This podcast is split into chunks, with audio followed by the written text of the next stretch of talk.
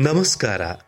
ಸಂಗೀತ, ಸಾಹಿತ್ಯ ಇತ್ಯಾದಿ ಲಲಿತ ಕಲೆಗಳ ಮೂಲಕ ಸನಾತನ ಧರ್ಮದ ಸೇವೆಗೆಂದು ಸಮಾನ ಮನಸ್ಕ ಸಹೃದಯರಿಂದ ಸ್ಥಾಪನೆಯಾಗಿರುವ ರಸಧ್ವನಿ ಕಲಾ ಕೇಂದ್ರ ಬೆಂಗಳೂರಿನ ರಾಜಾಜಿನಗರದಲ್ಲಿ ಕಾರ್ಯನಿರ್ವಹಿಸುತ್ತಿದೆ.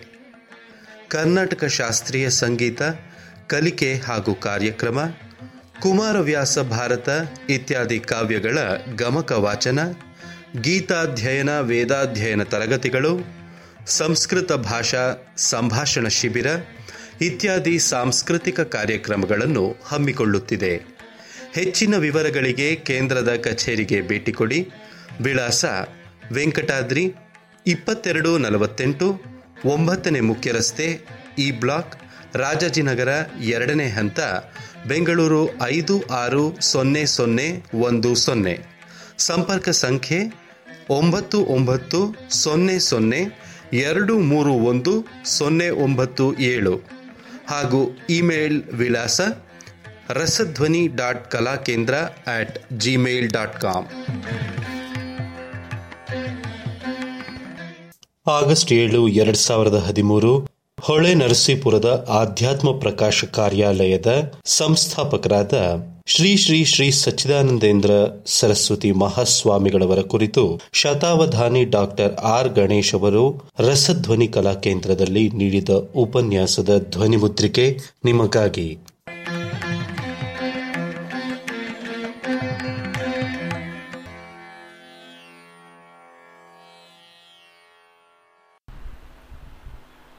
ಓಂ ತತ್ಸತ್. ಎಲ್ಲರಿಗೆ ನಮಸ್ಕಾರ. ಸಚ್ಚಿದಾನಂದೇಂದ್ರ ಸರಸ್ವತಿ ಸ್ವಾಮಿಗಳವರ ಬಗೆಗೆ, ಅವರ ಜೀವನ ಸಾಧನೆಗಳ ಬಗೆಗೆ ಮಾತನಾಡಬೇಕು ಅಂತ ಸ್ನೇಹಿತರು ಆದೇಶ ಮಾಡಿದ್ದಾರೆ. ಮತ್ತು ನಿನ್ನೆ ದಿವಸ ಅವರ ಒಂದು ಜನ್ಮದಿನ, ಅಂದರೆ ಜಯಂತಿಯನ್ನು ಆರಾ, ಆರಾಧಿಸಿದ್ದಾಗಿದೆ. ತದಂಗವಾಗಿ ಕೂಡ ಇದು ಅಂತಂದುಕೋಬಹುದು ಸಚ್ಚಿದಾನಂದೇಂದ್ರ ಸರಸ್ವತಿ ಸ್ವಾಮಿಗಳವರನ್ನ ಕುರಿತು ಹೇಳುವುದೆಂದರೆ, ಒಂದು ರೀತಿಯಲ್ಲಿ ತುಂಬ ಸುಲಭವಾದದ್ದು, ತುಂಬ ಕಷ್ಟವೂ ಆದದ್ದು. ಕಾರಣ, ಅವರ ತತ್ವ ಒಂದು ಹದಿನೈದು ನಿಮಿಷದಲ್ಲಿ ಹೇಳಿ ಮುಗಿಸಬಹುದಾದದ್ದು. ಇನ್ನು ಅವರ ಜೀವನದಲ್ಲಿ ತುಂಬ ಅಸಾಧಾರಣ ಘಟನೆಗಳು ಆಗದೇ ಇದ್ದಿದ್ದರಿಂದ, ಅದರ ಬಗ್ಗೆ ಒಂದು ಐದತ್ತು ನಿಮಿಷದಲ್ಲಿ ಹೇಳಿ ಮುಗಿಸಬಹುದಾದದ್ದು. ಆದರೆ, ಅವರು ಮಾಡಿರುವ ಉಪಕಾರ ತನ್ಮೂಲಕವಾಗಿ ಅದು ಎಷ್ಟು ರೀತಿಯಲ್ಲಿ ಹೇಳಿದರೂ ಕೂಡ ಮುಗಿಯುವಂಥದ್ದು ಅಲ್ಲ. ಸಾಮಾನ್ಯವಾಗಿ ಅವರ ಜೀವನ ಸಾಧನೆಗಳನ್ನು ಕುರಿತು ತಿಳ್ಕೊಳ್ಳೋರಿಗೆ ಇರುವ ಏಕಾವಲಂಬನ ಅಂತಂದರೆ ಅವರು ಬಹಳ ಹಿಂದೆ ಬರೆದ ಕಾರ್ಯಾಲಯದ ಚರಿತ್ರೆ ಅಂತ, ಅಧ್ಯಾತ್ಮ ಪ್ರಕಾಶ ಕಾರ್ಯಾಲಯದ ಬಗೆಗೆ ಅವರು ಬರೆದಿದ್ದಾರೆ. ವಸ್ತುತಃ ಅದು ಆಟೋಬಯೋಗ್ರಫಿಕ್ ಅಂದರೆ ತಮ್ಮ ಬದುಕಿನ ಬಗೆಗೆ ಬರೆದುಕೊಂಡದ್ದಾದರೂ ಸಹಜ ವಿನಯದಿಂದ ಏನು ಮಾಡಿದ್ದಾರೆ, ನನ್ನ ಕಥೆ ಅಲ್ಲ ಈ ಕಾರ್ಯಾಲಯ ಹೇಗೆ ಹುಟ್ಟಿತು, ಈ ಚಟುವಟಿಕೆಗಳು ಹೇಗಾಯಿತು ಅನ್ನುವುದರ ಬಗೆಗೆ ಅವರು ಬರ್ಕೊಂಡಿದ್ದಾರೆ. ಅದಾದ ಮೇಲೆ ಅವರ ಶಿಷ್ಯ ಲಕ್ಷ್ಮೀ ನರಸಿಂಹಮೂರ್ತಿಗಳು ಇನ್ನೊಂದಷ್ಟು ವಿಷಯಗಳನ್ನು ಸೇರಿಸಿ ಅವರ ಉತ್ತರ ಜೀವನವನ್ನು ಸಂಕಲಿಸಿ ಒಟ್ಟಿನಲ್ಲಿ ಒಂದು ಸಮಗ್ರವಾದ ಜೀವನ ಚರಿತ್ರೆಯನ್ನೇ ಕೊಟ್ಟಿದ್ದಾರೆ. ಆದರೂ ಅದು ಹೆಚ್ಚು ಬಹಿರಂಗದ್ದು ಅಂತ ಅನ್ನಬೇಕು. ಯಾಕೆಂದರೆ ಸ್ವಾಮಿಗಳು ತುಂಬ ಸಹಜವಾದ ವಿನಯದಿಂದ ತಮ್ಮ ಬಗೆಗೆ ಹೆಚ್ಚಿನ ಹೇಳಿಕೊಂಡಿಲ್ಲ. ಏನೇನು ಓದ್ತಾ ಬಂದೆ, ಏನೇನು ಮಾಡ್ತಾ ಬಂದೆ ಅನ್ನುವಂಥದ್ದನ್ನು ಹೇಳ್ಕೊಂಡಿದ್ದಾರೆ. ಅದು ಕೆಲವೊಂದು ಫ್ಯಾಕ್ಟ್ಸನ್ನು ಕೊಡುವಂಥದ್ದೇ ಹೊರತು ನಮಗೆ ಅದು ಒಂದು ಭಾವನಾತ್ಮಕವಾದ ಓದುಗಾರಿಕೆಗೆ ಸಿಗುವಂಥದ್ದಲ್ಲ. ಆದರೆ ಅವರು ಬರೆದದ್ದೆಲ್ಲವೂ ಬದುಕಿನಲ್ಲಿ ಬುದ್ಧಿಗತವಾಗುವಂಥದ್ದನ್ನೇ ಬರೆದಿದ್ದು. ಭಾವಾಂಶ ಸಂಬಂಧಿಯಾದಂಥದ್ದನ್ನು ಅವರು ಹೆಚ್ಚೇನು ಬರೆದಿಲ್ಲ. ಅವರ ಉದ್ದೇಶವೂ ಅದಾಗಿರಲಿಲ್ಲ. ಅದರಿಂದ ನಮಗೆ ಅವರೊಬ್ಬ ಭಾವನಾತ್ಮಕವಾದ ವ್ಯಕ್ತಿಯಾಗಿ ಯಾವ ಥರ ಇದ್ದರು ಅನ್ನೋದು ನಮಗೇನು ಗೊತ್ತಾಗೋಲ್ಲ. ಅವರೊಬ್ಬ ಪ್ರಾಮಾಣಿಕರಾದ ಪ್ರಾಂಜಲರಾದ ವಿದ್ವಾಂಸರಾಗಿ ದಕ್ಷತೆಯನ್ನು ಮತ್ತು ಪ್ರಾಮಾಣಿಕತೆಯನ್ನು ಮೈಗೂಡಿಸಿಕೊಂಡ ದೊಡ್ಡ ವೇದಾಂತ ಕಾರ್ಯಕರ್ತರಾಗಿ ಮಹೋನ್ನತಿಯ ಮಹೋಪಕಾರ ಮಾಡಿದ್ದು ಅದು ಮಾತ್ರ ಕಾಣಿಸುತ್ತದೆ. ಇನ್ನು ಅವರ ಬರವಣಿಗೆ ಏನಿದೆ, ಅದು ಸುಮಾರು ಇನ್ನೂರು ಇನ್ನೂರೈವತ್ತು ಕೃತಿಗಳಿಗೂ ಹೆಚ್ಚಿನದು ಮೂರು ಭಾಷೆಗಳಲ್ಲಿ ಸಂಸ್ಕೃತ, ಕನ್ನಡ, ಇಂಗ್ಲಿಷ್ ಭಾಷೆಗಳಲ್ಲಿ ಹಬ್ಬಿಕೊಂಡಿರುವಂಥದ್ದು. ಅದು ಕೂಡ ನಿರಪವಾದವಾಗಿ ಒಂದೇ ವಿಷಯವನ್ನು ಅವಲಂಬಿಸಿ ಒಟ್ಟು ಮಟ್ಟಿಗೆ, ವೇದಾಂತವನ್ನು ಕುರಿತು. ಒಂದು ವೇದಾಂತದ ಬಗ್ಗೆ ಅಷ್ಟು ಬರವಣಿಗೆ ಮಾಡಬೇಕಾ? ಅಂದರೆ, ಹೌದು, ಇಲ್ಲ. ಎರಡನ್ನೂ ಹೇಳಬೇಕಾಗುತ್ತದೆ. ಹೌದು, ಯಾಕೆ ಅಂದರೆ, ಒಬ್ಬರಿಗಾಗಿಯೇ ಅವರು ಬರೆದದ್ದಲ್ಲ. ಒಂದು ಮನೋಧರ್ಮದವರಿಗೆ ಮಾತ್ರ ಬರೆದದ್ದಲ್ಲ. ಭಿನ್ನ ಭಿನ್ನ ಮನೋಧರ್ಮದವರಿಗೋಸ್ಕರವಾಗಿ ಬೇರೆ ಬೇರೆ ಗ್ರಂಥಗಳನ್ನು ಬರೆದದ್ದು, ಬೇರೆ ಬೇರೆ ಕೃತಿಗಳ ಅನುವಾದ, ವಿವರಣೆ ಮಾಡಿದ್ದು. ಮತ್ತು ಇಲ್ಲ ಏನೆಂದರೆ, ಅದಷ್ಟು ಕೂಡ ಅವರು ಒಂದು ಆರುನೂರು, ಏಳ್ನೂರು ಪುಟಗಳಲ್ಲಿ ಸಾರೋದ್ಧಾರವಾಗಿ ಸಂಗ್ರಹ ಮಾಡಿಕೊಟ್ಟು ಬಿಟ್ಟಿದ್ದಾರೆ ಅದಕ್ಕಿಂತ ಮಿಗಿಲಾದ ಮೀಮಾಂಸೆಯನ್ನು ಯಾವ ಮನುಷ್ಯ ಮಾತ್ರರು ಮಾಡೋದಕ್ಕೆ ಸಾಧ್ಯವಿಲ್ಲ. ಈ ಕಾರಣದಿಂದ ಒಂದು ಕೃತಿಯಿಂದಲೇ ಅವರು ಶಾಶ್ವತವಾಗಬಹುದಾದದ್ದು. ಮತ್ತೆ ಇಷ್ಟು ಕೃತಿಗಳನ್ನು ಅವರು ಬರೆದು, ಬರೆಯೋ ಮೂಲಕವಾಗಿ ತುಂಬ ಜನಕ್ಕೆ ಉಪಕಾರ ಮಾಡಿದ್ದು. ಒಟ್ಟಂದದಲ್ಲಿ ನೋಡಿದ್ರೆ ಅಷ್ಟು ಕೃತಿಗಳ ರಚನೆಯಿಂದಾಗಿ ಅವರಿಗೆ ಶ್ರಮವಾಗಿರಬಹುದು, ಅವರಿಗೆ ಕಷ್ಟ ಆಗಿರಬಹುದು. ಜಗತ್ತಿಗೆ ಮಾತ್ರ ಖಂಡಿತ ಶ್ರಮವೂ ಇಲ್ಲ, ಕಷ್ಟವೂ ಇಲ್ಲ, ತುಂಬ ದೊಡ್ಡ ಉಪಕಾರವಾಯಿತು ಅಂತ ಅನ್ನಬೇಕು ಸಾವಿರದ ಎಂಟುನೂರ ಎಂಬತ್ತರಲ್ಲಿ ಅವರು ಹುಟ್ಟಿದ್ದು ಅವರ ಪೂರ್ವಾಶ್ರಮ ನಾಮಧೇಯ ಯಲ್ಲಂಬಳಸೆ ಸುಬ್ಬರಾವ್ ಅಂತ, ವೈ ಸುಬ್ಬರಾವ್ ಅಂತ ಕೂಡ ಹಾಕ್ಕೊಳ್ತಾ ಇದ್ದಿದ್ದು ಉಂಟು. ಆಮೇಲೆ ಅವರು ಬದುಕಿನಲ್ಲಿ, ಆರಂಭದಲ್ಲಿ ಆ ಕಾಲದವರೆಲ್ಲ ತುಂಬ ಕಷ್ಟಪಡ್ತಾ ಇದ್ದರಲ್ಲ. ಆ ರೀತಿ ವಿದ್ಯಾಭ್ಯಾಸಕ್ಕಾಗಿ ಸಾಕಷ್ಟು ಕಷ್ಟಪಡಬೇಕಾಯಿತು. ಮತ್ತು ಅವರು ಹೈಸ್ಕೂಲಿನಲ್ಲಿ ಅಧ್ಯಾಪಕರಾಗಿದ್ದರು. ಒಂದಷ್ಟು ಸಂಸ್ಕೃತವನ್ನು ಇಂಗ್ಲೀಷನ್ನು ಎರಡನ್ನೂ ಪಾಠ ಹೇಳ್ತಾ ಇದ್ದರು ಅಂತ ಗೊತ್ತಾಗುತ್ತದೆ. ಪ್ರೌಢಶಾಲೆಯಲ್ಲಿ ದುಡಿದದ್ದು ಉಂಟು. ಸಂಸ್ಕೃತ ಪಾಠಶಾಲೆಗಳಿಗೆ ಸಂಬಂಧಪಟ್ಟಂತೆ ಕೂಡ ಅವರು ದುಡಿಮೆ ಮಾಡಿದ್ದು ಉಂಟು ಅಂತ ಗೊತ್ತಾಗುತ್ತದೆ. ಆಮೇಲೆ ಅವರು ನಿವೃತ್ತರಾದ ಮೇಲೆ ಸಾವಿರದ ಒಂಬೈನೂರ ನಲವತ್ತೆಂಟರಲ್ಲಿ ಸನ್ಯಾಸ ಸ್ವೀಕಾರ ಮಾಡಿದ್ರು. ಪರಮಪದ ಸೇರಿದ್ದು ಸಾವಿರದ ಒಂಬೈನೂರ ಎಪ್ಪತ್ತೈದರಲ್ಲಿ ಅಂತ ಗೊತ್ತಾಗುತ್ತೆ ಆದರೆ ಅವರಿಗೆ ವೇದಾಂತದ ಭಾಷ್ಯಗಳನ್ನು ಸಾಂಪ್ರದಾಯಿಕವಾಗಿ ಅಧ್ಯಯನ ಮಾಡುವ ಒಂದು ಅವಕಾಶ ಸಿಕ್ಕಿದ್ದು ಸಾವಿರದ ಒಂಬೈನೂರ ಹತ್ತನೇ ಇಸ್ವಿಯಲ್ಲಿ. ಅಂದರೆ ಅವರಿಗೆ ಮೂವತ್ತನೇ ವಯಸ್ಸಾದಾಗ ವೇದಾಂತದ ಸಾಂಪ್ರದಾಯಿಕ ವಿದ್ವತ್ತೆಯನ್ನು ಪಡೆಯುವುದಕ್ಕೆ ಆದದ್ದು. ತತ್ಪೂರ್ವದಲ್ಲಿಯೇ ಅವರು ಸಾಮಾನ್ಯ ಅವರ ಹದಿನೆಂಟನೇ ವಯಸ್ಸಿನಲ್ಲಿಯೇ ಈ ಕೆಲಸ ಮಾಡಿಕೊಂಡು ಬಂದಿದ್ದರು ಅನ್ನುವಂಥದ್ದು ಗೊತ್ತಾಗುತ್ತದೆ. ಮೊದಲಿನಿಂದ ವೇದಾಂತದ ಓಲು ಇತ್ತು ಅಂತ ತಿಳಿಯುತ್ತದೆ ನಮಗೆ. ಹಾಗೆ ಅವರು ತಮ್ಮ ಅಧ್ಯಾತ್ಮ ಪ್ರಕಾಶ ಕಾರ್ಯಾಲಯವನ್ನು ಸಾವಿರದ ಒಂಬೈನೂರ ಇಪ್ಪತ್ತನೇ ಇಸ್ವಿಯಲ್ಲಿ, ಅಂದರೆ ತಮ್ಮ ನಲವತ್ತನೇ ಇಸ್ವಿನಲ್ಲಿ ಆ ಸಂಸ್ಥೆಯನ್ನು ಆರಂಭ ಮಾಡಿದ್ರು. ಇಂದು ಅದು ಸಾರೋದ್ಧಾರವಾಗಿ ನಡ್ಕೊಂಡು ಬಂದಿದೆ. ಸಂಸ್ಥೆಗಳು ಆನುಷಂಗಿಕ. ಆ ಸಂಸ್ಥೆಯನ್ನು ಹುಟ್ಟಾಕದ ವ್ಯಕ್ತಿ ತುಂಬ ಮಹತ್ವವಾದ ಒಂದು ಸಿದ್ಧಿಗಳನ್ನು ಪಡ್ಕೊಂಡಿರ್ತಾರೆ, ಸಾಧನೆ ಮಾಡಿರ್ತಾರೆ ಅನ್ನೋದ್ರೊಳಗೆ ಯಾವ ಸಂದೇಹವೂ ಇಲ್ಲ. ಬೆಂಗಳೂರಿನಲ್ಲಿ ಅವರಿಗೆ ಹೆಚ್ಚಿನ ಬೆಳಕು ಕಂಡದ್ದು. ಅವರ ಹದಿನೆಂಟನೇ ವಯಸ್ಸಿನ ಆಸುಪಾಸಿನಲ್ಲಿ ಅವರಿಗೆ ಕೆ. ಎ. ಕೃಷ್ಣಸ್ವಾಮಿಯರನ್ನುವ ಇಂಗ್ಲಿಷ್ ಅಧ್ಯಾಪಕರು, ಅವರು ಹೈಸ್ಕೂಲಿನಲ್ಲಿ ಪ್ರೌಢಶಾಲೆಯಲ್ಲಿ ಒಂದರಲ್ಲಿ ಅಧ್ಯಾಪನ ಮಾಡ್ತಾಯಿದ್ರು ಕಂಟೋನ್ಮೆಂಟಲ್ಲಿ. ತಮಿಳುನಾಡಿನವರು ಅವರ ಪರಿಚಯವಾಯಿತು. ಅವರ ಮನೆಗೆ ನಿಕಟವಾಗಿದ್ದರು. ಅದರಿಂದ ಅವರಿಗೆ ತುಂಬ ದೊಡ್ಡ ತಿರುವು ಬಂತು. ಆ ಆಸುಪಾಸಿನಲ್ಲಿಯೇ ಅದು ಒಂದು ದೊಡ್ಡ ಒಂದು ರೀತಿ ಪುನರುತ್ಥಾನ ಯುಗ ರಿನೈಸಾನ್ಸ್ ಆಫ್ ಇಂಡಿಯನ್ ಕಲ್ಚರ್ ಅಂತಲೇ ಕರೆಯಬೇಕು. ಹತ್ತೊಂಬತ್ತನೇ ಶತಮಾನದ ಉತ್ತರಾರ್ಧವನ್ನು ಮತ್ತು ಇಪ್ಪತ್ತನೇ ಶತಮಾನದ ಪೂರ್ವಾರ್ಧವನ್ನು ಈ ಒಂದು ನೂರು ವರ್ಷಗಳ ಅವಧಿಯನ್ನು ಒಂದು ರೀತಿ ಭಾರತೀಯ ಸಂಸ್ಕೃತಿಯ ಪುನರುತ್ಥಾನ ಯುಗ ಅನ್ಬೋದು. ಬೇಕಾದ್ರೆ ಹತ್ತೊಂಬತ್ತನೇ ಶತಮಾನ ಇಡಿಯಾಗಿ ತೆಗೆದುಕೊಳ್ಳಬಹುದು ಆ ಒಂದು ನೂರು, ನೂರೈವತ್ತು ವರ್ಷಗಳ ಕಾಲ. ಅದರೊಳಗೆ ಇವರು ಬಂದರು. ಎಲ್ಲಿವರೆಗೆ ಅಂತಂದರೆ ಆಗ ಒಂದೇ ಅವಧಿಯಲ್ಲಿ ತುಂಬ ದೊಡ್ಡ ಶಿಖರಗಳೆಲ್ಲ ಹುಟ್ಟುಬಿಟ್ವು. ಅಷ್ಟು ದೊಡ್ಡ ಶಿಖರಗಳು ಹುಟ್ಟಿದ್ರಿಂದ ಎಷ್ಟೋ ದೊಡ್ಡವರಿಗೆ ಸಲ್ಲಬೇಕಾದಷ್ಟು ಸಲ್ಲಲಿಲ್ಲ. ಮರೆತು ಹೋಗುವಂತೆ ಆಯಿತು. ಇಂದು ಬೆಳಗ್ಗೆ ನಾನು ಇಂಟರ್ನೆಟ್ನಲ್ಲಿ ಸ್ವಾಮಿಗಳ ಬಗ್ಗೆ ಏನುಂಟು ಅಂತ ಹುಡುಕಿದೆ. ತುಂಬ ನಿರಾಶಾದಾಯಕವಾಗುವಂಥ ಒಂದು ಎರಡು ಪ್ಯಾರಾಗ್ರಾಫ್ ಅಷ್ಟಿತ್ತು. ಅದೇ ರೀತಿ ಕನ್ನಡ ವಿಶ್ವಕೋಶದಲ್ಲಿ ಏನಿದೆ ಅಂತ ನೋಡಿದೆ ಏನೂ ಇಲ್ಲ. ನನ್ನ ಸ್ನೇಹಿತ ಡಾಕ್ಟರ್ ಕೃಷ್ಣ ಹೇಳಿದ್ರು, ಹರ್ಷಾನಂದ ಸ್ವಾಮಿಗಳಂಥವ್ರು ವೇದಾಂತದಲ್ಲಿಯೇ ಇರತಕ್ಕಂಥವ್ರು, ಅವರ ಕನ್ಸೈಸ್ ಎನ್ಸೈಕ್ಲೋಪೀಡಿಯಾ ಆಫ್ ಹಿಂದೂಯಿಸಮ್ನಲ್ಲಿ ಇವರ ಬಗ್ಗೆ ಒಂದು ಮಾತು ಎತ್ತಿಲ್ಲ ಅಂತ. ಅದು ಉದ್ದೇಶಪೂರ್ವಕವಾದ ಅವಜ್ಞೆ ಅಲ್ಲ. ಏನಂದರೆ, ಇವರ ಕೊಡುಗೆಯನ್ನು ಎಷ್ಟೋ ಜನ ಗಮನಿಸಲಿಲ್ಲ. ಅವರ ಕಾಲದಲ್ಲಿ ವಿರೋಧಿಸಿದರು. ವಿರೋಧಿಸಿದ್ದಾದರೂ ಮೇಲು. ಯಾಕೆಂದರೆ, ವಿರೋಧ ಮಾಡೋದಕ್ಕೆ ಒಂದಿಷ್ಟು ಓದ್ಕೋಬೇಕು, ತಿಳ್ಕೋಬೇಕು. ಈಗ ದಿವ್ಯ ನಿರ್ಲಿಪ್ತಿ, ದಿವ್ಯ ನಿರ್ಲಕ್ಷ್ಯ. ಆದರೆ ತೊಂದರೆ ಇಲ್ಲ. ಗ್ರಂಥ ರೂಪದಲ್ಲಿ ಇರೋದರಿಂದ ಅವರ ಕೊಡುಗೆ ಯಾರು ಯಾವಾಗ ಬೇಕಾದರೂ ಅದಕ್ಕೆ ಸಂಪರ್ಕ ಮಾಡಿಕೊಳ್ಳಬಹುದು. ಕೃಷ್ಣಸ್ವಾಮಿಯರವರು ತುಂಬ ಸ್ವತಂತ್ರ ಮಾರ್ಗದ ಅನುಭವನಿಷ್ಠವಾದ ವಿಚಾರವಂತರು. ಸಾಂಪ್ರದಾಯಿಕವಾದ, ತುಂಬ ಕರ್ಮಠವಾದಂಥ ರೀತಿಯ ಅಯ್ಯರ್ಗಳ ಕುಟುಂಬದವರಿಂದ ಬಂದವರಾದರೂ ಕೂಡ ಅವರಿಗೆ ತುಂಬ ಸ್ವತಂತ್ರವಾದ ವಿಚಾರ ಕ್ರಮ ಬಂದಿತ್ತು. ಸ್ವತಂತ್ರ ಅಂತಂದರೆ ಸ್ವಚ್ಛಂದವಾದದ್ದು, ಸ್ವೈರಾಚಾರದ್ದು ಅಂತಲ್ಲ. ಅನುಭವನಿಷ್ಠದ್ದು ಅಂತ ನಾನು ಹೇಳ್ತಾ ಇದ್ದೀನಿ. ಅನುಭವನಿಷ್ಠ ಅಂತಂದರೆ ಡಿ ವಿ ಜಿಯವರು ಹೇಳ್ತಾರೆ. ಕೃಷ್ಣಸ್ವಾಮಿಯರವರು ಕೂಡ ಡಿ ವಿ ಜಿಯವರಿಗೆ ತುಂಬ ಆತ್ಮೀಯರಾಗಿದ್ದರು. ಇನ್ಫ್ಯಾಕ್ಟ್ ಡಿ ವಿ ಜಿಯವರ ಜ್ಞಾಪಕ ಚಿತ್ರಶಾಲೆಯ ಮೊದಲನೇ ಸಂಪುಟದ ಎರಡನೇ ಲೇಖನವೇ ಕೃಷ್ಣಸ್ವಾಮಿಯರವ್ರ ಬಗ್ಗೆ ಇರತಕ್ಕಂಥದ್ದು. ಮತ್ತೆ ಮತ್ತೆ ಡಿ ವಿ ಜಿ ಅವ್ರನ್ನ ಕೇಳೋರಂತೆ, ಸರಿ, ಇದು ಶಾಸ್ತ್ರ ಹೇಳುತ್ತೆ, ನಿನ್ನ ಅನುಭವ ಏನು ಹೇಳುತ್ತೆ? ಅಂತ. ಕೃಷ್ಣಸ್ವಾಮಿಯರವರು ತಮ್ಮ ಸಂತೋಷಕ್ಕಾಗಿ ವೇದಾಂತವನ್ನು ಓದಿಕೊಂಡಿದ್ರು. ಇಂಗ್ಲೀಷ್ನಲ್ಲಿ ಕವಿತೆ ಮಾಡ್ತಾ ಇದ್ರು. ಸಂಗೀತವನ್ನು ಬಲ್ಲವರಾಗಿದ್ದರು ಸ್ವಯಂ ವೈಲಿನ್ ವಾದಕರಾಗಿದ್ದರು ಉಪಶಾಂತರು. ಅಂದರೆ ತಮ್ಮ ಸಂತೋಷಕ್ಕಾಗಿ ಸಾಹಿತ್ಯ ಸಂಗೀತಗಳನ್ನು ಇಟ್ಟುಕೊಂಡಿದ್ರು. ಲೋಕ ಪ್ರಚಾರಕ್ಕಾಗಿ ಲೋಕದಿಂದ ಏನನ್ನೋ ಪಡ್ಕೊಳ್ಳೋದಿಕ್ಕೆ ಅಂತಲ್ಲ. ಅದೇ ರೀತಿ ತಮ್ಮ ಸಮಾಧಾನಕ್ಕಾಗಿ ವೇದಾಂತವನ್ನು ಕುರಿತು ಚಿಂತನೆ ಮಾಡಿದ್ರು.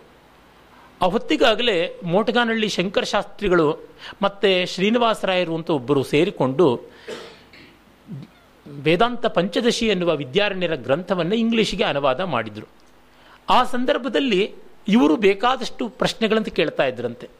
ಕೃಷ್ಣಸ್ವಾಮಿಯರವರು ಬರೀ ಪ್ರಶ್ನೆ ಕೇಳುವ ವರ್ಗದವರಲ್ಲ. ಉತ್ತರವನ್ನೂ ಕಂಡುಕೊಳ್ಳುವಂಥವರು. ಯಾಕೆಂದರೆ ಈಚೆಗೆ ವಿಚಾರವಾದಿಗಳನ್ನೋರು ಪ್ರಶ್ನೆಗಳನ್ನೇ ಕೇಳ್ತಾ ಇರ್ತಾರೆ. ಪ್ರಶ್ನೆ ಯಾರ ಬಗ್ಗೆನೂ ಕೇಳಬಹುದು. ಬ್ರಹ್ಮನ್ನೇ ಕೇಳಬಹುದು. ಈ ಕೆಟ್ಟ ಸೃಷ್ಟಿಗೆ ನಿಂಗೆ ನಾಲ್ಕು ತಲೆ ಬೇಕೇನೆಯಾ ಅಂತ ಕೇಳಬಹುದು. ಯಾವುದು ಏನು ಮಾಡಬಹುದು. ಅರೆ ಉತ್ತರಗಳನ್ನು ಕೂಡ ಹುಟ್ಟಿಸ್ಕೊಳ್ಬೇಕಲ್ವ. ಈ ದೃಷ್ಟಿಯಿಂದ ಅವರು ತುಂಬ ದೊಡ್ಡ ವ್ಯಕ್ತಿಗಳು. ಏನು ದೊಡ್ಡ ಪ್ರಸಿದ್ಧಿಯನ್ನು ಪಡೆಯಲಿಲ್ಲ. ಆದರೆ ಸಿದ್ಧಿ ಮಾತ್ರ ದೊಡ್ಡದಾಗಿತ್ತು. ಅವರ ಹತ್ತಿರದಲ್ಲಿ ಇವರಿಗೆ ಸಂಪರ್ಕ ಬಂದದ್ದು. ಜೊತೆಗೆ ಇವರಿಗೆ ಸ್ವಾಮಿಗಳಿಗೆ ಆ ಕಾಲದಲ್ಲಿ ಇದ್ದ ಮತ್ತೊಬ್ಬ ವೇದಾಂತ ಜಿಜ್ಞಾಸು, ತುಂಬ ದೊಡ್ಡ ವೇದಾಂತ ಗ್ರಂಥ ಲೇಖಕರಾದವರು, ಕನ್ನಡದಲ್ಲಿ ದೊಡ್ಡ ಸೇವೆ ಮಾಡಿದವರು ಅಂದರೆ ಹೊಸಕೆರೆ ಚಿದಂಬರಯ್ಯನವರು. ಹೊಸಕೆರೆ ಚಿದಂಬರಯ್ಯನವರು ಗದ್ಯದಲ್ಲಿ, ಪದ್ಯದಲ್ಲಿ, ಗೀತದಲ್ಲಿ ಬಗೆ ಬಗೆಯಾಗಿ ಅನುವಾದಗಳಲ್ಲಿ, ವಿವರಣೆಗಳಲ್ಲಿ ಮಾಡಿದ್ರು. ಅವರು ಇವರಿಬ್ಬರು ಕೂಡ ವೇದಾಂತವನ್ನೇ ಆಶ್ರಯಿಸಿಕೊಂಡಿರಬೇಕು ಅಂತ ತೀರ್ಮಾನ ಮಾಡಿಕೊಂಡಂಥವರಾಗಿದ್ದರು ಹೊಸಕೆರೆ ಚಿದಂಬರೇನವರ ಬಗ್ಗೆ ಕೂಡ ಈಗ ಜನಕ್ಕೆ ಹೆಚ್ಚಾಗಿ ಗೊತ್ತಾಗ್ತಾ ಇಲ್ಲ. ಈಚೆಗೆ ಪಾಪ ನಮ್ಮ ಪ್ರೊಫೆಸರ್ ಅಶ್ವತ್ಥನಾರಾಯಣ, ಜಿ. ಅಶ್ವತ್ಥನಾರಾಯಣ ಅವರು ಆ ಹೊಸಕೆರೆ ಚಿದಂಬರೇನವರ ಒಂದು ಟೀಕೆ ವ್ಯಾಖ್ಯಾನದ ಸಮೇತ ಇರುವಂಥ ಮಹಲಿಂಗರಂಗನ ಅನುಭವ ಅಮೃತ ಇತ್ಯಾದಿಗಳನ್ನೆಲ್ಲ ಪ್ರಕಾಶನ ಪಡಿಸಿದ್ದಾರೆ. ಬಹಳ ಒಳ್ಳೆಯ ಕೆಲಸ ಮಾಡಿದ್ದಾರೆ. ಅವರು ಹೊಸಕೆರೆ ಚಿದಂಬರನವರ ಬಗ್ಗೆ ಸಾಕಷ್ಟು ವಿಷಯಗಳನ್ನು ಈ ಕಾಲಕ್ಕೆ ಅವರು ನವೀಕರಿಸಿ ಕೊಡ್ತಾ ಇದ್ದಾರೆ. ಅದೇ ತರಹ ಆ ಕಾಲದಲ್ಲಿ ಇದ್ದಂತಹ ಇನ್ನಿಬ್ಬರು ಮಹನೀಯರು ಇವರಿಗೆ ಪ್ರಭಾವ ಬೀರಿದವರು ಅಂದರೆ ಕೃತುಕೋಟಿ ಮಹಾರಾಜ್ ಅಂತ ಹೆಸರಾದ ಕರವೀರ ಪೀಠ, ಕರವೀರಪುರದ ಶಂಕರ ಪೀಠಕ್ಕೆ ಉತ್ತರೋತ್ತರ ಸ್ವಾಮಿಗಳಾದಂಥವರು ಅವರು. ಅವರು ಕೃತುಕೋಟಿ ಮಹಾರಾಜ್ ಅಂತಂದರೆ ನಮ್ಮ ಕೀರ್ತನಾಥ ಕೃತುಕೋಟಿ ಮೊದಲಾದವರ ಬಂಧುವರ್ಗಕ್ಕೆ ಸೇರಿದಂಥವರು. ಅವ್ರನ್ನ ಕೃತುಕೋಟಿ ಗೌಡರು ಅಂತ ಕರೀತಾ ಇದ್ರು. ಅವರು ಗೌಡರು ಅಂತಂದರೆ ಸ್ಥಾನದಿಂದ ಬಂದಂಥದ್ದು. ಅವರು ಸ್ವಾಮಿ ವಿವೇಕಾನಂದರನ್ನ ಚಿಕ್ಕ ವಯಸ್ಸಿನಲ್ಲಿ ಇನ್ ಹಿಸ್ ಟೀನ್ಸ್ ಬಲ್ಲವರಾಗಿದ್ದರು ಮತ್ತು ಮಹಾರಾಷ್ಟ್ರದ ತುಂಬ ದೊಡ್ಡ ರಾಮನಾಮ ಜಪ ಪ್ರವರ್ತಕರಾದಂತಹ ಇವರು ಬ್ರಹ್ಮಚೈತನ್ಯ ಮಹಾರಾಜ್ ಗೋಂದಾವಳೇಕರ್ ಅವರ ತುಂಬ ಗಾಢವಾದ ಪ್ರೀತಿ ವಿಶ್ವಾಸಗಳಿದ್ವು. ಕುರ್ತುಕೋಟಿ ಮಹಾರಾಜರ ಬದುಕು ತುಂಬ ವಿಶೇಷವಾದದ್ದು. ತೀರ ಈಚೆಗೆ ತುಂಬ ಸಮಗ್ರವಲ್ಲದೆ ಇದ್ದರೂ ಏನೂ ಸಿಗದೇ ಇರುವ ಮಾಹಿತಿಯ ಕಾಲದಲ್ಲಿ ಕೊಟ್ಟಂಥ ಒಂದು ಗ್ರಂಥ ಅಂತಂದರೆ ಪ್ರೊಫೆಸರ್ ಜಾಲಿಹಾಳ್ ಅನ್ನುವಂಥವರು ಕುರ್ತುಕೋಟಿ ಮಹಾರಾಜ್ ಅಂತ ಅವ್ರ ಬಗ್ಗೆ ಬರೆದದ್ದು ರಾಷ್ಟ್ರೋತ್ಥಾನದಿಂದ ಅಚ್ಚಾಗಿರುವಂಥ ಗ್ರಂಥ ಓದಬಹುದು ಅವರು ಒಂದು ಸಾಂಪ್ರದಾಯಿಕ ಶಂಕರ ಪೀಠಕ್ಕೆ ಸ್ವಾಮಿಗಳಾದಾಗ ಎಷ್ಟು ದೊಡ್ಡತನದಿಂದ ನಡ್ಕೊಂಡ್ರು ಅಂತ. ಆಗ ಅಂಬೇಡ್ಕರ್ ಅವರಿಗೂ, ಇವರು, ತಿಲಕರು, ಪಿ ವಿ ಕಾಣೆಯವರು ಮೊದಲಾದ ಅನೇಕರ ಜೊತೆಯಲ್ಲಿ ನಡೀತಾ ಇದ್ದಂಥ ಚಟುವಟಿಕೆಗಳನ್ನು ಗಮನಿಸಬೇಕಾಗುತ್ತದೆ. ಅಂದರೆ ಭಾರತದಲ್ಲಿ ಸ್ವಾಮಿ ವಿವೇಕಾನಂದರ ಒಂದು ಮಹಾ ಆಂದೋಲನ ಆರಂಭ ಆದ ಮೇಲೆ ಎಲ್ಲ ಕಡೆಯಲ್ಲಿಯೂ ವೇದಾಂತ ಚಿಂತನ ಆರಂಭವಾಯಿತು. ಬ್ರಹ್ಮವಾದಿನ್ ಅನ್ನುವಂಥ ಒಂದು ಅದ್ಭುತವಾದ ಪತ್ರಿಕೆ ಬರೋದಕ್ಕೆ ಆರಂಭವಾಯಿತು. ಇತ್ತ ಕಡೆ ಆರ್ಯನ್ ಪಾತ್ ಅಂತ ಅರವಿಂದರು ತರೋದಕ್ಕೆ ಆರಂಭ ಮಾಡಿದ್ರು. ಮತ್ತು ಉತ್ತರೋತ್ತರವಾಗಿ ಪ್ರಬುದ್ಧ ಭಾರತ ಅಂತ ರಾಮಕೃಷ್ಣ ಮಠದಿಂದಲೇ ಬರೋದಕ್ಕೆ ಆರಂಭವಾಯಿತು. ಈ ಥರದ ಒಂದು ಸಂಶೋಧನಾ ಲೇಖನಗಳನ್ನು, ಗ್ರಂಥಗಳನ್ನು ಪ್ರಕಾಶನ ಮಾಡುವಂಥ ಸಂಸ್ಥೆಗಳು ಹುಟ್ಟುಕೊಂಡವು. ಎಲ್ಲ ಬಿಸಿ ತಾಕ್ತಾ ಇತ್ತು. ಕುರ್ತಕೋಟಿ ಮಹಾರಾಜ್ ಅವರು ತಮ್ಮ ಪೂರ್ವಾಶ್ರಮದಲ್ಲಿ ಅವರು ಭಗವದ್ಗೀತೆ ಬಗ್ಗೆ ಬರೆದಂಥ ಒಂದು ಸಂಶೋಧನಾ ಕೃತಿಗೆ ವಿದೇಶದಲ್ಲಿ ಆಕ್ಸ್ಫರ್ಡ್ ವಿಶ್ವವಿದ್ಯಾಲಯದಿಂದ ಡಾಕ್ಟರೇಟ್ ಕೂಡ ಬಂದಿತ್ತು. ಅವರು ಡಾಕ್ಟರ್ ಕುರ್ತಕೋಟಿ ಮಹಾರಾಜ್ ಅಂತಲೇ ಅವ್ರನ್ನ ಕರೀತಾ ಇದ್ರು. ಅವ್ರನ್ನ ಮಹಾಪುರುಷರು ಅಂತಲೂ ಕೂಡ ಹೇಳ್ತಾ ಇದ್ರು. ಅವ್ರನ್ನ ಮಹಾಪುರುಷರು ಅಂತಲೇ ಮಹಾಭಾಗವತರು, ಮಹಾಪುರುಷರು ಅಂತಲೇ ಸ್ವಾಮಿಗಳು ತಮ್ಮ ಕಾರ್ಯಾಲಯದ ಚರಿತ್ರೆಯಲ್ಲಿ ಬರೀತಾರೆ. ಅವರ ಜೊತೆಯಲ್ಲಿ ಇವರು ಭಾಷೆ ಶಾಂತಿ ಕೂಡ ಮಾಡಿಸಿಕೊಂಡ್ರು ಅಂತ ಗೊತ್ತಾಗುತ್ತದೆ. ಆಮೇಲೆ ಇವರೆಲ್ಲ ಆಧುನಿಕ ಜಗತ್ತಿನ, ಪಾಶ್ಚಾತ್ಯ ಜಗತ್ತಿನ ಹೊಸತನಕ್ಕೆ ತೆರೆದುಕೊಂಡಂಥವರು ಕೃಷ್ಣಸ್ವಾಮಿಯರಿರ್ಬೋದು, ಕುರ್ತುಕೋಟಿ ಮಹಾರಾಜ್ ಇರ್ಬೋದು ಮತ್ತು ವಿವೇಕಾನಂದರ ಪ್ರಭಾವದಿಂದ ಬಂದಂಥ ತುಂಬ ಜನ, ಅಸಂಖ್ಯಾತರು. ಜೊತೆಗೆ ಸಾಂಪ್ರದಾಯಿಕ ವಿದ್ವಾಂಸರು ಯಥೇಷ್ಟವಾಗಿದ್ದರು. ಇವರ ವಿದ್ಯಾಗುರುಗಳಾಗಿದ್ದ ಬ್ರಹ್ಮರ್ಷಿ ಹಾನಗಲ್, ಬ್ರಹ್ಮಶ್ರೀ ಹಾನಗಲ್ ವಿರೂಪಾಕ್ಷಾಸ್ತ್ರಿಗಳು. ದೊಡ್ಡ ಹೆಸರಾಂತ ಪಂಡಿತರಾಗಿದ್ದರು ವಿದ್ಯಾನಿಧಿ, ಮಹಾಮಹೋಪಾಧ್ಯಾಯ ಅಂತ. ಅವರ ಬಗ್ಗೆ ತಿಳ್ಕೊಳ್ಬೇಕು ಅನ್ನೋರು ಡಿ ವಿ ಜಿಯವರ ಜ್ಞಾಪಕ ಚಿತ್ರಶಾಲೆಯ ಐದನೇ ಸಂಪುಟದಲ್ಲಿ ಹಾನಗಲ್ ವಿರೂಪಾಕ್ಷಾಸ್ತ್ರಿಗಳ ಸಂಪ್ರದಾಯ ಶ್ರದ್ಧೆ, ವೇದಾಂತ ನಿಷ್ಠೆ ಇತ್ಯಾದಿ ಲೇಖನವನ್ನು ನೋಡಬಹುದು. ಇತೀರ ಈಚೆಗೆ ಅವರನ್ನೇ ಕುರಿತು ಸಂಸ್ಕೃತ ವಿಶ್ವವಿದ್ಯಾಲಯ ಒಂದು ಪರಿಚಯಾತ್ಮಕವಾದ ಸಂಸ್ಕೃತ ಪುಸ್ತಕವನ್ನು ಕೂಡ ಹೊರತಂದಿದೆ. ಹೀಗೆ ಹಾನಗಲ್ ವಿರೂಪಾಕ್ಷಾಸ್ತ್ರಿಗಳು ದೊಡ್ಡ ಪಂಡಿತರು ಅಂತ ಅನಿಸಿಕೊಂಡಿದ್ರು. ಇನ್ನು ಅನೇಕರಿದ್ದರು ಅವರು ಉದ್ದಂಡ ಪಂಡಿತರಾಗಿದ್ದರು ಅವರ ಪೂರ್ವಕ್ಕೂ ಹೋದರೆ ನಾವು ಕುಣಗಲ್ ರಾಮಶಾಸ್ತ್ರಿಗಳು, ಅದರ ಪೂರ್ವದಲ್ಲಿದ್ದಂಥ ತ್ರಂಬಕ ದೀಕ್ಷಿತರು, ಹೀಗೆ ಸಿಗುತ್ತೆ, ಬೇಕಾದಷ್ಟಿದೆ. ಅರೆ, ವಿರೂಪಾಕ್ಷಾಸ್ತ್ರಿಗಳನ್ನು ಒಂದು ಶಿಖರ ಅಂತ ಇಟ್ಟುಕೊಳ್ಳಬಹುದು. ಇವರುಗಳ ಎಲ್ಲದರ ನಡುವೆ ಒಂದು ತತ್ವಚಿಂತನೆ ನಡೀತಾ ಇತ್ತು. ವೇದಾಂತ ಶಾಸ್ತ್ರಪಾಠ ನಡೀತಾ ಇತ್ತು. ಮತ್ತು ಅಧ್ಯಯನ ನಡೀತಾ ಇತ್ತು. ವೇದಾಂತದ ಅಧ್ಯಯನಕ್ಕೆ ಬೇಕಾಗಿರತಕ್ಕಂಥ ತರ್ಕ, ವ್ಯಾಕರಣ ಮತ್ತು ಮೀಮಾಂಸ, ಪದ, ವಾಕ್ಯ, ಪ್ರಮಾಣ ಅನ್ನುವ ಶಾಸ್ತ್ರಗಳ ಪರಿಜ್ಞಾನ ಬೇಕು ಅನ್ನುವಂಥದ್ದು ಇತ್ತು. ವಿದ್ಯಾತೀರ್ಥ ಸ್ವಾಮಿಗಳು ಹೇಳ್ತಾ ಇದ್ರಂತೆ ಶೃಂಗೇರಿಯ ಹಿಂದಿನ ಪೀಠಾಧಿಪತಿಗಳು. ನ್ಯಾಯ ದರ್ಶನ ಇಲ್ಲದೆ ವೇದಾಂತವನ್ನು ಓದಿದ್ರೆ ಅದು ಸರಿಯಾಗಿ ಅರ್ಥವಾಗೋಲ್ಲ, ಅದು ಅನ್ಯಾಯ ವೇದಾಂತ ಅಂತ ಹೇಳಿಬಿಟ್ಟಿದ್ನುವೆ ಅದು ವೇದಾಂತ ಶಾಸ್ತ್ರ ಗ್ರಂಥಗಳನ್ನು ಓದೋದಕ್ಕಿರಬಹುದು ಆದರೆ ವೇದಾಂತವನ್ನು ತಿಳ್ಕೊಳ್ಳೋಕ್ಕೆ ನ್ಯಾಯ ದರ್ಶನ ಏನು ಬೇಕಾಗಿಲ್ಲ. ನಿಜವಾಗಿ ನೋಡಿದ್ರೆ ನ್ಯಾಯ ದರ್ಶನದ ಮೂಲಕವಾಗಿ ವೇದಾಂತಕ್ಕೆ ಹೋದರೆ ಅಥವಾ ವೇದಾಂತವೂ ಸಿಗೋಲ್ಲ, ನ್ಯಾಯ ಬೇಕಿಲ್ಲ. ಅದು ಏನಾಗುತ್ತದೆ? ಈ ನ್ಯಾಯ ದರ್ಶನ ಒಂದು ರೀತಿಯಾಗಿ ಕಾಗೆ ನಡಿಗೆ, ವೇದಾಂತ ಹಂಸದ ನಡಿಗೆ. ಇದು ಮರ್ತು ಹೋಗುತ್ತೆ, ಅದು ದಕ್ಕೋದಿಲ್ಲ. ಈ ತರಹ ಆಗ್ಬಿಡ್ತದೆ. ನ್ಯಾಯ ದರ್ಶನದಷ್ಟು ಅಪೂರ್ಣವಾದ ಶಾಸ್ತ್ರ ಈ ಕಾಲಕ್ಕೆ ಭಾರತೀಯ ವಿದ್ಯೆಗಳಲ್ಲಿಯೇ ಮತ್ತೊಂದಿಲ್ಲ ಅಂತ ಅನ್ಸುತ್ತೆ. ಅದಕ್ಕಿಂತ ಹೆಚ್ಚು ಅಪೂರ್ಣವಾದದ್ದು ಮೀಮಾಂಸಾ ಶಾಸ್ತ್ರ ನ್ಯಾಯ ಮೀಮಾಂಸೆಗಳೆರಡೂ ನಮ್ಮ ಪ್ರಾಚೀನ ವಿದ್ವಾಂಸರಿಗೆ ತುಂಬ ದೊಡ್ಡ ಜೀವಾತುಗಳಾಗಿವೆ. ಅವು ಎರಡೂ ಕೂಡ ವೇದಾಂತವನ್ನು ಅರ್ಥ ಮಾಡಿಕೊಳ್ಳೋದಕ್ಕೆ ಈ ಕಾಲಕ್ಕೆ ಅನಾವಶ್ಯಕ ಮಾತ್ರವಲ್ಲ, ಅಡ್ಡಿಯೂ ಆಗಿರ್ತಕ್ಕಂಥವು ಅಂತ ನಮಗೆ ಗೊತ್ತಾಗುತ್ತದೆ. ಆದರೆ ನಮ್ಮ ಸಂಪ್ರದಾಯ ಪಂಡಿತರಿಗೆ ಮಾತ್ರ ಅದು ಹಂಗೆ ಅನಿಸೋದಿಲ್ಲ. ಹಾಗಲ್ಲದಿದ್ದರೆ ಅವರ ಸಂಪ್ರದಾಯ ಪಂಡಿತರು ಯಾಕಾಗ್ತಾರೆ? ಆದರೆ ಇವನ್ನೆಲ್ಲ ಮಥನ ಮಾಡಿ ತಿಳ್ಕೊಳ್ಬೇಕಾಗಿತ್ತು ಅದಕ್ಕೆ ಅವನು ಓದಿಕೊಳ್ಳಬೇಕಾಗಿತ್ತು ಹೀಗೆ ಆ ವಾತಾವರಣ ಒಂದು ಮೆಲ್ಟಿಂಗ್ ಪಾಟ್ ಅಂತಾರಲ್ಲ, ಆ ರೀತಿಯಾಗಿದ್ದದ್ದು. ಈ ಸಂದರ್ಭದಲ್ಲಿ ಮೂಲ ಗ್ರಂಥಗಳ ಪ್ರಾಮಾಣಿಕ ದೇಶಭಾಷೆಯ ಅನುವಾದಗಳಿರಲಿಲ್ಲ. ಮತ್ತು ಎಲ್ಲ ಕಡೆಯಲ್ಲಿಯೂ ಅವುಗಳ ಅವೈಲಬಿಲಿಟಿ ಅಂತಿಲ್ಲ ಅದು ಅಷ್ಟಾಗಿರಲಿಲ್ಲ. ಆಗಷ್ಟೇ ನಿರ್ಣಯ ಸಾಗರ್ ಪ್ರೆಸ್ ಎಲ್ಲ ಆರಂಭವಾಗಿ ಗ್ರಂಥಗಳು ಅಚ್ಚಾಗೋದಕ್ಕೆ ತೊಡಗಿದ್ವು. ವೇದಾಂತದ ಹೆಚ್ಚಿನ ಗ್ರಂಥಗಳು ವಿಶೇಷವಾಗಿ ಶಾಂಕರ ದರ್ಶನದು ಅಚ್ಚಾಗಿದ್ದುದು ಎರಡು ಕಡೆಯಲ್ಲಿ. ಮೊತ್ತ ಮೊದಲಿಗೆ ಪುಣೆಯಲ್ಲಿ ಇರ್ತಕ್ಕಂಥ ಆನಂದಾಶ್ರಮ. ಆಮೇಲೆ ನಿರ್ಣಯ ಸಾಗರ ಮುಂಬೈನಲ್ಲಿರ್ತಕ್ಕಂಥದ್ದು. ಆಮೇಲೆ Bengal oriental series, Kashmir oriental series Bombay oriental series Trivandrum Sanskrit series Vizianagaram Sanskrit series Gaekwad oriental series ಇತ್ಯಾದಿಯಾಗಿ ಒಂದು, ಎರಡು ಈ ಥರದ್ದೆಲ್ಲ ಬಂದವು. ಉದಾಹರಣೆಗೆ ಗಾಯಕ್ವಾಡ್ ಓರಿಯೆಂಟಲ್ ಸೀರೀಸಿಂದ ಇಷ್ಟು ಸಿದ್ಧಿ ಬಂತು. ಅದನ್ನು ಹಿರಿಯಣ್ಣನವರೇ ಸಂಪಾದನೆ ಮಾಡಿಕೊಟ್ರು. ಈ ರೀತಿಯಾಗಿ ನಡೆಯಕೊಂಡು ಬಂದವು. ಆದರೂ ಗ್ರಂಥಗಳ ಒಂದು ಲಭ್ಯತೆ ಕೂಡ ಕಷ್ಟ ಇತ್ತು. ಜೊತೆಗೆ ಇವನ್ನ ಈಗ ನಾವು ಸ್ವಾಮಿಗಳಂಥವರ ಕೆಲಸದಿಂದ ಮಂಚದ ಮೇಲೆ ಬಲಕೊಂಡು ಸುಲಭವಾಗಿ ಶಂಕರ ಭಾಷೆಗಳನ್ನು ಮತ್ತೊಂದನ್ನು ಕನ್ನಡದ ಅನುವಾದ, ಟಿಪ್ಪಣಿ ಸಮೇತ ಓದಿಕೊಳ್ಳುವ ಅನುಕೂಲತೆ ಇದೆ. ಈಗ ಡಾಕ್ಟರ್ ಯೋಗಾನಂದ ಅಂತ ಅವರು ಅಷ್ಟು ಸ್ವಾಮಿಗಳ ರಚನೆಯನ್ನು, ಸಚ್ಚಿದಾನಂದೇಂದ್ರ ಸರಸ್ವತಿ ಸ್ವಾಮಿಗಳವರ ಇಡೀ ಬರವಣಿಗೆಗಳ ರಾಶಿಯನ್ನಷ್ಟನ್ನೇ ಡಿಜಿಟೈಸ್ ಮಾಡಿ ಒಂದು ಸಿ ಡಿಗೆ ಹಾಕ್ಬಿಟ್ಟಿದ್ದಾರೆ. ಫಿಂಗರ್ ಟಿಪ್ಸಲ್ಲಿ ಇರುತ್ತದೆ. ನೀವು palm top laptop tablet capsule ಏನು ಬೇಕಾದರೂ ಟಾನಿಕ್ಕು ಯಾವ ರೀತಿಯಾಗಿ ಬೇಕಾದರೂ ಅದನ್ನು ಸ್ವೀಕಾರ ಮಾಡಬಹುದು. ಆಗ ಬಹಳ ಕಷ್ಟ ಇದ್ದ ಕಾಲದಲ್ಲಿ ಇವುಗಳನ್ನು ಓದಿಕೊಳ್ಳೋದು. ಮತ್ತು ಇನ್ನೊಂದೇನೆಂದರೆ ಈಗ ಒಂದು ಒಳ್ಳೆಯದೋ ಕೆಟ್ಟದ್ದು ವಿರೋಧಕ್ಕೂ ಒಂದು ಸಾಕಷ್ಟು ಗಣ್ಯತೆ ಬಂದಿದೆ. ಆಗ ವಿರೋಧಕ್ಕೆ ಅಂಥ ಗಣ್ಯತೆ ಬಂದಿರಲಿಲ್ಲ. ಭಯ ಇದ್ದ ಕಾಲ ಇನ್ನು. ಭಕ್ತಿಯೂ ಇದ್ದ ಕಾಲ, ಭಯವೂ ಇದ್ದ ಕಾಲ. ಈಗ ಭಯಭಕ್ತಿ ಎರಡು ಹೋದಂಥ ಕಾಲ ಹೆಚ್ಚಾಗಿ. ಹಾಗಾಗಿ ಸ್ವತಂತ್ರ ಸಾಹಸಕ್ಕೆ ಹೆಚ್ಚಿನ ಅವಕಾಶ ಉಂಟು. ಆಗ ಅದೆಲ್ಲ ಇರಲಿಲ್ಲ. ಜೊತೆಗೆ ಶ್ರದ್ಧಾ ಭಕ್ತಿಗಳಿಂದ ನಮ್ಮ ಹೊಸ ವಿಚಾರಗಳನ್ನು ನಾವು ಎಲ್ಲಿಯಾದರೂ ಅಪಚಾರ ಮಾಡ್ತೀವೋ ಏನು ಅಂತ ಹತ್ತು ಬಾರಿ ಯೋಚನೆ ಮಾಡ್ತಾ ಇದ್ದಂಥ ಕಾಲ. ಈ ಎಲ್ಲ ಹಿನ್ನೆಲೆಯಲ್ಲಿ ಅವರು ತುಂಬ ದೊಡ್ಡ ರೀತಿಯಲ್ಲಿ ವಿಚಾರಕ್ಕೆ ಆರಂಭ ಮಾಡಿಕೊಂಡ್ರು. ನಿಜ ಮೊದಲು ಪಂಚದಶಿಯನ್ನು ಓದೋದಕ್ಕೆ ಆರಂಭ ಮಾಡಿದ್ರು. ಆಮೇಲೆ ಕಠಾದಿ ಉಪನಿಷತ್ತುಗಳನ್ನು ಓದೋದಕ್ಕೆ ಆರಂಭ ಮಾಡಿಕೊಂಡ್ರು ಅಂತ ಗೊತ್ತಾಗುತ್ತದೆ. ಪ್ರಕರಣ ಗ್ರಂಥಗಳನ್ನು ಒಂದಷ್ಟು ಶಂಕರದ್ದು ನೋಡಿಕೊಂಡ್ರು.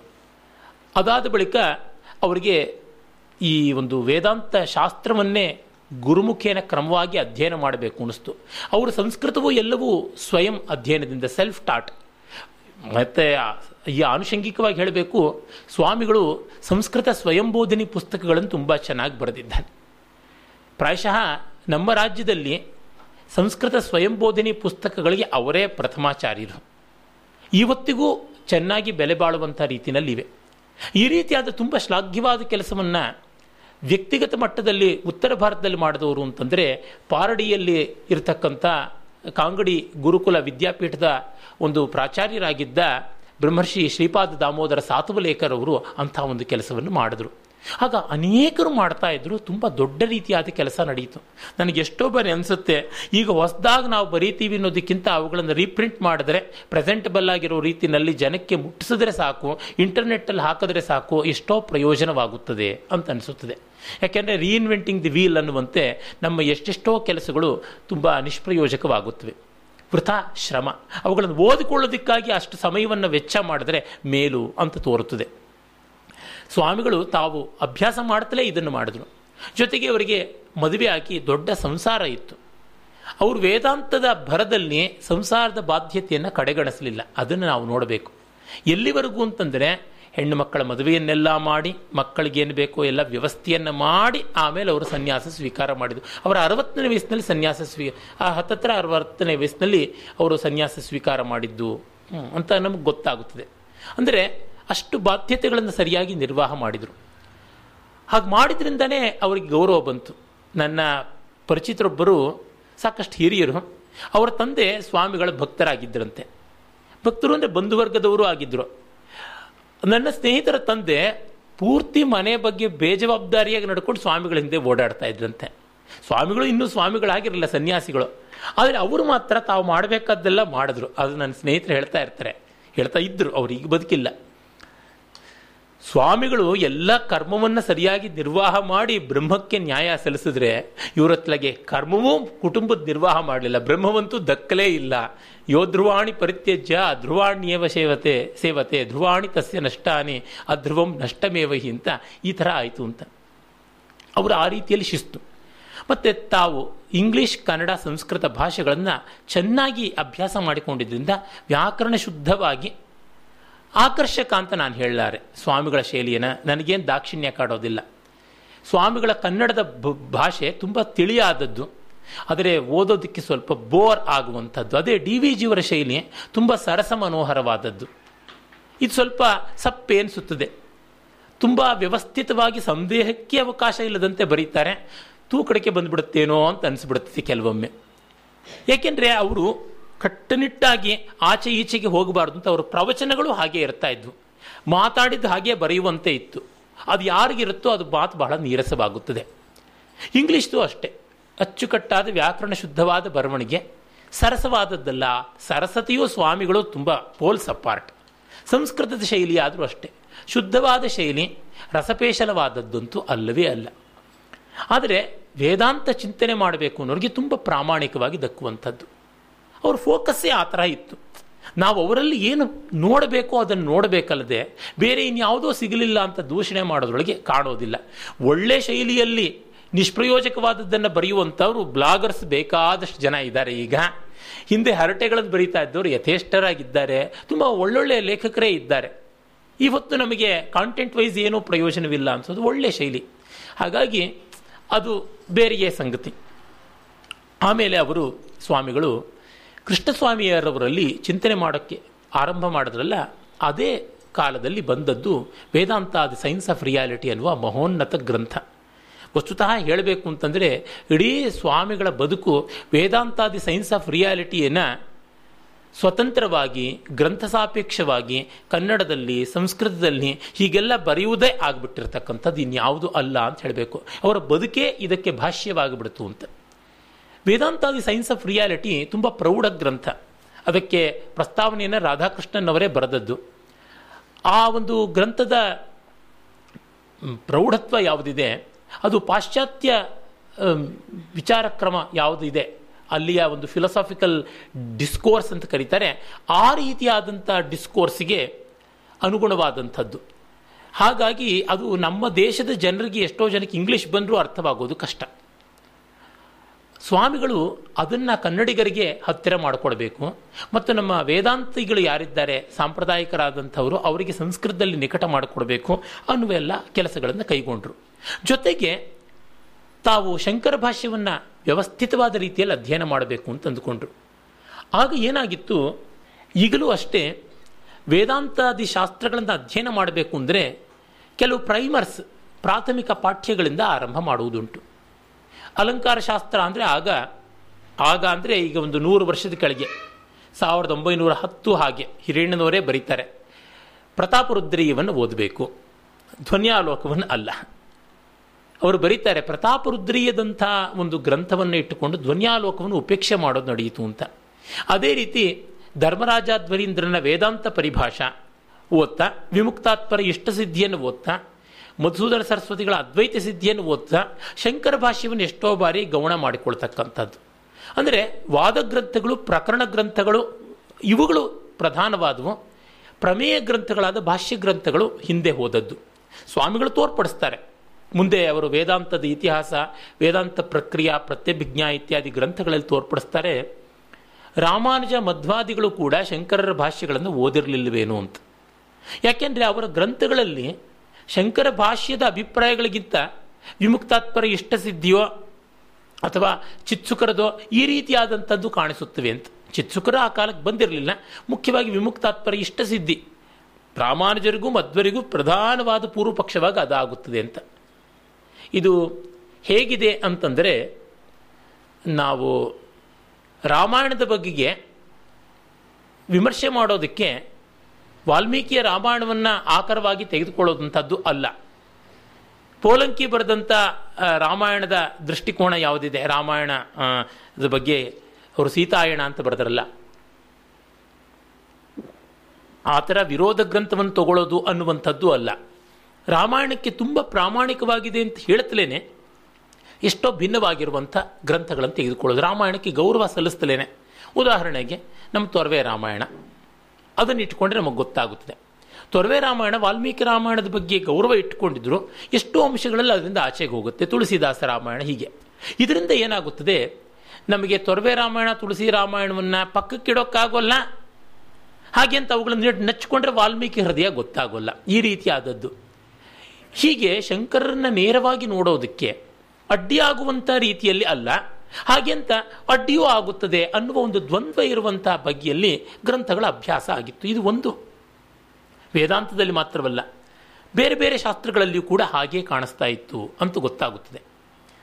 ಅದರಿಂದ ಇವರು ನೇರವಾಗಿ ಆ ಮೂಲ ಗ್ರಂಥಗಳನ್ನು ಓದಬೇಕು ಅಂತಂದುಕೊಂಡ್ರು ಆಗ ಒಂದು ಮಹೋನ್ನತವಾದ ಘಟನೆ ಆಯಿತು. ಅದು ಏನಂದರೆ ಶಂಕರರ ಜನ್ಮಭೂಮಿಯ ಆವಿಷ್ಕಾರ ಆಯಿತು ಕಾಲಟಿಯಲ್ಲಿ. ಸಾವಿರದ ಒಂಬೈನೂರ ಏಳು ಎಂಟರ ಆಸುಪಾಸಿನಲ್ಲಿ ಪಾಟನ್ಕರ್ ಮಾಧವರಾಯರು ಮೈಸೂರಿನ ದಿವಾನರಾಗಿದ್ದವರು, ಅಲ್ಲಿಗೆ ಅಂದರೆ ಟ್ರಾವೆಂಕೂರ್, ತಿರುವಾಂಕೂರಿನ ದಿವಾನರಾಗಿ ಹೋದರು. ಆ ದಿವಾನಗಿರಿಯ ಸಂದರ್ಭದಲ್ಲಿ ಅವರು ತುಂಬ ಈ ವಿಷಯಗಳಲ್ಲಿ ಆಸ್ತವಹಿಸಿದರು ಶೃಂಗಗಿರಿಯ ಶಿವಾಭಯ ನೃಸಿಂಹಭಾರತಿ ಸ್ವಾಮಿಗಳವರು ಅಲ್ಲಿಗೆ ಹೋದರು. ಬೆಂಗಳೂರಿನ ಶಂಕರ ಮಠದ ನಿರ್ಮಾಣವೂ ಕೂಡ ಆಗಲೇ ಆಗಿದ್ದು ಆಗಲೇ ಇಲ್ಲಿ ಒಂದು ಗುರುಕುಲವನ್ನು ಸ್ಥಾಪನೆ ಮಾಡಬೇಕು ಅಂತ ವಿದ್ಯಾನಿಧಿ ಹಾನಗಲ್ ವಿರೂಪಾಕ್ಷಾಸ್ತ್ರಿಗಳು, ಮೀಮಾಂಸಾ ಕಂಠೀರವ, ವೈದ್ಯನಾಥ ಶಾಸ್ತ್ರಿಗಳಂಥ ಮಹಾವಿದ್ವಾಂಸರೆಲ್ಲ ಅಲ್ಲಿಗೆ ಬಂದರು. ಹಾಗೆ ಕಾಲಟಿಯಲ್ಲಿ ಕೂಡ ಒಂದು ಗುರುಕುಲ ನಿರ್ಮಾಣವಾಯಿತು. ಅಲ್ಲಿ ಶಂಕರರ ಒಂದು ತಾಯಿ ಆರ್ಯಾಂಬ ಸಮಾಧಿ, ಮತ್ತು ಅವರ ಕುಲದೇವತೆ ಕೃಷ್ಣನ ದೇವಸ್ಥಾನ ಇತ್ಯಾದಿಗಳೆಲ್ಲ ಹೊರಕ್ಕೆ ಬಂದವು. ಹಾಗೆ ಮಿಕ್ಕಂತೆ ಶಂಕರರನ್ನ ಹಾಗೂ ಶಾರದಾಂಬಾ ವಿಗ್ರಹವನ್ನು ಪ್ರತಿಷ್ಠಾಪನೆ ಮಾಡಿ ಕುಂಭಾಭಿಷೇಕವನ್ನು ಮಾಡಿದ್ರು. ಆ ಸಂದರ್ಭಕ್ಕೆ ಇವರು ಹೊಸಕೆರೆ ಚಿದಂಬರನವರು ಮತ್ತು ಕುರ್ತುಕೋಟಿ ಮಹಾರಾಜರು, ನಮ್ಮ ಯಲ್ಲಂಬಳಸಿ ಸುಬ್ಬರಾಯರು, ಇವರೆಲ್ಲರೂ ಹೋಗಿದ್ದರು ಅಲ್ಲಿ ಮಹಾವಿದ್ವಾಂಸರಾಗಿದ್ದ ಹಾನಗಲ್ ವಿರೂಪಾಕ್ಷ ಶಾಸ್ತ್ರಿಗಳವರ ಸನ್ನಿಧಿಯಲ್ಲಿ ಮಹಾ ಪೀಠಾಧಿಪತಿಗಳಾಗಿದ್ದ ಶಿವಪನ್ ನೃಸಿಂಹಭಾರತಿ ಸ್ವಾಮಿಗಳೇ ಭಾಷ್ಯಶಾಂತಿ ಮಾಡಿದ್ರು. ಭಾಷ್ಯಶಾಂತಿ ಅಂತಂದರೆ ದೊಡ್ಡ ಗುರುಗಳ ಮೂಲಕವಾಗಿ ಭಾಷ್ಯಕ್ಕೆ ಉಪಕ್ರಮ ಮಾಡಿಸುವುದು. ಅದನ್ನು ಭಾಷ್ಯಶಾಂತಿ ಅಂತ ಒಂದು ಕ್ರಮವಾಗಿ ಮಾಡ್ತಾರೆ. ದಕ್ಷಿಣಾಮೂರ್ತಿ ಸ್ತೋತ್ರ ಒಂದೊಂದು ಶ್ಲೋಕವನ್ನು ಹೇಳಿಸುವುದುಂಟು. ಒಂದೊಂದು ಶ್ಲೋಕಕ್ಕೆ ಹನ್ನೆರಡು ನಮಸ್ಕಾರ ಮಾಡಿಸುವಂಥದ್ದು. ತತ್ಪೂರ್ವದಲ್ಲಿ ಆಚಾರ್ಯ ವಂದನೆ, ಆಚಾರ್ಯ ಪೂಜೆ ಇತ್ಯಾದಿಗಳೆಲ್ಲ ನಡೆಯಬೇಕಾಗಿರೋದು ಒಂದು ಕ್ರಮ. ಒಂದು ಶಿಸ್ತು, ಒಂದು ವ್ಯವಸ್ಥೆ. ಮಾಡಿ ಚತುಸೂತ್ರಿ ಅಂತ ಯಾವುದುಂಟು, ಅದಕ್ಕೆ ಬೇಕಾದ ಪೀಠಿಕೆಯನ್ನು ಹಾಕಿಕೊಟ್ರು. ಅಧ್ಯಾಸ ಭಾಷೆ ಇತ್ಯಾದಿಗಳನ್ನು ಸ್ವಾಮಿಗಳು ಮಾಡಿಸಿದ್ರು. ನೂರಾರು ಜನ ಆಗ ಸ್ವಯಂ ಪ್ರೇರಿತರಾಗಿ ಬಂದಿದ್ದರು ಅಲ್ಲಿಗೆ ಅಂತ ಬರೀತಾರೆ ಅದನ್ನೆಲ್ಲ. ಆಮೇಲೆ ಬೆಂಗಳೂರಿನಲ್ಲೇ ಆಗ ಇದ್ದರು ಹಾನಗಲ್ ವಿರೂಪಾಕ್ಷಾಸ್ತ್ರಿಗಳು. ಹಾನಗಲ್ ವಿರೂಪಾಕ್ಷಾಸ್ತ್ರಿಗಳ ಹತ್ರ ಹಲವಾರು ಜನ ಬರ್ತಾ ಇದ್ರು ವಿದ್ಯಾಭ್ಯಾಸ ಮಾಡೋದಕ್ಕಾಗಿ. ಡಿ ವಿ ಜಿ ಅವರು ಕೂಡ ಹೋಗ್ತಾ ಇದ್ರು. ಇನ್ನು ಅನೇಕ ಸಾಂಪ್ರದಾಯಿಕ ವಿದ್ವಾಂಸರಾಗಿ ತಯಾರಾದವರು ಎಷ್ಟೋ ಜನ ಬಂದರು. ನಮ್ಮ ಸ್ವಾಮಿಗಳು ಯಲ್ಲಂಬಳಸೆ ಸುಬ್ಬರಾಯರು ಕೂಡ ಅಲ್ಲಿಗೆ ಹೋದರು. ಬೆಂಗಳೂರಿನಲ್ಲಿ ಅಧ್ಯಯನ ಆರಂಭವಾಯಿತು. ಏನಾಯಿತು? ಮಿಕ್ಕ ಸಾಂಪ್ರದಾಯಿಕ ವಿದ್ವಾಂಸರಾಗಿ ತಯಾರಾಗುವವರಿಗೆ ಭಾಮತಿ ಅನ್ನುವಂಥ ವ್ಯಾಖ್ಯಾನವನ್ನು ಶಂಕರರ ಭಾಷ್ಯಕ್ಕೆ ವಾಚಸ್ಪತಿ ಮಿಶ್ರರು ಅನ್ನುವ ಮಹಾವಿದ್ವಾಂಸರು ಬರೆದಿದ್ರು ಒಂಬತ್ತನೇ ಶತಮಾನದವರು. ಅವ್ರನ್ನ ಸರ್ವತಂತ್ರ ಸ್ವತಂತ್ರ ಅಂತ ಕರೀತಾರೆ. ಎಲ್ಲ ಸಿಕ್ಸ್ ಸಿಸ್ಟಮ್ಸ್ ಆಫ್ ಫಿಲಾಸಫಿ ಅಂತ ಯಾವುದುಂಟು ನ್ಯಾಯ, ವೈಶೇಷಿಕ ಸಾಂಖ್ಯ, ಯೋಗ, ಮೀಮಾಂಸ ಮತ್ತು ವೇದಾಂತ, ಇವು ಅಷ್ಟರಲ್ಲಿಯೂ ಕೂಡ ಪ್ರೌಢವಾದ ಪ್ರಾಮಾಣಿಕ ಗ್ರಂಥಗಳನ್ನು ಬರೆದಂಥವರು ಅವರು. ಹಾಗೆ ಅವರ ಒಂದು ಭಾಮತಿ ಎನ್ನುವ ಬ್ರಹ್ಮಸೂತ್ರಕ್ಕಿರುವ ವಿವರಣೆ ಅದನ್ನು ಇಟ್ಟುಕೊಂಡು ಮಿಕ್ಕ ಶಿಷ್ಯರಿಗೆ ಹೇಳ್ತಾ ಇದ್ರು. ಅರೆ ನಮ್ಮ ಸ್ವಾಮಿಗಳು ಎಲ್ಲಂಬಳಸಿ ಸುಬ್ಬರಾಯರು ಯಾರಿದ್ದಾರೆ ಅವರಿಗೆ ಮೂಲ ಭಾಷ್ಯವನ್ನು ಮಾತ್ರ ಪಾಠ ಹೇಳ್ತಾ ಇದ್ರು. ಎಷ್ಟೋ ಬಾರಿ ಈ ಭಾಮತಿ ವಿವರಣೆಯ ಜೊತೆಗೆ ಪಾಠ ಕೇಳಿದವ್ರಿಗೂ ಶಂಕರ ಭಾಷ್ಯದೊಂದಿಗೆ ಮಾತ್ರ ಪಾಠ ಕೇಳಿದವ್ರಿಗೂ ಅಭಿಪ್ರಾಯ ಭೇದಗಳು ಬರ್ತಾ ಇತ್ತು. ಇಲ್ಲಿ ಹಾಗಿಲ್ವಲ್ಲ, ಅಲ್ಲಿ ಹೀಗಿದೆಯಲ್ಲ ಅಂತ. ಶಂಕರರ ಭಾಷ್ಯದಲ್ಲಿ ವಿವರಣೆಗಳು ಉಂಟು. ಭಾಮತಿ ಪ್ರಸ್ಥಾನ ಮತ್ತು ವಿವರಣ ಪ್ರಸ್ಥಾನ ಅಂತ ಎರಡು ಪ್ರಭೇದಗಳು ಹೊರಟವು. ಮುಂದೆ ಮುಂದೆ ಅದು ಬೇರೆ ಬೇರೆ ಬಂತು. ಅಂದರೆ ಜಗತ್ತು ಯಾವ ರೀತಿ ಮಿಥ್ಯಾ ಅನ್ನೋದನ್ನು ಹೇಳೋದಕ್ಕೆ ಬೇರೆ ಬೇರೆ ದೃಷ್ಟಿಗಳನ್ನು ಅವಲಂಬಿಸ್ತಕ್ಕಂಥದ್ದು ಬಂತು. ಬ್ರಹ್ಮಸತ್ಯ ಅನ್ನೋದಕ್ಕೆ ಏನೂ ಇಲ್ಲ. ಶಂಕರ ಸಿದ್ಧಾಂತದಲ್ಲಿ ಬ್ರಹ್ಮಸತ್ಯ ಜಗನ್ಮಿಥ್ಯ ಅಂತ ತುಂಬ ಜನ ಜಗನ್ಮಿಥ್ಯ ಅಂದರೆ ತಪ್ಪಾಗಿ ತಿಳ್ಕೊಳ್ಬಾರ್ದು. ಮಿಥ್ಯಾ ಅನ್ನೋದಕ್ಕೆ ಫಾಲ್ಸ್ವುಡ್ ಅಂತ ಶೂನ್ಯ ಅನ್ನುವ ಅರ್ಥ ಎಂದಿಗೂ ಅಲ್ಲ. ಅದು ಯಾರೂ ಹೇಳಿಲ್ಲ ಹಾಗೆ. ಮಿಥಸ್, ಮಿಥಃ ಅನ್ನುವ ಪದಕ್ಕೆ ರಿಲೇಟಿವ್ ಅಂತ ಅರ್ಥ. ಮಿಥ್ಯಾ ಅನ್ನೋದಕ್ಕೆ ರಿಲೇಟಿವಿಟಿ ಅನ್ನುವಂಥ ಅರ್ಥ. ಪ್ರಪಂಚ ಸಾಪೇಕ್ಷವಾದದ್ದು, ಇದು ಯಾರು ಒಪ್ಪುತ್ತಾರೆ. ಇವರು ಕೆಳಗೆ ಕೂತಿದ್ದಾರೆ, ನಾವು ಮೇಲೆ ಕೂತಿದ್ದೀವಿ ಅಂದರೆ, ಈ ಗ್ರೌಂಡ್ ಫ್ಲೋರ್ನಲ್ಲಿ ಇರ್ತಕ್ಕಂಥವ್ರು ಸೆಲ್ಲಾರಲ್ಲಿ ಇರ್ತಕ್ಕಂಥವ್ರು ಹೋಲಿಸಿದ್ರೆ ಅವರು ನಮ್ಮೆಲ್ಲರಿಗಿಂತ ಮೇಲೆ ಕೂತಿದ್ದಾರೆ ಅಂತ ಅನ್ಬೇಕು. ಹೀಗಾಗಿ ನಾನು ದೊಡ್ಡವನ ಚಿಕ್ಕವನ ಹೇಳಿ ವಯಸ್ಸಿಂದ ಅಂದರೆ ಯಾರಿಗೆ ಅಂತ ಕೇಳ್ತಾರೆ. ಈಗ ರೆಫರೆನ್ಸ್ ಅನ್ನೋದಿಲ್ಲದೆ ನಡೆಯೋದಿಲ್ಲ. ಹಾಗಾಗಿ ಸಾಪೇಕ್ಷತೆ ಬೇಕು. ಯಾವಾಗ ಸಾಪೇಕ್ಷತೆಯೋ ಆಗದು ಪರಿಪೂರ್ಣವಲ್ಲ ಅನ್ನುವ ಅರ್ಥದಲ್ಲಿ. ಅದನ್ನು ತೀರ್ಮಾನ ಮಾಡುವಲ್ಲಿ ಸೂಕ್ಷ್ಮವಾದ ತರ್ಕ ವ್ಯತ್ಯಾಸಗಳನ್ನು ಮಾಡಿಕೊಳ್ಳೋದ್ರಿಂದ ಪಂಚಪಾದಿಕ ಅನ್ನುವ ಒಂದು ಗ್ರಂಥ ಅದು ಪೂರ್ಣವಾಗಿ ಉಪಲಬ್ಧ ಇಲ್ಲ. ನಾಲ್ಕು ಸೂತ್ರಗಳಿಗೆ ಮಾತ್ರ ಉಪಲಬ್ಧ ಇದೆ. ಅದು ಪದ್ಮಪಾದರು ಬರೆದರು, ಶಂಕರರ ನೇರ ಶಿಷ್ಯನು. ಆಮೇಲೆ ಭಾಮತಿ ಪೂರ್ಣವಾಗಿ ವ್ಯಾಖ್ಯಾನ ಉಂಟು. ಇವೆರಡರಿಂದ ಸ್ವಲ್ಪ ಬೇರೆ ಬೇರೆ ಅಭಿಪ್ರಾಯಗಳು ಬಂದವು. ಅರೆ, ಮುಖ್ಯ ಸಿದ್ಧಾಂತಕ್ಕೇನು ಬಾಧೆ ಇಲ್ಲ ಅಂತ. ಅರೆ, ಅಲ್ಲಿ ಈ ಎಲ್ಲ ಗ್ರಂಥಗಳ ವಿವರಣೆಗಳ ರೂಪದಲ್ಲಿ ಆಗಿರುವ ಒಂದು ಸಮಸ್ಯೆ ಏನೆಂದರೆ, Vedanta became a faith and not an experience ವೇದಾಂತವು ಅನುಭವಕ್ಕಿಂತ ಹೆಚ್ಚಾಗಿ ಒಂದು ಶ್ರದ್ಧೆ ಆಗುವಂಥದ್ದು. ಶ್ರದ್ಧೆ ಎಷ್ಟೇ ದೊಡ್ಡದಾದರೂ ಅದು ಅನುಭವ ಅಲ್ಲ, ನಂಬಿಕೆ. ನಮ್ಮಲ್ಲಿ ಒಂದು ಒಳ್ಳೆ ಗಾದೆ ಇದೆ, ಈ ಸಂದರ್ಭ ಕೆಟ್ಟದ್ದು ಅನಿಸ್ಬೋದು, ಆದರೂ ಹೇಳ್ತೀನಿ, ನನ್ನ ಬಾಯಿ ಕೆಟ್ಟದ್ದು. ಕಳನಂತಿ ಎಂದಿದ್ರೂ ಮುಂಡೆ ಅಂತ ಒಂದು ಗಾದೆ ಇದೆ. ಆ ತರಹ ಶ್ರದ್ಧೆ ಎಂದಿದ್ರೂ ಕೂಡ ನಂಬಿಕೆ, ಕಳ್ಳನ ಹೆಂಡತಿ ಎಂದಿದ್ರೂ ಮುಂಡೆ ಅಂತ ಗಾದೆ ಇದೆ. ಇನ್ನೊಂದು ಮದುವೆನೂ ಮಾಡ್ಕೋಬಹುದು, ತೊಂದರೆ ಇಲ್ಲ, ಅದು ಹಳೆ ಕಾಲದ ಗಾದೆ. ಏನಂದರೆ ನಂಬಿಕೆಗಳು ಎಂದೂ ನಾಶ ಆಗ್ತಕ್ಕಂಥವೆ. ಅನುಭವದಲ್ಲಿ ಬಂದಾಗ ಮಾತ್ರ ಗಟ್ಟಿಯಾಗುತ್ತವೆ ಆದರೆ ದೊಡ್ಡ ತೊಂದರೆ ಏನೆಂದರೆ ಅನುಭವದ ಸರ್ವೋಚ್ಚ ಪಾರಮ್ಯ ಇರುವಂಥ ವೇದಾಂತ, ಅಂದರೆ ಶಾಂಕರ ವೇದಾಂತ ನಂಬಿಕೆಯ ಜಾಡಿಗೆ ಬಂದುಬಿಡ್ತು. ಶಂಕರರಿಗೂ ರಾಮಾನುಜ, ಮಧ್ವ, ವಲ್ಲಭ, ನಿಂಬಾರ್ಕ, ಬಲದೇವ ಇನ್ನು ಎಲ್ಲ ತಗೊಳ್ಳಿ ಪ್ರತಿಯೊಬ್ಬರದು ಕೂಡ ಕೊನೆವರೆಗೂ ಅದು ನಂಬಿಕೆಯಲ್ಲಿ ಇರುತ್ತದೆ. ಅದಕ್ಕೆ ಸರಳವಾಗಿ ಹೇಳಬೇಕು ಅಂದರೆ ನಂಬಿಕೆಯ ಮತಗಳೆಲ್ಲ ಪರಲೋಕದಲ್ಲಿಯೇ ಮುಕ್ತಿ ಎನ್ನುತ್ತವೆ. ಅನುಭವದ್ದು ಇಹೈವ ಇಲ್ಲಿಯೇ ಅಂತ ಅನ್ನತ್ವೆ ವೇದ ಸ್ಪಷ್ಟವಾಗಿ ಇಹೈವ ಪರಿಮುಚ್ಯತೆ ಅನ್ನುವಂಥ ಮಾತನ್ನು ಹೇಳುತ್ತದೆ. ಅಂದರೆ ಜೀವನ್ ಮುಕ್ತಿ ಅಂತ ನಾವು ಹೇಳ್ತೀವಿ, ಅದನ್ನು ಮುಖ್ಯ ಮುಕ್ತಿ ಅಂತ ಕರಿತೀವಿ, ಸದ್ಯೋ ಮುಕ್ತಿ ಇನ್ಸ್ಟ್ಯಾಂಟೇನಿಯಸ್ ಅಂತ ಅಂತೀವಿ. ಅದೇ ವಿದೇಹ ಮುಕ್ತಿ ಅಂತಿದೆಯಲ್ಲ ಅದನ್ನು ಗೌಣ ಮುಕ್ತಿ ಇನ್ಸಿಗ್ನಿಫಿಕೆಂಟ್ ಮುಕ್ತಿ ಅಂತ ಅಂತೀವಿ. ಪರಲೋಕ ನಂಬಿಕೆ. ಯಲೋಕ ಅನುಭವ. ಹೀಗಾಗಿ ಇಲ್ಲಿಯೇ ಈಗಲೇ ನೌ ಅಂಡ್ ಹಿಯರ್ ಆಗುವ ಲಿಬರೇಷನ್ ಅಂತ ಯಾವುದಿದೆ, ಅದು ಬಹಳ ಮುಖ್ಯವಾದದ್ದು ಅಂತ. ಆದರೆ ಶಂಕರರ ಪರಂಪರೆಯಲ್ಲಿ ಮುಂದೆ ಬಂದಂಥ ಬರವಣಿಗೆಗಳನ್ನು ನೋಡಿದರೆ ಹಾಗೆ ಕಾಣಿಸೋಲ್ಲ ಅದು ಶ್ರದ್ಧೆಯ ಕಡೆಗೆ ಬರುತ್ತದೆ. ಈ ವಾಚಸ್ಪತಿ ಮಿಶ್ರರ ಮಹತ್ವ ತುಂಬ ದೊಡ್ಡದು. ಮಹಾವಿದ್ವಾಂಸರು ತುಂಬ ದೊಡ್ಡವರು. ಆದರೆ ಸಾಂಪ್ರದಾಯಿಕರಲ್ಲಿ ಒಂದು ಮಾತಿದೆ, ಒಂದು ಗೇಲಿಯ ಮಾತಿದೆ. ಅದೇನೆಂದರೆ ವಾಚಸ್ಪತಿರ್ ಮಂಡನ ಪೃಷ್ಠ ಸೇವಿ ಅಂತ. ವಾಚಸ್ಪತಿ ಮಿಶ್ರರು ಮಂಡನ ಮಿಶ್ರರ ಕುಂಡಿ ಅಂಟುಕೊಂಡು ಹೋಗ್ತಾರೆ ಅಂತ. ಮಂಡನ ಮಿಶ್ರರು ಯಾರು? ಸುರೇಶ್ವರರೇ ಮಂಡನ ಮಿಶ್ರರು ಮಂಡನ ಮಿಶ್ರರು, ಪೂರ್ವಾಶ್ರಮದಲ್ಲಿದ್ದವರು, ವಿಶ್ವರೂಪಾಚಾರ್ಯ ಅಥವಾ ಮಂಡನ ಮಿಶ್ರ ಅನ್ನುವರೇ ಸನ್ಯಾಸ ತಗೊಂಡು ಸುರೇಶ್ವರರಾದರು ಅಂತ ಶಂಕರ ವಿಜಯಾದಿಗಳು ಹೇಳುತ್ತವೆ. ಅರೆ, ದೊಡ್ಡ ವಿದ್ವಾಂಸರುಗಳು Kuppaswamy ಶಾಸ್ತ್ರಿಗಳಿರ್ಬೋದು, Mahamahopadhyaya P V Kane, doctor V Raghavan, V V Mirashi ಮೊದಲಾದವರು ನಿಸ್ಸಂದಿಗ್ಧವಾಗಿ ಇವರೆಲ್ಲ ಬೇರೆ ಅಂತ ತೋರ್ಪಡಿಸಿದ್ದಾರೆ. ಅದು ಏನೇ ಇರಲಿ, ಮಂಡನ ಮಿಶ್ರರು ಅಂತ ಅವರು ಯಾರಿದ್ದಾರೆ, ಅವರ ಹೆಸರಿನಲ್ಲಿರುವ ಗ್ರಂಥಗಳು, ಅವುಗಳಿಂದ ಮೊದಲಿಗೆ ಶುರುವಾಗಿದ್ದು ಇದು ಏನಂದರೆ ವೇದಾಂತದ ವಿಷಯವನ್ನೇ ಅವರು ಹೇಳ್ತಾರೆ. ಉದಾಹರಣೆಗೆ ಬ್ರಹ್ಮಸಿದ್ಧಿ ಎನ್ನುವಂಥ ಒಂದು ಗ್ರಂಥದಲ್ಲಿ. ಅಲ್ಲೆಲ್ಲ ನೋಡಿದ್ರೆ ನಮಗೆ ಗೊತ್ತಾಗುತ್ತದೆ, Vedanta is becoming a belief ಅಂತ. ಇದು ಶಂಕರರ ಕಾಲದಲ್ಲಿಯೂ ಇತ್ತು. ಭರ್ತೃಮಿತ್ರ ಭರ್ತೃ ಪ್ರಪಂಚ ಮೊದಲಾದ ಶಂಕರ ಪೂರ್ವದ ವೇದಾಂತಿಗಳು ಈ ಥರ ಕೆಲವರು ಹೇಳ್ತಾ ಇದ್ರು. ಶಂಕರರು ಹಾಗಲ್ಲ ಅಂತ ಪ್ರತಿಪಾದನೆ ಮಾಡಿದ್ರು. ಇದಕ್ಕೆ ಮುನ್ನ ಸಾಂಖ್ಯ ಫಿಲಾಸಫಿ ಹಾಗೆ ಹೇಳ್ತಾ ಇತ್ತು. Ultimately all philosophies boil down to two one realistic and another idealistic ವಸ್ತುತಃ ರಿಯಲಿಸ್ಟಿಕ್ ಅನ್ನೋದು ಫಿಲಾಸಫಿಯೇ ಅಲ್ಲ. ರಿಯಲಿಸ್ಟಿಕ್ ಶುಡ್ ಬಿಕಮ್ ಸೈನ್ಸ್ ಆದರೆ ನಮಗೆ ಇಲ್ಲಿ ಕಂಡುಬರುವಂತೆ ವಿದೇಹ ಮುಕ್ತಿ ಎನ್ನುವುದು ನಮಗೆ ಕಾಣಿಸುವಂಥದ್ದು. ಇಲ್ಲ, ಸಾಂಖ್ಯರು ಕೂಡ ಜೀವನ್ಮುಕ್ತಿಯ ರೆಫರೆನ್ಸ್ ಕೊಡ್ತಾರಾದ್ರೂ ಅದು ಈ ರೀತಿಯಾದದ್ದಲ್ಲ. ಆ ಮಾತ್ರಕ್ಕೆ ಬಂದರೆ ಬೌದ್ಧರಲ್ಲಿ ಜೀವನ್ಮುಕ್ತಿಯ ರೆಫರೆನ್ಸ್ ಬರುತ್ತೆ. ಆದರೆ ಈ ರೀತಿಯಾದದ್ದಲ್ಲ. ಹೀಗಾಗಿ ವೇದಾಂತಿಗಳಲ್ಲಿ ತುಂಬ ವಿಶೇಷವಾದದ್ದು ಜೀವನ್ಮುಕ್ತಿ. ಅಂದರೆ ಇಲ್ಲಿಯೇ ಸಕಲ ಕರ್ಮಬಂಧಗಳು ಹೋಗುತ್ತವೆ. ಉಪನಿಷತ್ತಿನ ಮಾತೆ ಹೇಳೋದಿದ್ರೆ, ಭಿದ್ಯತೆ ಹೃದಯ ಗ್ರಂಥಿ ಛಿದ್ಯಂತೆ ಸರ್ವ ಸಂಶಯ ಕ್ಷೀಯಂತೆ ಚಾಸ್ಯ ಕರ್ಮಾಣಿ. ಸಂಸ್ಕೃತದ ವ್ಯಾಕರಣಕ್ಕೆ ನಾವೆಷ್ಟು ಧನ್ಯವಾದ ಹೇಳಿದ್ರು ಸಾಲದು. ಕರ್ಮಗಳು ಮೂರು, ಸಂಚಿತ, ಪ್ರಾರಬ್ಧ, ಆಗಾಮಿ ಅಂತಂದರು. ಕರ್ಮ ಕರ್ಮಣಿ ಕರ್ಮಾಣಿ ಅಂತ ಬಹುವಚನ ಇರೋದ್ರಿಂದ ನಮಗೆ ನಿಶ್ಚಿಂತೆ ಏನಾದರೂ ಕನ್ನಡದಂತೆ ಏಕವಚನ, ಬಹುವಚನ ಮಾತ್ರವೇ ಇರೋದು ಅಂದರೆ, ಇಲ್ಲ ಇಲ್ಲ, ಸಂಚಿತ ಪ್ರಾರಬ್ಧ ಆಗಾಮಿ ಎರಡೇ ಹೋಗೋದು, ಪ್ರಾರಬ್ಧ ಇದ್ದೇ ಇರುತ್ತೆ ಅಂತ ವಾದ ಮಾಡೋಕ್ಕೆ ಅವಕಾಶವಾಗ್ತಾ ಇತ್ತು. ಪಾಣಿನಿ ಕಾಪಾಡಿಬಿಟ್ಟಿದ್ದಾನೆ. ಸಂಸ್ಕೃತ ಭಾಷಾ ಮರ್ಯಾದೆ ಕಾಪಾಡಿದೆ. ಹಾಗಾಗಿ ಸ್ಪಷ್ಟವಾಗಿ ಕರ್ಮಗಳು ಇಲ್ಲಿಯೇ ಕೊಚ್ಚಿಕೊಂಡು ಹೋಗುತ್ತವೆ ಅಂತ ಇದ್ದಾಗಲೂ ಕೂಡ ಕರ್ಮ ಕೊನೆಯವರೆಗೂ ಇರುತ್ತದೆ. ಅದು ಪ್ರಾರಬ್ಧ ಪ್ರಾರಬ್ಧ ಲೇಷ ಅವಿದ್ಯಾ ಲೇಷ ಅಂತ ಶಂಕರರು ಭಾಷ್ಯದಲ್ಲಿ ನೇರವಾಗಿ ಹೇಳದೇ ಇರುವಂಥ ವಿಷಯಗಳು ಮುಂದೆ ಬಂದವು. ಹಾಗೆ ಬರುವುದಕ್ಕೆ ಕಾರಣವಾದರೂ ಏನು ಅಂತ ನಾವು ನೋಡಿದರೆ ಅನಿಸುತ್ತದೆ, ಶಂಕರರು ತಮ್ಮ ಅದ್ವಿತೀಯವಾದ ವಿಚಾರ ಪ್ರೌಢಿಮೆಯಿಂದ, ವಾದ ಕೌಶಲದಿಂದ ತುಂಬ ಸೊಗಸಾಗಿ ವೇದಾಂತವನ್ನು ಸರಿಯಾದ ಹಳೆಯ ಮೇಲೆ ತಂದಿಟ್ರು.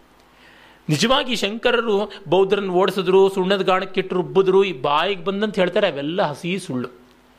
ಮತ್ತೆ ವಾಕ್, ವಾಕ್ಯಾರ್ಥದಲ್ಲಿ ವಿರೋಧಿಗಳನ್ನೆಲ್ಲ ಚೆಂಡಾಡಿಬಿಟ್ರು, ಎಲ್ಲ ಮತದವ್ರನ್ನು ಕಾಪಾಲಿಕ, ಸೌರ, ಕೌಮಾರರನ್ನ, ಮತ್ತೊಬ್ಬರನ್ನ ಮಗದೊಬ್ಬರನ್ನ ತದುಕಿದ್ರು, ತಟ್ಟಿದ್ರು, ಮಾತಿನಲ್ಲಿ ಗೆದ್ದರು ಅಂತ.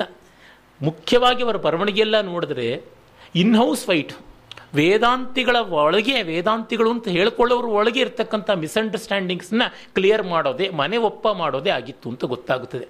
ಅವರ ಬ್ರಹ್ಮಸೂತ್ರ ಭಾಷ್ಯ, ಶಾರೀರಿಕ ಭಾಷ್ಯ ಅಂತ ಯಾವುದಿದೆ, ಅದರೊಳಗೆ ಅತಿ ಹೆಚ್ಚಿನ ಭಾಗ ಇದಕ್ಕೆ ಮೀಸಲಾಗಿದೆ. ಬೌದ್ಧಕ್ಕೆ ಒಂದೂವರೆ ಪ್ಯಾರಾಗ್ರಾಫು, ಜೈನಕ್ಕೆ ಒಂದು ಪ್ಯಾರಾಗ್ರಾಫು, ಈ ತರಹ ಇರತಕ್ಕಂಥದ್ದು. ಇನ್ನು ಆಗ ರಾಮಾನುಜರು ಹೇಳುವಂಥ ವಿಶಿಷ್ಟಾದ್ವೈತವೋ ಮಧ್ವಾಚಾರ್ಯರು ಹೇಳುವಂಥ ದ್ವೈತವೋ ವೇದಾಂತದಲ್ಲಿ ಇರಲೇ ಇರಲಿಲ್ಲ. ಹೀಗಾಗಿ ಇವರ ಬಗ್ಗೆ ಎಲ್ಲ ಅವರು ವಿರೋಧ ಮಾಡೋದಕ್ಕೆ ಸಾಧ್ಯವೇ ಇರಲಿಲ್ಲ. ಅದರಿಂದ ಇದ್ದವ್ರ ಬಗ್ಗೆ, ಬೇರೆ ಮತದವರು ಅಂತ ಅನ್ನೋರ ಬಗ್ಗೆ ವಿರೋಧ ಅಂತ ಹೇಳುವ ಮಾತುಗಳನ್ನು ಹೇಳಿದ್ದು ತುಂಬ ಪೆರಿಫೆರಲ್ ಆದದ್ದು. ಅದು ಏನಂತಂದರೆ, ಸಮಾರಾಧನೆ ಊಟದಲ್ಲಿ ತುಪ್ಪ ಬಡಿಸ್ದಂಗೆ.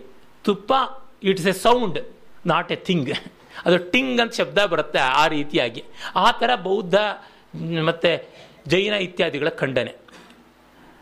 ಇನ್ನು ಒಂದು ಪೆರಿಫೆರಲ್ ಆದದ್ದು, ಮತ್ತೊಂದು ಅನುತ್ಪನ್ನವಾದದ್ದು ಇವು ಹುಟ್ಟೇ ಇರಲಿಲ್ಲ. ಅವರು ಮತ್ತೆ ಮತ್ತೆ ಹೇಳ್ತಾರೆ, ಜೀವ ಬ್ರಹ್ಮಗಳು ಒಂದೇ ಅನ್ನುವುದು ಸರ್ವ ವೇದಾಂತಿಗಳ ಅಭಿಪ್ರಾಯ ಅಂತ. ಮತ್ತೆ ಮತ್ತೆ ಮತ್ತೆ ಮತ್ತೆ ಶಂಕರ್ ಹೇಳ್ತಾರೆ. ಇಲ್ಲ, ಅದೆಲ್ಲ ಬೇರೆ ಬೇರೆ ಅಂತ ಹೇಳುವವರ ಅಭಿಪ್ರಾಯದವರು ಇದ್ದಿದ್ರೆ ಖಂಡಿತವಾಗಿ ಹೆಸರಿಸಿ ಆಗಲ್ಲ ಅಂತ ಅಂದಿರೋರು. ಹೀಗಾಗಿ ವೇದಾಂತಿಗಳಲ್ಲಿ ಯೂನಿವರ್ಸಲ್ ಸೋಲ್ ಆತ್ಮ ಏಕಮಾತ್ರ ಅದ್ವಿತೀಯವಾದದ್ದು ಅನ್ನೋದಕ್ಕೆ ಯಾವ ತೊಡಕು ಇರಲಿಲ್ಲ. ಇನ್ನು ಬಂದದ್ದೆಲ್ಲ ಎಲ್ಲಿ ಅಂತಂದರೆ ಈ ಜಗತ್ತಿನ ಮತ್ತೆ ಜೀವದ ಸಂಬಂಧ ಯಾವ ರೀತಿ ಆದದ್ದು. ಜಗತ್ ಸಂಬಂಧ ಅಂದರೆ ಅದು ಅವಿದ್ಯೆ ಅನ್ನೋದಕ್ಕೆ ಬರುತ್ತದೆ. ಅಂದರೆ ಈ ಕಾಸಾಲಿಟಿ ಅಂತ ನಾವೇನು ಹೇಳ್ತೀವಲ್ಲ? ಕಾರ್ಯಕಾರಣ ಭಾವ, ಅದು ಅವಿದ್ಯೆಯಿಂದ ಹುಟ್ಟುವಂಥದ್ದು. ಅವಿದ್ಯೆಯ ಸ್ತರ ದಾಟದ ಮೇಲೆ ಕಾಸಾಲಿಟಿ ಅನ್ನುವುದು ಇರೋದಿಲ್ಲ ಶಂಕರು ಬಹಳ ಚೆನ್ನಾಗಿ ತಮ್ಮ ಗೀತಾ ಭಾಷ್ಯದಲ್ಲಿ ಹೇಳ್ತಾರೆ, ಈ ಅವಿದ್ಯೆ ಎಲ್ಲಿಂದ ಹುಟ್ಟಿತು? ಕೇಳ್ತಾ ಇರೋ ನಿನಗೆ ಅದು ಇರ್ತಕ್ಕಂಥದ್ದು ಕಾಸ್ ಯಾರದು ಅವಿದ್ಯೆ? ನಿನ್ನದು ಅಂತಾರೆ. ಯಾಕೆಂದರೆ, ಅವಿದ್ಯೆಗೆ ಕಾರಣ ಕೊಡೋದಕ್ಕಾಗೋಲ್ಲ. ವಾಟ್ ಎಕ್ಸಿಸ್ಟೆಡ್ ಬಿಫೋರ್ ಟೈಮ್ ಅಂದರೆ there was nothing like before and after ಟೈಮ್ಗಿಂತ ಮುಂಚೆ ಅಂತ ಅನ್ನೋದ್ರೆ ಟೈಮಿಂದನೇ ಮುಂಚೆ, ಆಮೇಲೆ ಅಂತ ಬರೋದು. ಹೀಗಾಗಿ ಹೇಗೆ where was space before its existence ಅಂದರೆ? ಈ ಈ ಥರ ಪ್ರಶ್ನೆಯೇ ರಿಡೆಂಡೆಂಟ್ ಅಂತ. ಈ ರೀತಿಯಲ್ಲಿ ಶಂಕರರು ಹೇಳ್ತಾರೆ. ಹಾಗಾಗಿ, ಆ ಕಾಲದಲ್ಲಿ ಈ, ಇವರು ಉಪವರ್ಷ ಅಂತ ಬ್ರಹ್ಮಸೂತ್ರದ ವೃತ್ತಿಕಾರರು ಒಬ್ಬರಿದ್ದರು ಅವರು ಮತ್ತು ಭರ್ತೃಹರಿ, ಭರ್ತೃ ಪ್ರಪಂಚ ಇತ್ಯಾದಿಗಳೆಲ್ಲ ಪೂರ್ವಾಚಾರ್ಯರುಗಳು. ಸ್ವಲ್ಪ ಸ್ವಲ್ಪ ವ್ಯತ್ಯಾಸವಾಗಿ ಹೇಳ್ತಾ ಇದ್ರು. ಅದು ನಿಜವಾದ ಉಪನಿಷತ್ತಿನ ದರ್ಶನ ಅಲ್ಲ ಅಂತ ಸ್ಪಷ್ಟೀಕರಣ ಮಾಡಿದ್ರು. ಮತ್ತೆ ಗಟ್ಟಿಯಾಗಿ, ದೃಢವಾಗಿ ವಿಚಾರದ ಮೇಲೆ ಶಂಕರರು ನಿಲ್ಲಿಸಿದ್ರು. ಇದು ಬಹಳ ದೊಡ್ಡದಾದದ್ದು. ಅಂದರೆ ಮಿಕ್ಕ ಯಾವುದೇ ದರ್ಶನಗಳು ಗ್ರಂಥಗಳ ಮೇಲೆ ನಿಲ್ಲುತ್ತವೆ. ನಮ್ಮಲ್ಲಿ ಪೀಪಲ್ ಆಫ್ ದಿ ಬುಕ್ ಅಂತ ಈಚೆಗೆ ತುಂಬ ಪ್ರಚಾರಕ್ಕೆ ಬಂದಿದೆ. ಅದು ಸೆಮೆಟಿಕ್ ಮತಗಳು ಅಥವಾ ಯಾವುದನ್ನು ನಾವು ಈ ಇವನು ಜುಡಾಯಿಸಮ್ ಈ ಕ್ರಿಶ್ಚಿಯಾನಿಟಿ ಮತ್ತು ಇಸ್ಲಾಂ ಅಂತ ಕರಿತೀವಲ್ಲ ಅವುಗಳನ್ನು ನಾವು ಪೀಪಲ್ ಆಫ್ ದಿ ಬುಕ್ ಅಂತ ರಿಲಿಜನ್ಸ್ ಆಫ್ ದಿ ಬುಕ್ ಅಂತ ಕರಿತೀವಿ. ಗ್ರಂಥವೇ ಪ್ರಮಾಣ ಅಂತ. ಕ್ರಿಸ್ತ ದೇವಪುತ್ರ. ಪೈಗಂಬರ್ ಕೊನೆ ಪ್ರವಾದಿ. ಮೋಸೆಸ್ ಮೊದಲ ಪ್ರವಾದಿ. ಈ ಥರ ಯಾಕೆ ಅಂದರೆ ಮೊದಲ ಪ್ರವಾದಿ ಅಲ್ಲ, ಆತನಿಗೂ ಮುಂಚೆ ಇದ್ದವರೆಲ್ಲ ಇದ್ರು ಅಬ್ರಹಾಮ್ ಎಲ್ಲ ಇದ್ದಿದ್ದು ಗೊತ್ತಾಗುತ್ತದೆ ನಮಗೆ. ಒಟ್ಟಿನಲ್ಲಿ ಆತ ಪ್ರವಾದಿ. ಅವನೇ ಕೊನೆ ಪ್ರವಾದಿ ಇವ್ರಿಗೆ ಯಹೂದ್ಯರಿಗೆ ಅಂತ. ಯಾಕೆ ಅಂದರೆ ಅದು ಬೈಬಲ್ ಹೇಳಿದೆ. ಬೈಬಲ್ ಯಾಕೆ ದೊಡ್ಡದು? ಬೈಬಲ್ ದೊಡ್ಡದು ಅದಕ್ಕೋಸ್ಕರ. ಹೀಗೆ ಅನ್ಯೋನ್ಯಾಶ್ರಯದಿಂದ ನಮಗೆ ನಾವೇ. ಇದ್ಯಾಕೆ ದೊಡ್ಡದು? ನಾನು ಹೇಳ್ತಾ ಇದ್ದೀನಿ ಅದಕ್ಕೆ. ಕೊನೆಗೆ ವ್ಯಕ್ತಿನಿಷ್ಠವಾಗಿ ಬಂದುಬಿಡುತ್ತದೆ ಆ ವ್ಯಕ್ತಿ ಹೇಳಿದ್ದನ್ನು ನಮ್ಮ ಅನುಭವಕ್ಕೆ ತಂದುಕೊಳ್ಳೋಕೆ ಸಾಧ್ಯವೇ ಇಲ್ಲ. ಮಧ್ವಾಚಾರ್ಯರ ಬರವಣಿಗೆಗಳಲ್ಲಿ ನಾವು ನೋಡ್ತೀವಿ, ನಾನು ಹನುಮಂತನ, ಭೀಮನ ಅವತಾರ ಅಂತ. ಅದಕ್ಕೆ ಯಾವುದು ಪ್ರೂಫು ಅಂದರೆ ಇಲ್ಲಿಂದಲೋ ಗ್ರಂಥಗಳಿಂದ ಅಂತ ತೋರ್ಪಡಿಸ್ತಾರೆ. ಮಿಕ್ಕವರು ಒಪ್ಪಲ್ಲ. ಕಡೆಗೆ ಕೆಲವು ಗ್ರಂಥಗಳೆಲ್ಲ. ಬ್ರಹ್ಮತರ್ಕ ಹನುಮದ್ವ್ಯಾಕರಣ ಪೈಂಗಿಶ್ರುತಿ ಬರ್ಕಶ್ರುತಿ ಈ ರೀತಿಯಾದ ಎಷ್ಟೋ ಗ್ರಂಥಗಳನ್ನು ಉಲ್ಲೇಖ ಮಾಡ್ತಾನೆ. ಅವರು ದೊಡ್ಡವರು, ಅದಕ್ಕೆ ಅವ್ರಿಗೆ ಗೋಚರವಾಯಿತು, ಮಿಕ್ಕ ಯಾರಿಗೂ ಗೋಚರವಾಗಲಿಲ್ಲ ಅಂತಕ್ಕಂಥದ್ದು. ಹೀಗೆ ಈ ಥರ ಅನೇಕ ಮತಗಳಲ್ಲಿ ನಮಗೆ ಕಾಣಿಸುತ್ತವೆ. ನಾನು ಹೇಳ್ತಾ ಇದ್ದೀನಿ, ಒಪ್ಕೋ. Ultimately it comes to that you understand I upperstand ಶಂಕರರದು ಆ ದೃಷ್ಟಿಕೋನ ಅಲ್ಲ. ಎಲ್ಲರಿಗೂ ಎಟುಕುವಂಥದ್ದು ಎಲ್ಲರ ಅನುಭವಕ್ಕೂ ಬಂದದ್ದನ್ನೇ ಹೇಳಬೇಕು ಅಂತ. ಎಲ್ಲರ ಅನುಭವಕ್ಕೂ ಜಗತ್ತು ಬಗೆ ಬಗೆಯಾಗಿ ಕಂಡಿದೆಯಲ್ಲ, ಹೇಗೆ ಅನುಭವಗಳಲ್ಲಿ ರ್ಯಾಷನಲೈಸೇಷನ್ ಅಂದರೆ ಗಾರ್ಡನ್ ಇದ್ದರೆಯಲ್ಲಿ ನಿಮಗೆ ಅನುಭವ ವ್ಯತ್ಯಾಸ ಇತ್ತ. ಇದು ಬಹಳ ಮುಖ್ಯವಾಗಿ ಇರುವಂಥದ್ದು. ಮತ್ತು ನಾನು ಕುಂಟ, ನಾನು ಕುರುಡ, ನಾನು ಮುದುಕ, ನಾನು ಯುವಕ, ನಾನು ಹೆಣ್ಣು, ನಾನು ಗಂಡು ಅನ್ನುವಲ್ಲಿ ನಾನು, ನನ್ನ ಕೈ, ನನ್ನ ಕಣ್ಣು, ನನ್ನ ಕಾಲು, ಇದೆಲ್ಲ ಹೇಳುವಾಗ ನಾನು ಅನ್ನುವುದು ಯಾವುದು? ಆ ನಾನು ಗಾಢ ನಿದ್ರೆಯಲ್ಲಿ ಏನಾಗಿರುತ್ತದೆ? ಈ ರೀತಿಯಾದ ವಿಚಾರ ಕ್ರಮ ಉಪನಿಷತ್ತುಗಳಲ್ಲಿರುವಂಥದ್ದೇ ಶಂಕರರು ತೆಗೆದುಕೊಳ್ತಾರೆ. ಅಂದರೆ ಅತ್ಯಂತ ಅನುಭವನಿಷ್ಠ ಇದನ್ನು ಸ್ವಾಮಿಗಳು, ಅಂದರೆ ಸಚ್ಚಿದಾನಂದ ಸರಸ್ವತಿಗಳು, ನಾನು ಮತ್ತೆ ಮತ್ತೆ ಸ್ವಾಮಿಗಳು ಅಂತಲೇ ಹೇಳ್ತಾ ಬರ್ತೀನಿ ಸುಲಭಕ್ಕಾಗಿ. ಅವರು ಸ್ವಾಮಿಗಳು ಇದನ್ನು ಮತ್ತೆ ಮತ್ತೆ ಹೇಳ್ತಾರೆ. ಸಾರ್ವಜನಿಕ, ಸಾರ್ವತ್ರಿಕ ಅನುಭವ, ನಿರ್ವಿಶೇಷ ಅನುಭವ ಅಂತ. ಶಂಕರರು ಮತ್ತೆ ಮತ್ತೆ ಕೂಟಸ್ಥ ಅನುಭವ, ನಿರ್ವಿಶೇಷ ಅನುಭವ ಅಂತ ಹೇಳ್ತಾರೆ. ಅದನ್ನು ತೆಗೆದುಕೊಳ್ತಾರೆ. ಅಂದರೆ ಈ ಸಾಂಖ್ಯ ಯೋಗ, ಮೀಮಾಂಸ, ವೈಶೇಷಿಕ ಇತ್ಯಾದಿಗಳು ವಿಶಿಷ್ಟಾನುಭವಗಳ ಕಡೆ ಹೇಳುತ್ತವೆ. ಈ ತಂತ್ರಾಗಮಗಳು, ಪ್ರತಿಯೊಂದು ಕೂಡ ರೆವೆಲೇಷನ್ಸ್ ಅಂತ. ಇಂದೂ ಕೂಡ ಮನೆಗೆ ಒಬ್ಬರು ಬಂದಿದ್ರು. ನನಗೆ ಧ್ಯಾನಗಳಲ್ಲಿ ಏನೇನೋ ಅನುಭವಗಳಾಗ್ತಾ ಇವೆ, ಅದರಿಂದ ಪ್ರೇರಣೆ ಪಡೆದು ನಾನು ಮಾಡ್ತಾ ಇದ್ದೀನಿ ಅಂತ ಹೇಳ್ಬಿಟ್ಟಿದ್ನುವೆ ತುಂಬ ಒಳ್ಳೆಯದಪ್ಪ ಆದರೆ ನಿಮ್ಮ ಧ್ಯಾನದಲ್ಲಿ ಆದಂಥ ಪ್ರೇರಣೆಗಳು ಯಾವುದಿವೆ? ಅವಕ್ಕೆ ನೀವು ಸರಿಯಾದ ಸಾಧನೆ ಮಾಡ್ಕೊಳ್ಬೇಕು ಅಂತ. ಅವ್ರು ಬಂದು ಕಾಳಿದಾಸನ ಪಾಪ ಓದಿಲ್ಲ. ಕಾಳಿದಾಸನ ಕೃತಿಗಳಲ್ಲಿ ಧರ್ಮ ಅಂತ ಒಂದು ಲೆಕ್ಚರ್ ಮಾಡಬೇಕಾಗಿದೆ ನಾನು ಅಂತಂದರು. ಒಂದು ಕೃತಿಯನ್ನು ಕಾಳಿದಾಸನದು ಅನುವಾದದಲ್ಲಿ ಓದಿಲ್ಲ. ಧ್ಯಾನ ಇತ್ಯಾದಿಗಳಿಂದ ಪ್ರೇರಣೆ ಆಗಿದೆ ಅಂದರು. ನಿಮಗೆ ಏನೂ ಪ್ರೇರಣೆ ಆಗಬಹುದು, ಆದರೆ ಇದು ಮಾತ್ರ ಪ್ರೇರಣೆ ಆಗೋಕ್ಕೆ ಸಾಧ್ಯ ಇಲ್ಲ, ಆದರೆ ನಾನು ಬಂದು ಚೆಚ್ತೀನಿ ಅಂತಂದೆ ನಾನು. ಅಂದರೆ ನೋಡಿ, ಮಾವಿನ ಹಣ್ಣನ್ನು ಬಿತ್ತಿ ಬೇವಿನ ಹಣ್ಣನ್ನು ಪಡೆಯೋಕ್ಕಾಗೋಲ್ಲ. ಹಾಗೆ ಪಾಯಸ ಮಾಡಿಬಿಟ್ಟು ಸಾರನ್ನ ಅಂತ ಕಲಿಸ್ಕೊಂಡು ತಿನ್ನೋಕ್ಕಾಗೋಲ್ಲ ಅದನ್ನು. ಈ ರೀತಿಯಾಗಿ ಅದಕ್ಕೆ ಅದೇ ಬೇರೆದಿಲ್ಲ.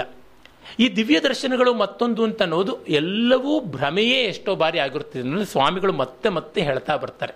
ವೇದಾಂತ ಓದಿದ್ರೆ ಏನಾಗುತ್ತದೆ ಅಂತಂದರೆ ಅವರು ತುಂಬ ಸ್ಪಷ್ಟವಾಗಿ ಬರೀತಾರೆ. ಇನ್ನು ಎರಡು ಕೈಗಳು ಮೊಳೆಯುವುದಿಲ್ಲ, ಮತ್ತೊಂದು ತಲೆ ಚಿಗುರುವುದಿಲ್ಲ, ಹಿಂದೆರಡು ಕಣ್ಣು ಮೂಡುವುದಿಲ್ಲ. ಏನೂ ಆಗೋದಿಲ್ಲ, ನೀರಿನ ಮೇಲೆ ನಡೆಯುವುದಕ್ಕಾಗುವುದಿಲ್ಲ, ಬೆಂಕಿಯಲ್ಲಿ ಧುಮುಕುವುದಕ್ಕಾಗುವುದಿಲ್ಲ. ಈ ಬಹಳ ಹುಡುಗರಿಗೆ ಹೇಳದಂತೆ ಹೇಳ್ತಾರೆ ಮತ್ತೆ ಏನಾಗುತ್ತದೆ ಭಯ, ಶೋಕ, ಮೋಹಗಳು ಹೋಗುತ್ತವೆ ಅಂತ. ಶಂಕರರು ಇದನ್ನು ಸ್ಪಷ್ಟವಾಗಿ ಹೇಳ್ತಾರೆ. ಅಂದರೆ ಈ ಯೋಗಿ ಪ್ರತ್ಯಕ್ಷ ಅಂತ ಇದೆಯಲ್ಲ, ಅದರದ್ದು ಅದು ಇದ್ದಿರ್ಬೋದು. ಇರಲಿ. ಶಂಕರ್ ಹೇಳ್ತಾರೆ, ಈ ಥರದ ಅಲೌಕಿಕ ಶಕ್ತಿಗಳು ಇರಬಹುದು. ಅದು ನಮಗಂತೂ ಅವು ಗೊತ್ತಿಲ್ಲ. ಅದನ್ನು ನಿರಾಕರಿಸೋಲ್ಲ, ಅರೆ ನಮಗಂತೂ ಅವು ಇಲ್ಲ. ಅದನ್ನು ನಿರಾಕರಿಸೋದಿಲ್ಲ ನಾವು. ಆದರೆ ಅದು ಎಂದಿಗೂ ಈ ವೇದಾಂತದ ಆನಂದ ಅಲ್ಲ ಅಂತ. ಈಗ ಒಬ್ಬ ವ್ಯಕ್ತಿ ತುಂಬ ದೊಡ್ಡ ಲೌಕಿಕ ಸಾಧನೆ ಮಾಡಿರ್ಬೋದು. ಅವನೊಂದು ರಾಷ್ಟ್ರದ ಅಧ್ಯಕ್ಷ ಆಗಿರ್ಬೋದು, ಹತ್ತು ನೊಬೆಲ್ ಪ್ರೈಸ್ಗಳು ಪಡ್ಕೊಂಡಿರ್ಬೋದು, ಜಗತ್ತಿನಲ್ಲಿ ನಾಲ್ಕು ತಲೆಮಾರುಗಳ ಕಾಲ ಅವನ ಸಂತತಿಯೇ ಶ್ರೀಮಂತವಂತ ಆಗಿರ್ಬೋದು. ಎಲ್ಲ ಆಗಿರ್ಬೋದು, ಆದರೆ ಅವನು ಇಷ್ಟಿದ್ದು ಕೂಡ ಭಯಶೋಕ ಮೋಹಗಳಿಂದ ಮುಕ್ತನಾಗದೇ ಇರಬಹುದು ನಮ್ಮ ಪಾಯಿಂಟ್ ಆಫ್ ಅಜೆಂಡಾ ಒಂದೇ, ಭಯಶೋಕ ಮೋಹಗಳಿಂದ ಮುಕ್ತಿ ಅನ್ನುವಂಥದ್ದು. ಅದು ಸ್ವಸ್ವರೂಪ ಜ್ಞಾನದಿಂದ ಬರುತ್ತದೆ. ಗಾಢ ನಿದ್ರೆಯಲ್ಲಿ ನಾನು ಹಿಂದೂ ಅಂತಲಾಗಲಿ, ಮುಸ್ಲಿಂ ಅಂತಲಾಗಲಿ, ಕ್ರಿಶ್ಚಿಯನ್ ಅಂತಾಗಲಿ ಕನ್ನಡಿಗ ಅಂತಾಗಲಿ ತೆಲುಗುನವನು ಅಂತಲಾಗಲಿ, ಅಥವಾ ಭಾರತೀಯ ಅಂತಾಗಲಿ, ಐರೋಪ್ಯ ಅಂತಾಗಲಿ, ಕೆಕೇಶಿಯನ್ ಅಂತಾಗಲಿ, ಮಂಗೋಲಾಯ್ಡ್ ಅಂತಾಗಲಿ, ನಿಗ್ರಾಯ್ಡ್ ಅಂತಾಗಲಿ, ಗಂಡು ಅಂತಲಾಗಲಿ, ಹೆಣ್ಣು ಅಂತಲಾಗಲಿ, ಬ್ರಾಹ್ಮಣ ಅಂತಾಗಲಿ ಶೂದ್ರ ಅಂತಾಗಲಿ ಏನಾದರೂ ಇತ್ತ. ಉಪನಿಷತ್ ಹೇಳುತ್ತೆ ನ ತತ್ರ ಬ್ರಾಹ್ಮಣೋ ಬ್ರಾಹ್ಮಣೋ ಭವತಿ, ನ ತತ್ರ ಪೌಲ್ಕಸ ಪೌಲ್ಕಸೋ ಭವತಿ. ಅಲ್ಲಿ ಬ್ರಾಹ್ಮಣ ಬ್ರಾಹ್ಮಣನಲ್ಲ, ಚಂಡಾಲ ಅಲ್ಲ ಯಾರು ಏನು ಅಲ್ಲ. ನ ತತ್ರ ರಥಾಹ, ನ ತತ್ರ ಅಶ್ವಾಹ, ಅಲ್ಲಿ ರಥವೂ ಇಲ್ಲ, ಕುದುರೆಗಳು ಇಲ್ಲ, ಏನೂ ಇಲ್ಲ. ಆದರೆ ನೆಮ್ಮದಿ ಅನ್ನೋದಿದೆ. ಅದಕ್ಕೆ ಎದ್ದ ಮೇಲೆ ಸುಖ ಮಹಮಸ್ವಾಪ್ ಸುಮ್ನ ಕಿಂಚಿದ ವೇದಿಶಂ, ಮಜವಾಗಿ ನಿದ್ರೆ ಮಾಡದೆ, ನನಗೇನೂ ಗೊತ್ತಾಗಲಿಲ್ಲ. ಏನೂ ಗೊತ್ತಾಗಲಿಲ್ಲ ಅಂದರೆ ಗೊತ್ತಾಗುವುದಕ್ಕೆ ನನ್ನಿಂದ ಭಿನ್ನವಾದ ಏನೂ ಇರಲಿಲ್ಲ ಅಂತ. ಎಲ್ಲರೂ ಬರುವುದಕ್ಕೆ ಮುನ್ನ ಈ ಹಾಲಿಗೆ ಶ್ರೀಕಾಂತ್ ಅವರು ಮೈಕ್ ಸೆಟ್ ಮಾಡೋಕ್ಕೆ ಬಂದಾಗ, ಯಾರೂ ಇಲ್ಲ ಅಂದರೆ ತಾನಿಲ್ಲ ಅಂತಲೇ ಅರ್ಥ. ಹಾಗೆ ಆ ರೀತಿಯಾದದ್ದು ಇದು. ಇನ್ನು ತಿಳ್ಕೊಳ್ಳುವಂಥದ್ದಕ್ಕೆ ಅನ್ಯ ವಸ್ತು ಇಲ್ಲ, ಜ್ಞೇಯ ವಸ್ತು ಅನ್ಯವಾದದ್ದು ಇಲ್ಲ ಅಂತ. ಇದಕ್ಕೆ ಇನ್ನು ಯಾವ ಹೊರಗಿನ ಪ್ರಮಾಣವೂ ಬೇಕಿಲ್ಲ. ಯಾಕೆಂದ್ರೆ ನಮಗೆ ಗೊತ್ತಿದೆ, ನನಗೆ ನಿದ್ರೆನಲ್ಲೂ ನಾನು ಆರ್ ಗಣೇಶ್ ಅಂತ, ಶತಾವಧಾನಿ ಅಂತ, ಐವತ್ತು ವರ್ಷ ಅಂತ, ಬ್ರಾಹ್ಮಣ ಅಂತ, ಮತ್ತೊಂದು ಅಂತ, ಮಗದೊಂದು ಅಂತ ಜ್ಞಾಪಕ ಇತ್ತು ಅಂದರೆ ಚೆನ್ನಾಗಿ ಬೊಗಳೆ ಬಿಡ್ತಾ ಇದ್ದಾನೆ ಅಂತ ಯಾರು ಹೇಳ್ತಾರೆ. ನಿದ್ರೆನಲ್ಲೂ ನಾನು ಕೃಷ್ಣ ಭಕ್ತ, ನಾನು ಕ್ರಿಸ್ತ ಭಕ್ತ, ನಾನು ಆಸ್ತಿಕ, ನಾನು ನಾಸ್ತಿಕ ಅಂತ ಇರುತ್ತದೆಯ. ಆಗ, ಆದರೆ ಆಗ ಇದ್ದ ನೆಮ್ಮದಿ ಎಂದಾದ್ರೂ ನಮಗೆ ಬೇಸರ ಆಗಿತ್ತ. That is the greatest relaxation ಆ ಭಾವ ಎಚ್ಚರದಲ್ಲಿಯೂ ಮುಂದುವರಿಸಿಕೊಂಡು ಬರುವುದಾದರೆ ಅದು ಸರ್ವತ್ರ ಹಬ್ಬುವುದಾದರೆ ಅದಕ್ಕಿಂತ ನೆಮ್ಮದಿ ಇನ್ಯಾವುದು? ಹೀಗಾಗಿ ಸುಷುಪ್ತಿಯಲ್ಲಿ ಆದ ಪೂರ್ಣತಾನುಭವವನ್ನು ಎಚ್ಚರ ಕನಸುಗಳಲ್ಲಿಯೂ ತುಂಬಿಕೊಳ್ಳುವಂಥದ್ದಿದೆಯಲ್ಲ, ಇದಕ್ಕಾಗಿ ಸಾಧನೆ ಮಾಡಬೇಕಾಗಿದೆ. ಅಂತನ್ನುವುದು ಮತ್ತು ಅದು ಇಲ್ಲಿಯೇ ಆಗಬೇಕಾದದ್ದು, ಈಗಲೇ ಆಗಬೇಕಾದದ್ದು. ಈ ದೃಷ್ಟಿಯಿಂದ ಶಂಕರರು ಹೋಗ್ತಾರೆ. ಹಾಗಾಗಿ ಅವರು ಮೊದಲು ಈ ವಿಚಾರ ಕ್ರಮದಿಂದ ತಮ್ಮ ಸಿದ್ಧಾಂತವನ್ನು ಸ್ಥಾಪಿಸಿ ಇದನ್ನೇ ಗ್ರಂಥಗಳು ಹೇಳ್ತಾ ಇವೆ ಅಂತ ತೋರಿಸ್ತಾರೆ. ಶಾರೀರಿಕ ಭಾಷ್ಯದಲ್ಲಿ ಮೊದಲಿಗೆ ಅಧ್ಯಾಸ ಭಾಷ್ಯ ಅಂತ ಪೀಠಿಕೆ ಬರುತ್ತದೆ. ಅಲ್ಲಿ ಒಂದೇ ಒಂದು ಕೊಟೇಶನ್ನು ಮಾಡೋಲ್ಲ. ಬಹಳ ಮುಖ್ಯವಾದದ್ದು ಶಂಕರರು ಅಲ್ಲಿ ಬರದಲ್ಲಿ ಒಂದೇ ಒಂದು ಉಲ್ಲೇಖ ಇಲ್ಲ. ಯಾತಕ್ಕೆಂದ್ರೆ ನೀವು ಆ ಗ್ರಂಥವನ್ನೇ ಟ್ಯಾಂಪರ್ ಮಾಡಬಹುದು. ಈಗ ಅದ್ವೈತಿಗಳು ಸ ಆತ್ಮ, ತತ್ವಮಸಿ ಶ್ವೇತಕೇತು.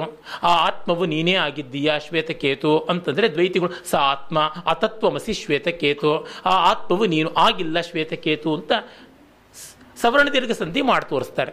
ಯಾವುದನ್ನು ಸರಿ ಅನ್ನೋಣ ವ್ಯಾಕರಣ ಇಬ್ಬರಿಗೂ ಒಟ್ಟಿಗೆ ಬರುತ್ತದೆ. ಇಲ್ಲಪ್ಪ ನಿಮ್ಮದೇ ಅರ್ಥನೇ ಇಟ್ಕೊಂಡು ನಾವು ಪದಚ್ಛೇದನೂ ಮಾಡಲ್ಲ. ಸ ಆತ್ಮ, ತತ್ವಮಸಿ ಶ್ವೇತಕೇತು? ಅದು ಆತ್ಮ. ನೀನು ಆಗಿದ್ದೀಯನೋ ಫ ಅನ್ನುವಂತೆ ಧ್ವನಿಯಿಂದ ಹೇಳಬಹುದಲ್ವಾ?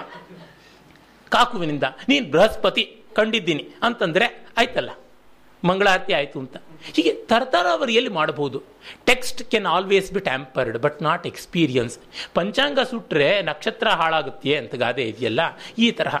ಹೀಗಾಗಿ ಗ್ರಂಥಗಳನ್ನು, ಶಂಕರರ ಕಾಲದಲ್ಲಿ ಗ್ರಂಥಗಳ ಮೇಲೆ ತುಂಬಿಕೆ ತುಂಬ ಜಾಸ್ತಿ ಇದ್ದಿದ್ದರಿಂದ ಅದರದ್ದು ಹೇಳೋಣ. ಅಂತ ಅವರು ಹೇಳಿದ್ದಾರೆ. ಮತ್ತೆ ಅವು ಚೆನ್ನಾಗಿರುವುದನ್ನು ಹೇಳಿವೆ ಅನ್ನೋದರಿಂದ ಹೇಳಿದ್ದಾರೆ. ಈ ಎರಡೂ ಪಾಯಿಂಟು. ಅವರೇನಾದರೂ ಈ ಕಾಲದಲ್ಲಿ ಇದ್ದಿದ್ರೆ ವಿಚಾರ ಮಾತ್ರ ಸಾಕು ಅಂತಿದ್ರೋ ಗೊತ್ತಿಲ್ಲ.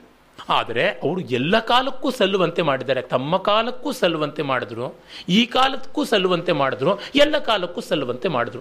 ಯಾಕೆಂದರೆ ಕೆಲವರಿಗೆ ಇಲ್ಲಪ್ಪ ನೀವು ಒಬ್ಬರು ಹೇಳಿದ್ರೆ ಸಾಲದು, ಇನ್ನು ಎಷ್ಟೋ ಜನ ತಿಳಿದವ್ರು ಹೇಳಿರಬೇಕು ಅಂತ ನೋಡಿ. ಅದೆಲ್ಲ ಹೇಳಿದೆ ಅಂತ. ಹೀಗೆ ಉಪನಿಷತ್ತುಗಳಲ್ಲಿ, ವೇದಗಳಲ್ಲಿ ಏನಿದೆ, ಅದು ಇದನ್ನೇ ಹೇಳುತ್ತೆ, ಅದರಿಂದಾಗಿ ದೊಡ್ಡದು. ಮತ್ತು, ವೇದವೇ ಒಪ್ಪಿಕೊಳ್ಳುತ್ತದೆ ಇವು ಟ್ರಾನ್ಸೆಂಡ್ ಟೆಕ್ಸ್ಟ್ ಅಂತ. ಅತ್ರ ವೇದ, ಅವೇದಾಹ ಅನ್ನುವ ಮಾತು ಅದೇ ಬೃಹದಾರಣ್ಯಕದಲ್ಲಿ ಬರುತ್ತದೆ.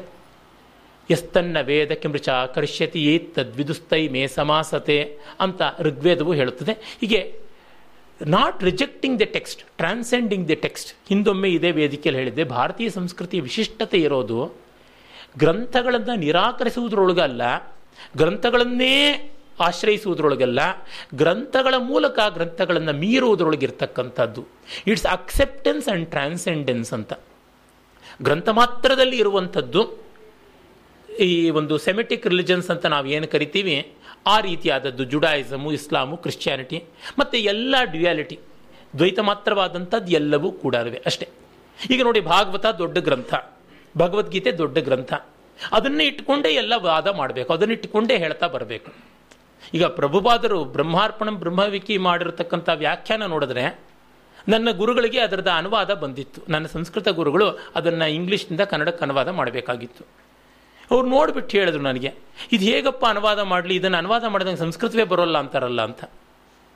ಸರಿ ನಿಮ್ಮ ಬುದ್ಧಿಗೆ ನಿಮ್ಗೆ ಏನು ತೋಚುತ್ತೋ ಹಾಗೆ ಮಾಡಿ ಸರ್ ಅಂತಂದೆ. ನಾನು ಮಾಡೋದಿಲ್ಲ ಅಂತ ವಾಪಸ್ ಕೊಡ್ತೀನಿ ಅಂತ ಕೊಟ್ಟರು ಹೀಗೆ ಗ್ರಂಥವನ್ನು ಹೇಗೂ ಎಳೆಯೋದಾಗುತ್ತದೆ. ಯಾವ ಥರ ಬೇಕಾದ್ರೂ ಎಳೆಯಬಹುದು, ಏನು ಬೇಕಾದ್ರೂ ಮಾಡಬಹುದು.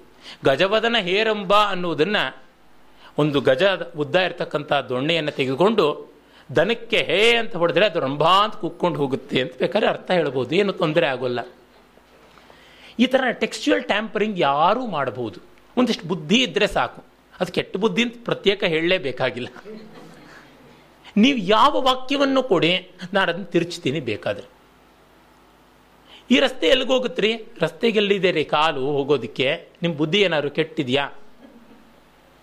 ಏನ್ರಿ, ಊಟ ಆಯ್ತಾ? ಮೂರು ಗಂಟೆ ಆಯಿತು. ಇನ್ನೂ ನಮಗೆ ಊಟ ಗತಿ ಇಲ್ಲ ಅಂತ ಅಂದ್ಕೊಂಡಿದ್ದೀರಾ ನಾವೇನು ಬಿಟ್ಟಿಗೆ ಬಿದ್ದಿದ್ದೀವಾ ನಿಮ್ಮ ಮನೆಗೆ ಬರೋದಕ್ಕೆ? ಈ ಹೀಗೆ ವಾದ ಮಾಡ್ಬೋದು. ಏನು ಬೇಕಾದ್ರೂ, ಯಾವುದಕ್ಕೆ ಏನು ಬೇಕಾದ್ರೆ ಅರ್ಥ ಹೇಳ್ಬೋದು. ಹೀಗಾಗಿ ಅನುಭವ ನಿಷ್ಠೆಯನ್ನು ಇಟ್ಟುಕೊಂಡು ಹೋಗಬೇಕು ಅಂತ ಶಂಕರರ ಪ್ರತಿಪಾದನೆ.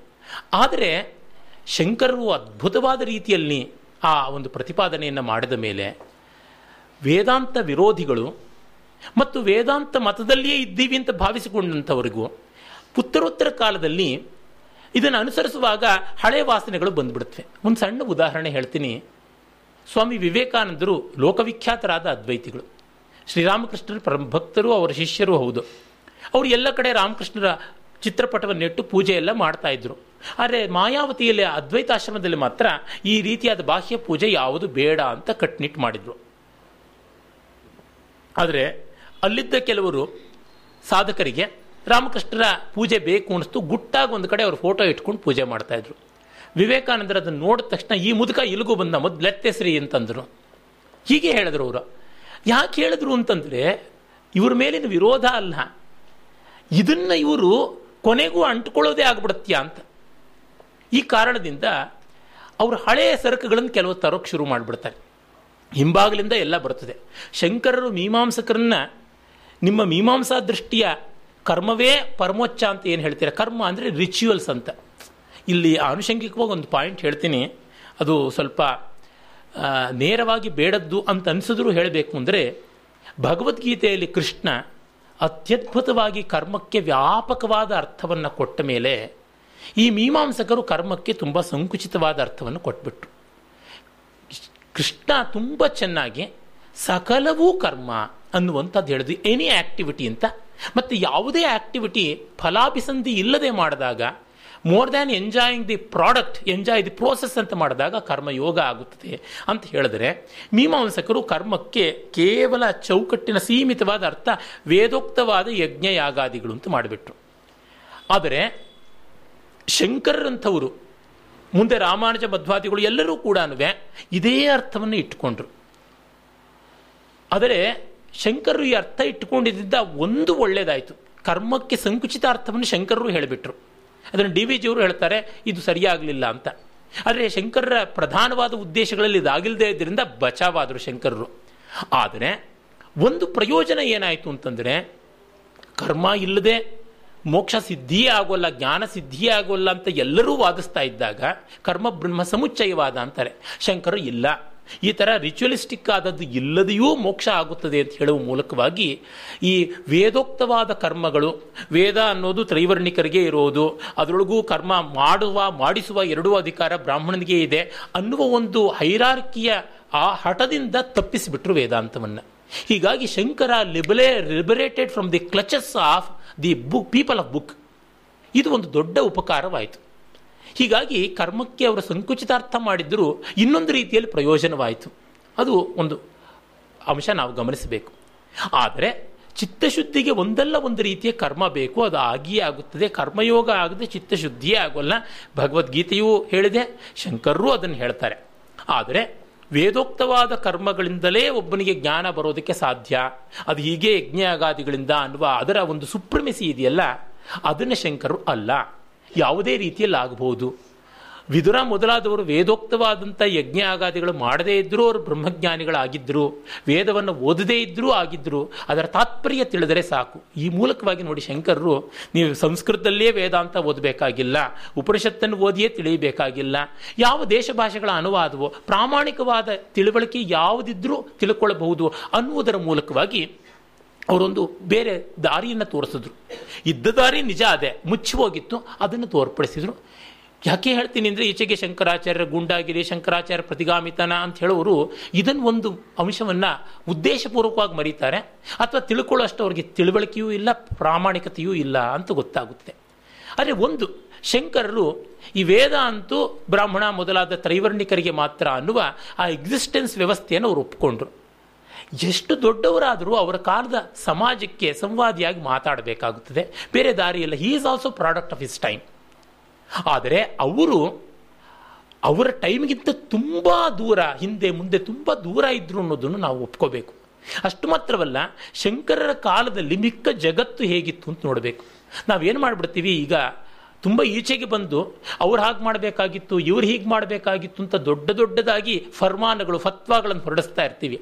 ಆದರೆ ಆ ಕಾಲದಲ್ಲಿ ಮಿಕ್ಕೆಲ್ಲ ಜಗತ್ತು ಹೇಗಿತ್ತು ಅಂತ ನೋಡಿದಾಗ ಶಂಕರರು ತೆಗೆದುಕೊಂಡದ್ದು ನೋಡಿ, ಶಂಕರರು, ಪೈಗಂಬರು ಹೆಚ್ಚು ಕಡಿಮೆ ಒಂದೇ ಕಾಲದಲ್ಲಿದ್ದರು ಮತಾಂಧತೆಯ ಪರಾಕಾಷ್ಠೆ ಒಂದು ಕಡೆ ಇದ್ದರೆ ಮತಾತೀತತೆಯ ಪರಾಕಾಷ್ಠೆ ಮತ್ತೊಂದು ಕಡೆಗೆ ಬಂತು ಅಂತಂದರೆ ಸಾಕು, ಅದೊಂದು ಸಾಕು. ಪೈಗಂಬರರಿಂದಾಗಿ ಮುಕ್ಕಾಲ ಜಗತ್ತು ರಕ್ತ ಸಿಕ್ತವಾಯಿತು ಇಂದೂ ರಕ್ತ ಸಿಕ್ತವಾಗ್ತಾ ಇದೆ. ಇನ್ನು ಅದಕ್ಕೆ ನಾಳೆಯೂ ರಕ್ತಸಿಕ್ತವಾಗುವಂಥ ಭವಿಷ್ಯವೇ ಇದೆ ಅಂತ ಗೊತ್ತಾಗುತ್ತದೆ.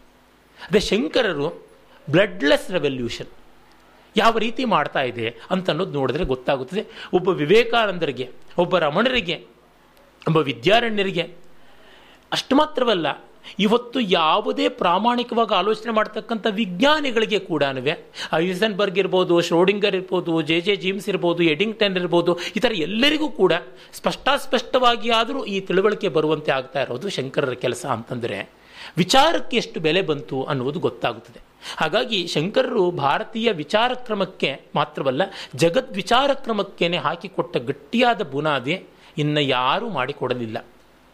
ಆದರೆ ಈ ಸೋಷಿಯಲ್ ಡೈಮೆನ್ಷನ್ ಒಂದರೊಳಗೆ ಅವರು ಕಾಂಪ್ರಮೈಸ್ ಮಾಡಿಕೊಂಡಿದ್ದಾರೆ. ಆದರೆ ದೊಡ್ಡದ್ರೊಳಗೆ ಮಾಡಿಕೊಳ್ಳಿಲ್ಲ. ಅದನ್ನು ನಾವು ನೋಡಬೇಕು. ಅವರ ಸ್ಪೆಷಾಲಿಟಿ ಇದ್ದಿದ್ದು ಈ ದೊಡ್ಡದ್ರೊಳಗೆ. ಸಬ್ಸೆಕ್ಟಲ್ಲ ಪ್ರೈಮ್ ಸೆಕ್ಟಲ್ಲಿ ಅದರೊಳಗಿದ್ದಂಥದ್ದು. ಬಸವಣ್ಣನವರನ್ನೇ ತೆಗೆದುಕೊಳ್ಳೋಣ. ಅವರು ತುಂಬ ಈ ಜಾತಿ, ಪಂಥ ಇತ್ಯಾದಿಗಳಿಗೆ ಮೀರಿದಂಥದ್ದು ಹೇಳಬೇಕು ಅಂತ ತುಂಬ ಕೊಂಡಾಡ್ತಾರೆ. ದೊಡ್ಡವರು ಸಂದೇಹವಿಲ್ಲ. ಅವರು ವೇದಾಂತವಾದಿಗಳಿಗೆ ಬರ್ತಾರೆ. ಆದರೆ ಭಕ್ತ ಮತ್ತು ಭವಿ ಅಂತ ಎರಡು ಜಾತಿ ಮಾಡೇ ಬಿಟ್ರಲ್ಲ. ಶಿವಭಕ್ತನಾದವನು ಶಿವಭಕ್ತನಲ್ಲದವನು. ಅಂದರೆ ಬಿಲೀವರ್ ಅಂಡ್ ನಾನ್ ಬಿಲೀವರ್ ಅಂತಂದರೆ ಇಸ್ ಇಟ್ ನಾಟ್ ಪೆರೋಕ್ವಿಯಲ್ ಸಂಕುಚಿತವಲ್ಲ, ಮತಾಂಧವಲ್ಲವಾ? ಅಂದರೆ ಹೌದು ಅಂತಲೇ ಹೇಳಬೇಕಾಗುತ್ತೆ. ಇಷ್ಟಲಿಂಗ ಕಟ್ಕೊಳ್ದಿದ್ದವನ್ನೆಲ್ಲ ಅನಿಷ್ಟ ಅಂತಂದ್ರೆ ಇನ್ನೇನಾಗಬೇಕಾಗುತ್ತದೆ. ಇಷ್ಟಲಿಂಗ ಕಟ್ಕೊಂಡವನು ಯಾರಾದರೂ ಗೌರವನೀಯ ಅನ್ನುವಂಥ ಮಾತುಗಳಿದ್ರೆ ನೋಡೋಟ್ ಅಲ್ಲಿ ಇಲ್ಲಿ ಕೊಟೇಶನ್ ಮಾಡಿಬಿಟ್ಟು ಹೇಳುವುದಾದರೂ ಕೂಡ ನಮಗೆ ಗೊತ್ತಾಗುತ್ತದೆ. ಬಸವಣ್ಣನವ್ರನ್ನ ಇವತ್ತು ತುಂಬ ದೊಡ್ಡ ಸಮಾಜ ಸುಧಾರಕರು ಅಂತ ಹೇಳ್ತಾ ಇದ್ದಾರೆ. ಅರೆ ಫಿಲಸಾಫಿಕಲ್ ಆಗಿ ನೋಡಿದ್ರೆ ಶಂಕರಷ್ಟಲ್ಲ ಬಸವಣ್ಣನವರು ಅನ್ನೋದು ಸತ್ಯವಾಗಿ ಗೊತ್ತಾಗುತ್ತದೆ. ಇದನ್ನು ಬಹಳ ಕನ್ವೀನಿಯೆಂಟ್ ಆಗಿ ನಮ್ಮ ಸಮಾಜ ಮರೆಯುತ್ತದೆ. ಯಾಕೆ ಅಂತಂದರೆ ಈ ಹೊತ್ತು ಯಾವ ಜಾತಿ ಬಲಿಷ್ಠವಾಗಿದೆಯೋ ಅದು ಶಂಕರನ್ನ ಅನ್ಯಾಯವಾಗಿ ಬ್ರಾಹ್ಮಣರಿಗೆ ಈಕ್ವೇಟ್ ಮಾಡಿದ್ರು. ಆ ಒಂದು ಈಕ್ವೇಷನ್ಗೆ ಶಂಕರೋತ್ತರ ಬ್ರಾಹ್ಮಣರು ಶಂಕರ ಮಠಗಳು ತುಂಬ ಕಾರಣವಾಗಿವೆ. ಅದನ್ನು ಒಪ್ಕೋಬೇಕು ನಾವು. ಆ ಕಾರಣದಿಂದಲೇ ಇವತ್ತಿಗೂ ಶಂಕರ ಮಠಗಳು ಹಾಗೇ ಇವೆ. ಅದನ್ನು ಬದಲಾಯಿಸುವ ಕೆಲಸವನ್ನು ನಮ್ಮ ಸ್ವಾಮಿಗಳು ಮಾಡಿದ್ರು. ಅದನ್ನು ಇವತ್ತಿಗೂ ಕೂಡ ಯಾವ ಮಠಗಳು ತೆಗೆದುಕೊಂಡಿಲ್ಲ. ವಿಚಾರಪೂರ್ವಕವಾಗಿ ಉತ್ತರ ಮಾತ್ರ ಕೊಟ್ಟಿಲ್ಲ. ಆಗ್ರಹ ಮಾತ್ರ ಇದೆ. ಮುಚ್ಚೆ ಆಗ್ರಹ ಇತ್ತು. ಈಗ ಉಪೇಕ್ಷೆ ಇದೆ. They are forgotten if you can't fight with a thing you blame it and you ignore ultimately ಅನ್ನುವಂಥದ್ದಾಗಿದೆ. ಹೀಗಾಗಿ ಈ ಶಂಕರರ ವಿಚಾರ ಕ್ರಮ ಬಹಳ ಮುಖ್ಯವಾದರೂ ಈ ಸಾಂಖ್ಯರು, ಯೋಗರು, ನೈಯಾಯಿಕರು, ಮೀಮಾಂಸಕರು ಮತ್ತು ಅರ್ಧಾರ್ಧ ಅದ್ವೈತವಾದಿಗಳು ಇವರೆಲ್ಲರೂ ಕೂಡ ಆಮೇಲೆ ಅವರದೇ ಹಳೆ ವಾಸನೆಗಳನ್ನು ತೆಗೆದುಕೊಂಡು ಬರೋಕ್ಕೆ ಶುರು ಮಾಡಿಬಿಟ್ಟು ಅದು ಹಾಗೆ ಆಗುತ್ತೆ. ಉದಾಹರಣೆಗೆ ನೋಡಿ, ಇವತ್ತು ಶಂಕರೈಟ್ಸ್ ಅಂತಂದರೆ ಶೈವೈಟ್ಸ್ ಅನ್ನುವಂತೆ ಆಗಿದೆ. ಎಲ್ಲಿಯೂ ಶಂಕರರು ಶಿವನೇ ದೊಡ್ಡವನು, ವಿಷ್ಣು ಅಲ್ಲ ಅಂತ ಹೇಳಿಲ್ಲ.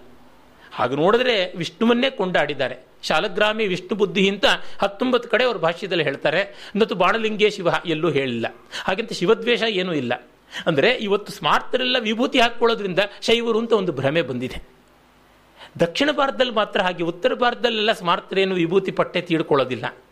ಇಲ್ಲಿ ಯಾಕಾಯಿತು ಬಸವಣ್ಣನವ್ರ ಕಾಲದಲ್ಲಿದ್ದ ಶೈವರು ಬಸವಣ್ಣನವರಿಂದ ಈಚೆಗೆ ಎಷ್ಟೋ ಜನ ವೀರಶೈವರಾದರು. ಇನ್ನು ಮಿಕ್ಕವರು ಅದ್ವೈತಿಗಳ ಜೊತೆಗೆ ಸೇರ್ಕೊಂಡ್ಬಿಟ್ರು. ಕಾಳಾಮುಖ, ಲಾಕುಳ, ಪಾಶುಪತ ಇಲ್ಲಿದ್ದಂಥವ್ರು. ಹಾಗಾಗ ಶೈವ ಪಾರಮ್ಯವನ್ನು ತೆಗೆದುಕೊಂಡು ಬಂದರು. ತಪ್ಪಿಲ್ಲ. ನೀವು ಹಣೆಗೆ ಗೋಪಿಚಂದ್ರ ಹಚ್ಕೊಳ್ಳಿ, ಭಸ್ಮ ಹಚ್ಕೊಳ್ಳಿ, ನಾಮ ಹಚ್ಕೊಳ್ಳಿ, ಅಥವಾ ಏನು ಹಚ್ಕೊಳ್ಳದೆ ಇರಿ, ಶಂಕರರಿಗೆ ಏನೂ ತೊಂದರೆ ಇಲ್ಲ. ಶಂಕರಿಗೆ ಮಾತ್ರವಲ್ಲ ಪ್ರಾಚೀನ ಸೂತ್ರ ಗ್ರಂಥಗಳಲ್ಲಿ ಎಲ್ಲಿಯೂ ಲಲಾಟ ಲಾಂಛನದ ಉಲ್ಲೇಖ ಇಲ್ಲ. ಕೇವಲ ಹೋಮದ ಭಸ್ಮ ಧಾರಣ ಮಾತ್ರ ಉಂಟು. ಇವನ್ನೇನು ಹೇಳಿಲ್ಲ. ಮಾಡಬೇಕು ಅಂತಲಿಲ್ಲ ಮಾಡಬಾರ್ದು ಅಂತಿಲ್ಲ ತೊಂದರೆ ಇಲ್ಲ. ಯಾವುದೋ ಒಂದು ಬೇಕು. ಇರಲಿ ಒಳ್ಳೆಯದು ಆದರೆ ಇವುಗಳಿಂದಲೇ ಅವುಗಳ ಲಕ್ಷಣೀಕರಣ ಮಾಡುವುದಿದೆಯಲ್ಲ ಇದು ಒಂದು ದೊಡ್ಡ ಅಪಾಯ. ಈ ಥರದ್ದು ಎಷ್ಟೋ ಲೇಟರ್ ಎಲಿಮೆಂಟ್ಸ್ ಬಂದು ಬಂದು ಸೇರಿಕೊಂಡು ಹೀಗೆ ಸೇರಿಕೊಂಡದ್ದು ಒಂದಿಷ್ಟು ರಕ್ಷಣೆಗೆ ಕಾರಣವಾದಂತೆ ಮೂಲ ತತ್ವಕ್ಕೆ ಕುಠಾರಪ್ರಾಯವಾಗೂ ಆಗ್ಬಿಟ್ಟು ಅದೇನೆಂದರೆ ಶಂಕರರಿಗೂ ಮಿಕ್ಕವರಿಗೂ ಇರುವ ವ್ಯತ್ಯಾಸವೇ ಈ ಜೀವನ್ಮುಕ್ತಿಯಲ್ಲಿ. ಮತ್ತು ಅವಸ್ಥಾತ್ರಯದಲ್ಲಿ. ಇವರು ತುರಿಯ ಅನ್ನುವುದು ಮತ್ತೊಂದು ಅವಸ್ಥೆ ಅಂತ ಮಾಡಿದ್ರು. ತುರಿಯ is not another state. ತುರಿಯ is the cons, realised consolidation of all these things. ಜಾಗ್ರತ್ ಸ್ವಪ್ನ ಸುಷುಪ್ತಿಗಳು ಎಲ್ಲದರೊಳಗೂ ಒಂದೇ ರೀತಿ ಇರತಕ್ಕಂಥ ಪ್ರತ್ಯೇಗಾತ್ಮ ದೃಷ್ಟಿಯೇ ತುರಿಯ ಅಂತ. ಅದು ಇನ್ನೊಂದಲ್ಲ. ಈಗ ಮನೆಯೊಳಗೆ ಒಂದು ಔಟ್ ಹೌಸ್ ಥರ ಮನೆ. ನಮಗೆ ಗೊತ್ತಿದೆ ಔಟ್ ಹೌಸ್ ಅನ್ನೋದು ರೈಲ್ವೆ ಬೋಗಿ ಥರ ಇರುತ್ತೆ. ಮಧ್ಯದಲ್ಲಿ ಹಾಲು, ಆ ಕಡೆ ಒಂದು ರೂಮು, ಈ ಕಡೆ ಅಡುಗೆ ಮನೆ, ಬಚ್ಚಲ್ ಮನೆ ಇರುತ್ತೆ. ಅಲ್ಲಿ ಮೂರಿದೆಯಲ್ಲ ಅಡುಗೆ ಮನೆ, ಬಚ್ಚಲ್ ಮನೆ, ಹಾಲು, ರೂಮು ಅಂತಂದರೆ ಇದು ಜಾಗ್ರ ಸ್ವಪ್ನ ಸುಷುಪ್ತಿ. ತುರಿಯ ಅಂದರೆ ಮತ್ತೊಂದು ರೂಮ. ಇಡೀ ಮನೆಯೇ ತುರಿಯ. ಇಡೀ ಮನೆಯ ಪ್ಲ್ಯಾನೇ ತುರಿಯ. ಇದನ್ನು ಅರ್ಥ ಮಾಡಿಕೊಳ್ಳದೆ ತುರಿಯ ಅಂತ ಒಂದು ಸ್ಥಿತಿಯನ್ನು ಕಲ್ಪಿಸಿದ್ರು. ಆಮೇಲಿನ ಗ್ರಂಥಗಳಲ್ಲಿ ಈಗ ಉದಾಹರಣೆ ಯೋಗ ವಾಸಿಷ್ಠ ತೆಗೆದುಕೊಳ್ಳಿ. ತುಂಬ ಕೊಂಡಾಟ ನಡೆದಿದೆ. ಒಳ್ಳೆ ಕಾವ್ಯಾತ್ಮಕವಾದ ಗ್ರಂಥ, ಆದರೆ ವೇದಾಂತವನ್ನು ಅರ್ಥ ಮಾಡಿಕೊಳ್ಳೋದಕ್ಕೆ ಏನೂ ದೊಡ್ಡ ಕಾಂಟ್ರಿಬ್ಯೂಷನ್ ಇಲ್ಲ. ಒಂದು ಸನ್ನಿ ಬಂದುಬಿಟ್ಟಿದೆ. ಒಂದು ರೀತಿಯಾದ ಸಾಮೂಹಿಕ ಸನ್ನಿ ಅಂತಾರಲ್ಲ, ಮಾಸ್ ಮೇನಿಯಾ ಬಂದುಬಿಟ್ಟಿದೆ ಯೋಗ ವಾಸಿಷ್ಠದ ಬಗ್ಗೆ. ಎಲ್ಲಿವರೆಗೆ ಅಂದರೆ ಶಂಕರರು ಅವರ ಮಹಾಭಾಷ್ಯ ಗ್ರಂಥಗಳು, ಉಪನಿಷತ್ತುಗಳು ಎಕ್ಲಿಪ್ಸ್ ಆಗೋ ಮಟ್ಟಿಗೆ. ನಾನು ಇಡೀ ಯೋಗ ವಾಸಿಷ್ಠವನ್ನು ಎರಡು ಬಾರಿ ಸವ್ಯಾಖ್ಯಾನವಾಗಿ ಓದಿದ್ದೀನಿ. ಟೇಕ್ ಹೋಮ್ ತುಂಬ ಕಡಿಮೆ. ಚೆನ್ನಾಗಿದೆ. ಆದರೂ ಕನ್ಫ್ಯೂಷನ್ಸ್ ಉಳದೇ ಉಳಿಯುತ್ತೆ. ಏನೂ ತಿದ್ದು ತೀಡೋಕ್ಕಾಗೋಲ್ಲ. ಅಲ್ಲಿ ತುರಿಯ ತುರಿಯ ತುರಿಯಾತೀತ ಈ ಥರದ್ದು ಬಂದಿದೆ. ಆಮೇಲಿನ ಯೋಗ ಗ್ರಂಥಗಳಲ್ಲೂ ಅಷ್ಟೇ. ಇನ್ನೊಂದಕ್ಕೆ ಮತ್ತೊಂದು ಸೇರಿಸು, ಮತ್ತೊಂದಕ್ಕೆ ಇನ್ನೊಂದು ಸೇರಿಸು. ಈ ಥರ ಹೋಗ್ತಾ ಇದೆ. ಯಾಕೆಂದರೆ ಸ್ಟೇಟ್ಸ್ ಅಂತ ಹೇಳ್ಕೊಂಡ್ರೆ ಇದಾದ್ಮೇಲೆ ಒಂದು ಮತ್ತೊಂದು ಆದಮೇಲೆ ಒಂದು, ಈ ತರಹ. ಪಿ ಎಚ್ ಡಿ ಮಾಡಿದ್ವಿ. ಪಿ ಎಚ್ ಡಿ ಆದಮೇಲೆ ಡಿಲಿಟ್ ಮಾಡಿ ಡಿಲಿಟ್ ಆದಮೇಲೆ ಎಲ್ ಎಲ್ ಡಿ ಮಾಡಿ ಎಲ್ ಎಲ್ ಡಿ ಆದಮೇಲಿಂದ ಡಿ ಎಂಜಿನಿಯರಿಂಗ್ ಮಾಡಿ. ನನ್ನ ಬಂಧುಗಳೊಬ್ಬರು ಎಲ್ಲ ಡಿಗ್ರಿಗಳು ಮಾಡಿದ್ದಾರೆ. ಹಿಂದೆ, ಮುಂದೆ ಏಳು ಎಪ್ಪತ್ತು ತಗಲಿಸ್ಕೊಂಡು. ಜ್ಞಾನ ಯಾವುದಕ್ಕೂ ಬರಲಿಲ್ಲ. ಅವ್ರಿಗೆ ಆ ಉದ್ದೇಶವೂ ಇಲ್ಲ ಬಿಡಿ. ಉದ್ದೇಶ ಇದ್ದವ್ರಿಗಾದರೆ ಪ್ರಮಾದ. ಈ ತರಹ ಹೀಗೆ ಈ ರೀತಿಯಾಗಿ ಬರ್ತಾ ಇದ್ದಾಗ ಶಂಕರೋತ್ತರ ಕಾಲದಲ್ಲಿ ಅದನ್ನು ಮತ್ತೆ ಸ್ಪಷ್ಟ ಮಾಡುವಂಥ ಕೆಲಸ ಎಲ್ಲಿಯೂ ನಡೆಯಲಿಲ್ಲ. ಹಾಗೆಂತ ಶಂಕರೋತ್ತರ ಕಾಲದಲ್ಲಿ ಶಂಕರಿಗಿಂತ ಭಿನ್ನವಾಗಿ ಹೇಳ್ತಾ ಇದ್ದವರು ಇರಲಿಲ್ಲ ಅಂತಲ್ಲ. ಉದಾಹರಣೆಗೆ ನೋಡಿ ಪೆರಿಫೆರಲ್ ಥಿಂಗ್ಸ್ ಶಂಕರರ ಪರಂಪರೆ ಅಖಂಡವಾಗಿ ಅವಿಚ್ಛಿನ್ನವಾಗಿ ಬಂತು ಅಂತ ಕೆಲವರು ಅದೊಂದು ಮಾನೋಲಿಥಿಕ್ ರಾಕ್ ಅಂತ ಅಂದುಕೊಂಡಿದ್ದಾರೆ ಉದಾಹರಣೆಗೆ ವಿದ್ಯಾರಣ್ಯರು, ಅವರ ಜೀವನ್ಮುಕ್ತಿ ವಿವೇಕದಲ್ಲಿ ಸ್ತ್ರೀಯರಿಗೆ ಸನ್ಯಾಸಾಧಿಕಾರ ಇದೆ ಅಂತ ಬರೆದಿದ್ದಾರೆ. ಶಂಕರರು ಬ್ರಾಹ್ಮಣರಿಗೆ ಬಿಟ್ಟು ಇನ್ಯಾರಿಗೂ ಇಲ್ಲ ಅಂತ ಬರೆದಿದ್ದಾರೆ. ಅವರ ಶಿಷ್ಯರಾದಂಥ ಸುರೇಶ್ವರರು ಕ್ಷತ್ರಿಯಾದಿಗಳಿಗೂ ಉಂಟು ಅಂತ ಬರೆದಿದ್ದಾರೆ.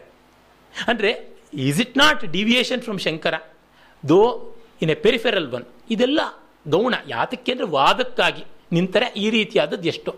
ಇನ್ಫ್ಯಾಕ್ಟ್ ಕುಪ್ಪಸ್ವಾಮಿ ಶಾಸ್ತ್ರಿಗಳು ಕಾಂಪ್ರಮೈಸಸ್ ಇನ್ ಅದ್ವೈತ ಅಂತಲೇ ಒಂದು ಪುಸ್ತಕ ಬರೆದಿದ್ದಾರೆ. ಯಾಕೆ ಹೇಳ್ತಿದ್ದೀನಿ ಅಂತಂದರೆ, ಹೀಗೆ ನಡೆಯುತ್ತದೆ. ಹಾಗಾಗಿ ಸ್ವಾಮಿಗಳ ಸುಧಾರಣೆಯನ್ನು ಈ ಐತಿಹಾಸಿಕವಾದ ರೀತಿಯಲ್ಲಿ ಅವರ ವಿಚಾರ ಕ್ರಮವನ್ನು ಅರ್ಥ ಮಾಡಿಕೊಳ್ಳದೆ ನಮ್ಮ ಸಾಂಪ್ರದಾಯಿಕ ಪಂಡಿತರು ದೂರಿ ದೂರಿ ದೂರಿದ್ರು.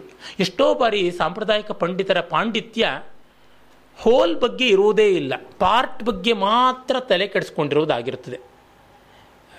ವಿವೇಕಾನಂದರ ಬದುಕಿನಲ್ಲಿ ನಡೆದ ಒಂದು ಘಟನೆ, ಅವರು ಯಾವಾಗಲೂ ವಿದ್ವಾಂಸರ ಜೊತೆಗೆ ಸಂಸ್ಕೃತದಲ್ಲಿ ಮಾತಾಡ್ತಾ ಇದ್ದಾಗ, ಅಸ್ಥಿ ಅನ್ನೋದಕ್ಕೆ ಸ್ವಸ್ತಿ ಅಂತ ಸ್ವಸ್ತಿ ಅನ್ನೋದಕ್ಕೆ ಅಸ್ಥಿ ಅಂತಲೂ ಏನೋ ಹೇಳಿದ್ರು.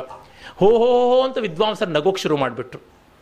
ಪಂಡಿತಾನಾಂ ದಾಸೋಹಂ ಕ್ಷಂತವ್ಯಮೇತತ್ ಸ್ಖಲನಂ ಅಂತ ತಿದ್ದುಕೊಂಡ್ರು ಅಂತ ಗೊತ್ತಾಗುತ್ತೆ. ಸಂವಾದ ತರಂಗಿಣಿ ಅನ್ನೋ ಪುಸ್ತಕದಲ್ಲಿ ನಾನು ಓದಿದ್ದೆ ಅವರ ಜೊತೆಗೆ ಸಂವಾದ ನಡೆದಿದ್ದರು ಆ ಥರದ್ದು. ಆಮೇಲೆ ಅದೇ ಹೇಳಿದಂತೆ, ಈಗ ಒಂದು ಫಿಸಿಕ್ಸ್, ಆ, ಬಗ್ಗೆ ಪ್ರೌಢ ಸಂಶೋಧನಾ ಲೇಖನ ಐನ್ಸ್ಟೀನ್ ಬರೆದಿದ್ರೆ, ಅದರೊಳಗೆ ಗ್ರಾಮ್ಯಾಟಿಕಲ್ ಎರರ್ ಇದೆ, ಆ ಕಾರಣದಿಂದ ಸಿದ್ಧಾಂತ ನಿಷ್ಪ್ರಯೋಜನ ಅಂತಂದ್ರೆ, ಈ ಥರದ ವಾಕ್ಯಾರ್ಥಗೋಷ್ಠಿಗಳಲ್ಲಿ ನಡೆದಿದೆ ನಾನು ನೋಡಿದ್ದೀನಿ. ವ್ಯಾಕರಣ ತಪ್ಪು ಮಾಡಿಬಿಟ್ರೆ ಸಿದ್ಧಾಂತವೇ ತಪ್ಪು ಅಂತ. ಅಲ್ಲ ಸ್ವಾಮಿ, ಹಿತ್ತಾಳೆ ಪಾತ್ರೆನಲ್ಲಿ ನೀವು ಅಮೃತ ಬಡಿಸಿದ್ರಿ ಅಂತಂದ್ರೆ ಅದು ಅಮೃತ ಅಲ್ಲ, ಹೆಂಡ ಅಂತ ಕೂಗಾಡದಂತೆ ಆಯಿತು. If you are so particular about ಪಾತ್ರೆ ಗೋಟು ಪಾತ್ರೆ ಅಂಗಡಿ ಅಷ್ಟೇ. ಇನ್ನೇನು ಅಲ್ಲ, ನೀವು ಅಮೃತ ಕುಡಿಯೋದಕ್ಕೆಲ್ಲ ಬೇಕಾಗಿದ್ದು ಅಂತಂದರೆ ಯಾವುದಕ್ಕೆ ಎಷ್ಟು ಬೆಲೆ ಕೊಡಬೇಕು ಅಂತ ಇಲ್ಲ. ಈ ಥರ ತುಂಬ ಜಾಸ್ತಿ ಆಯಿತು. ಆಚಾರ ಕೆಟ್ಟರು ಆಕಾರ ಕೆಡಬಾರದು. ಈ ರೀತಿಯಾಗಿದ್ದಾಗ ಇವರು ತಾವು ಸಾಂಪ್ರದಾಯಿಕವಾದ ವಿದ್ಯೆಯನ್ನು ಕಲಿತುಕೊಂಡು, ಹಾನಗಲ್ ವಿರೂಪಾಕ್ಷಾಸ್ತ್ರಗಳಂಥ ಶಿಷ್ಯರಾದಾಗಲೂ ಕೂಡ ಇವುಗಳ ಬಗೆಗೆ ಯಥಾರ್ಥ ಸ್ವರೂಪವನ್ನು ತಿಳಿಸಬೇಕು ಅಂತ ಮಾಡ್ತಾ ಬಂದ್ರಲ್ಲ, ಅದು ತುಂಬ ದೊಡ್ಡದು. ಕೃಷ್ಣಸ್ವಾಮಿಯರು ಇವರಿಗೆ ಮೂಲ ಪ್ರೇರಣೆ. ಹಾನಗಲ್ ವಿರೂಪಾಶಾಸ್ತ್ರಗಳ ಹತ್ರ ಪಾಠಕ್ಕೆ ಹೋಗ್ತಾ ಇದ್ರಂತೆ, ಬೆಳಗ್ಗೆ ಹೋಗಿ ಬಂದ ಮೇಲೆ ಸಂಜೆ ಕೃಷ್ಣಸ್ವಾಮಿಯರ ಹತ್ರ ಮಾತಾಡಿದಾಗ, ಇದಕ್ಕೇನು ಉತ್ತರ ಬರುತ್ತೆ, ಅದಕ್ಕೇನು ಉತ್ತರ ಬರುತ್ತೆ ಅಂತ ಪುಸ್ತಕದಿಂದ ತಪ್ಪಿಸೋಕೆ ಅನುಭವದಿಂದ ಹೇಳು ಅಂತಿದ್ರು. ಯಾಕೆಂದರೆ ಶಂಕರರೇ ಹೇಳ್ತಾರೆ, ಮಹಾವಾಕ್ಯ ಶಂಕರದು. ನ ಕೇವಲ ಧರ್ಮ ಜಿಜ್ಞಾಸಾಯಮೇವ ಶ್ರುತ್ಯಾದೇ ಪ್ರಮಾಣ. ಫೇತಲ್ಲಿ ಬುಕ್ ಪ್ರಮಾಣ ಆಗುವಂತೆ ಅನುಭವದ ಸಂದರ್ಭದಲ್ಲಿ, ವೇದಾಂತದ ಸಂದರ್ಭದಲ್ಲಿ ಪುಸ್ತಕದ ಪ್ರಮಾಣ ಅಲ್ಲ. ಅನುಭವ ಪ್ರಮ, ಪರಮ ಪ್ರಾಮಾಣ್ಯವನ್ನು ಹೊಂದುತ್ತದೆ. ಈ ಅರ್ಥದಲ್ಲಿ ನೋಡಿದಾಗ ಅನುಭವ ಪ್ರಾಮಾಣ್ಯಕ್ಕೆ ತಂದರು. ಅಂದರೆ ಶಂಕರರ ಅನುಭವ ಗಮ್ಯವಾದಂಥ ಸಿದ್ಧಾಂತ ಯಾವುದು? ಶ್ರದ್ಧಾಗಮ್ಯವಾಗ್ತಾ ಇತ್ತು, ಅದನ್ನು ಮತ್ತೆ ತಂದರು. ದೈವ ವ್ಯಪಾಶ್ರಯದಿಂದ ಯುಕ್ತಿ ವ್ಯಪಾಶ್ರಯಕ್ಕೆ ಆಯುರ್ವೇದ ಬಂದದ್ದು ಚರಕ ಸುಶ್ರುತಾದಿಗಳಿಂದ ಅಂತ ಹೇಳ್ತಾರಲ್ಲ ಆ ರೀತಿಯಲ್ಲಿ.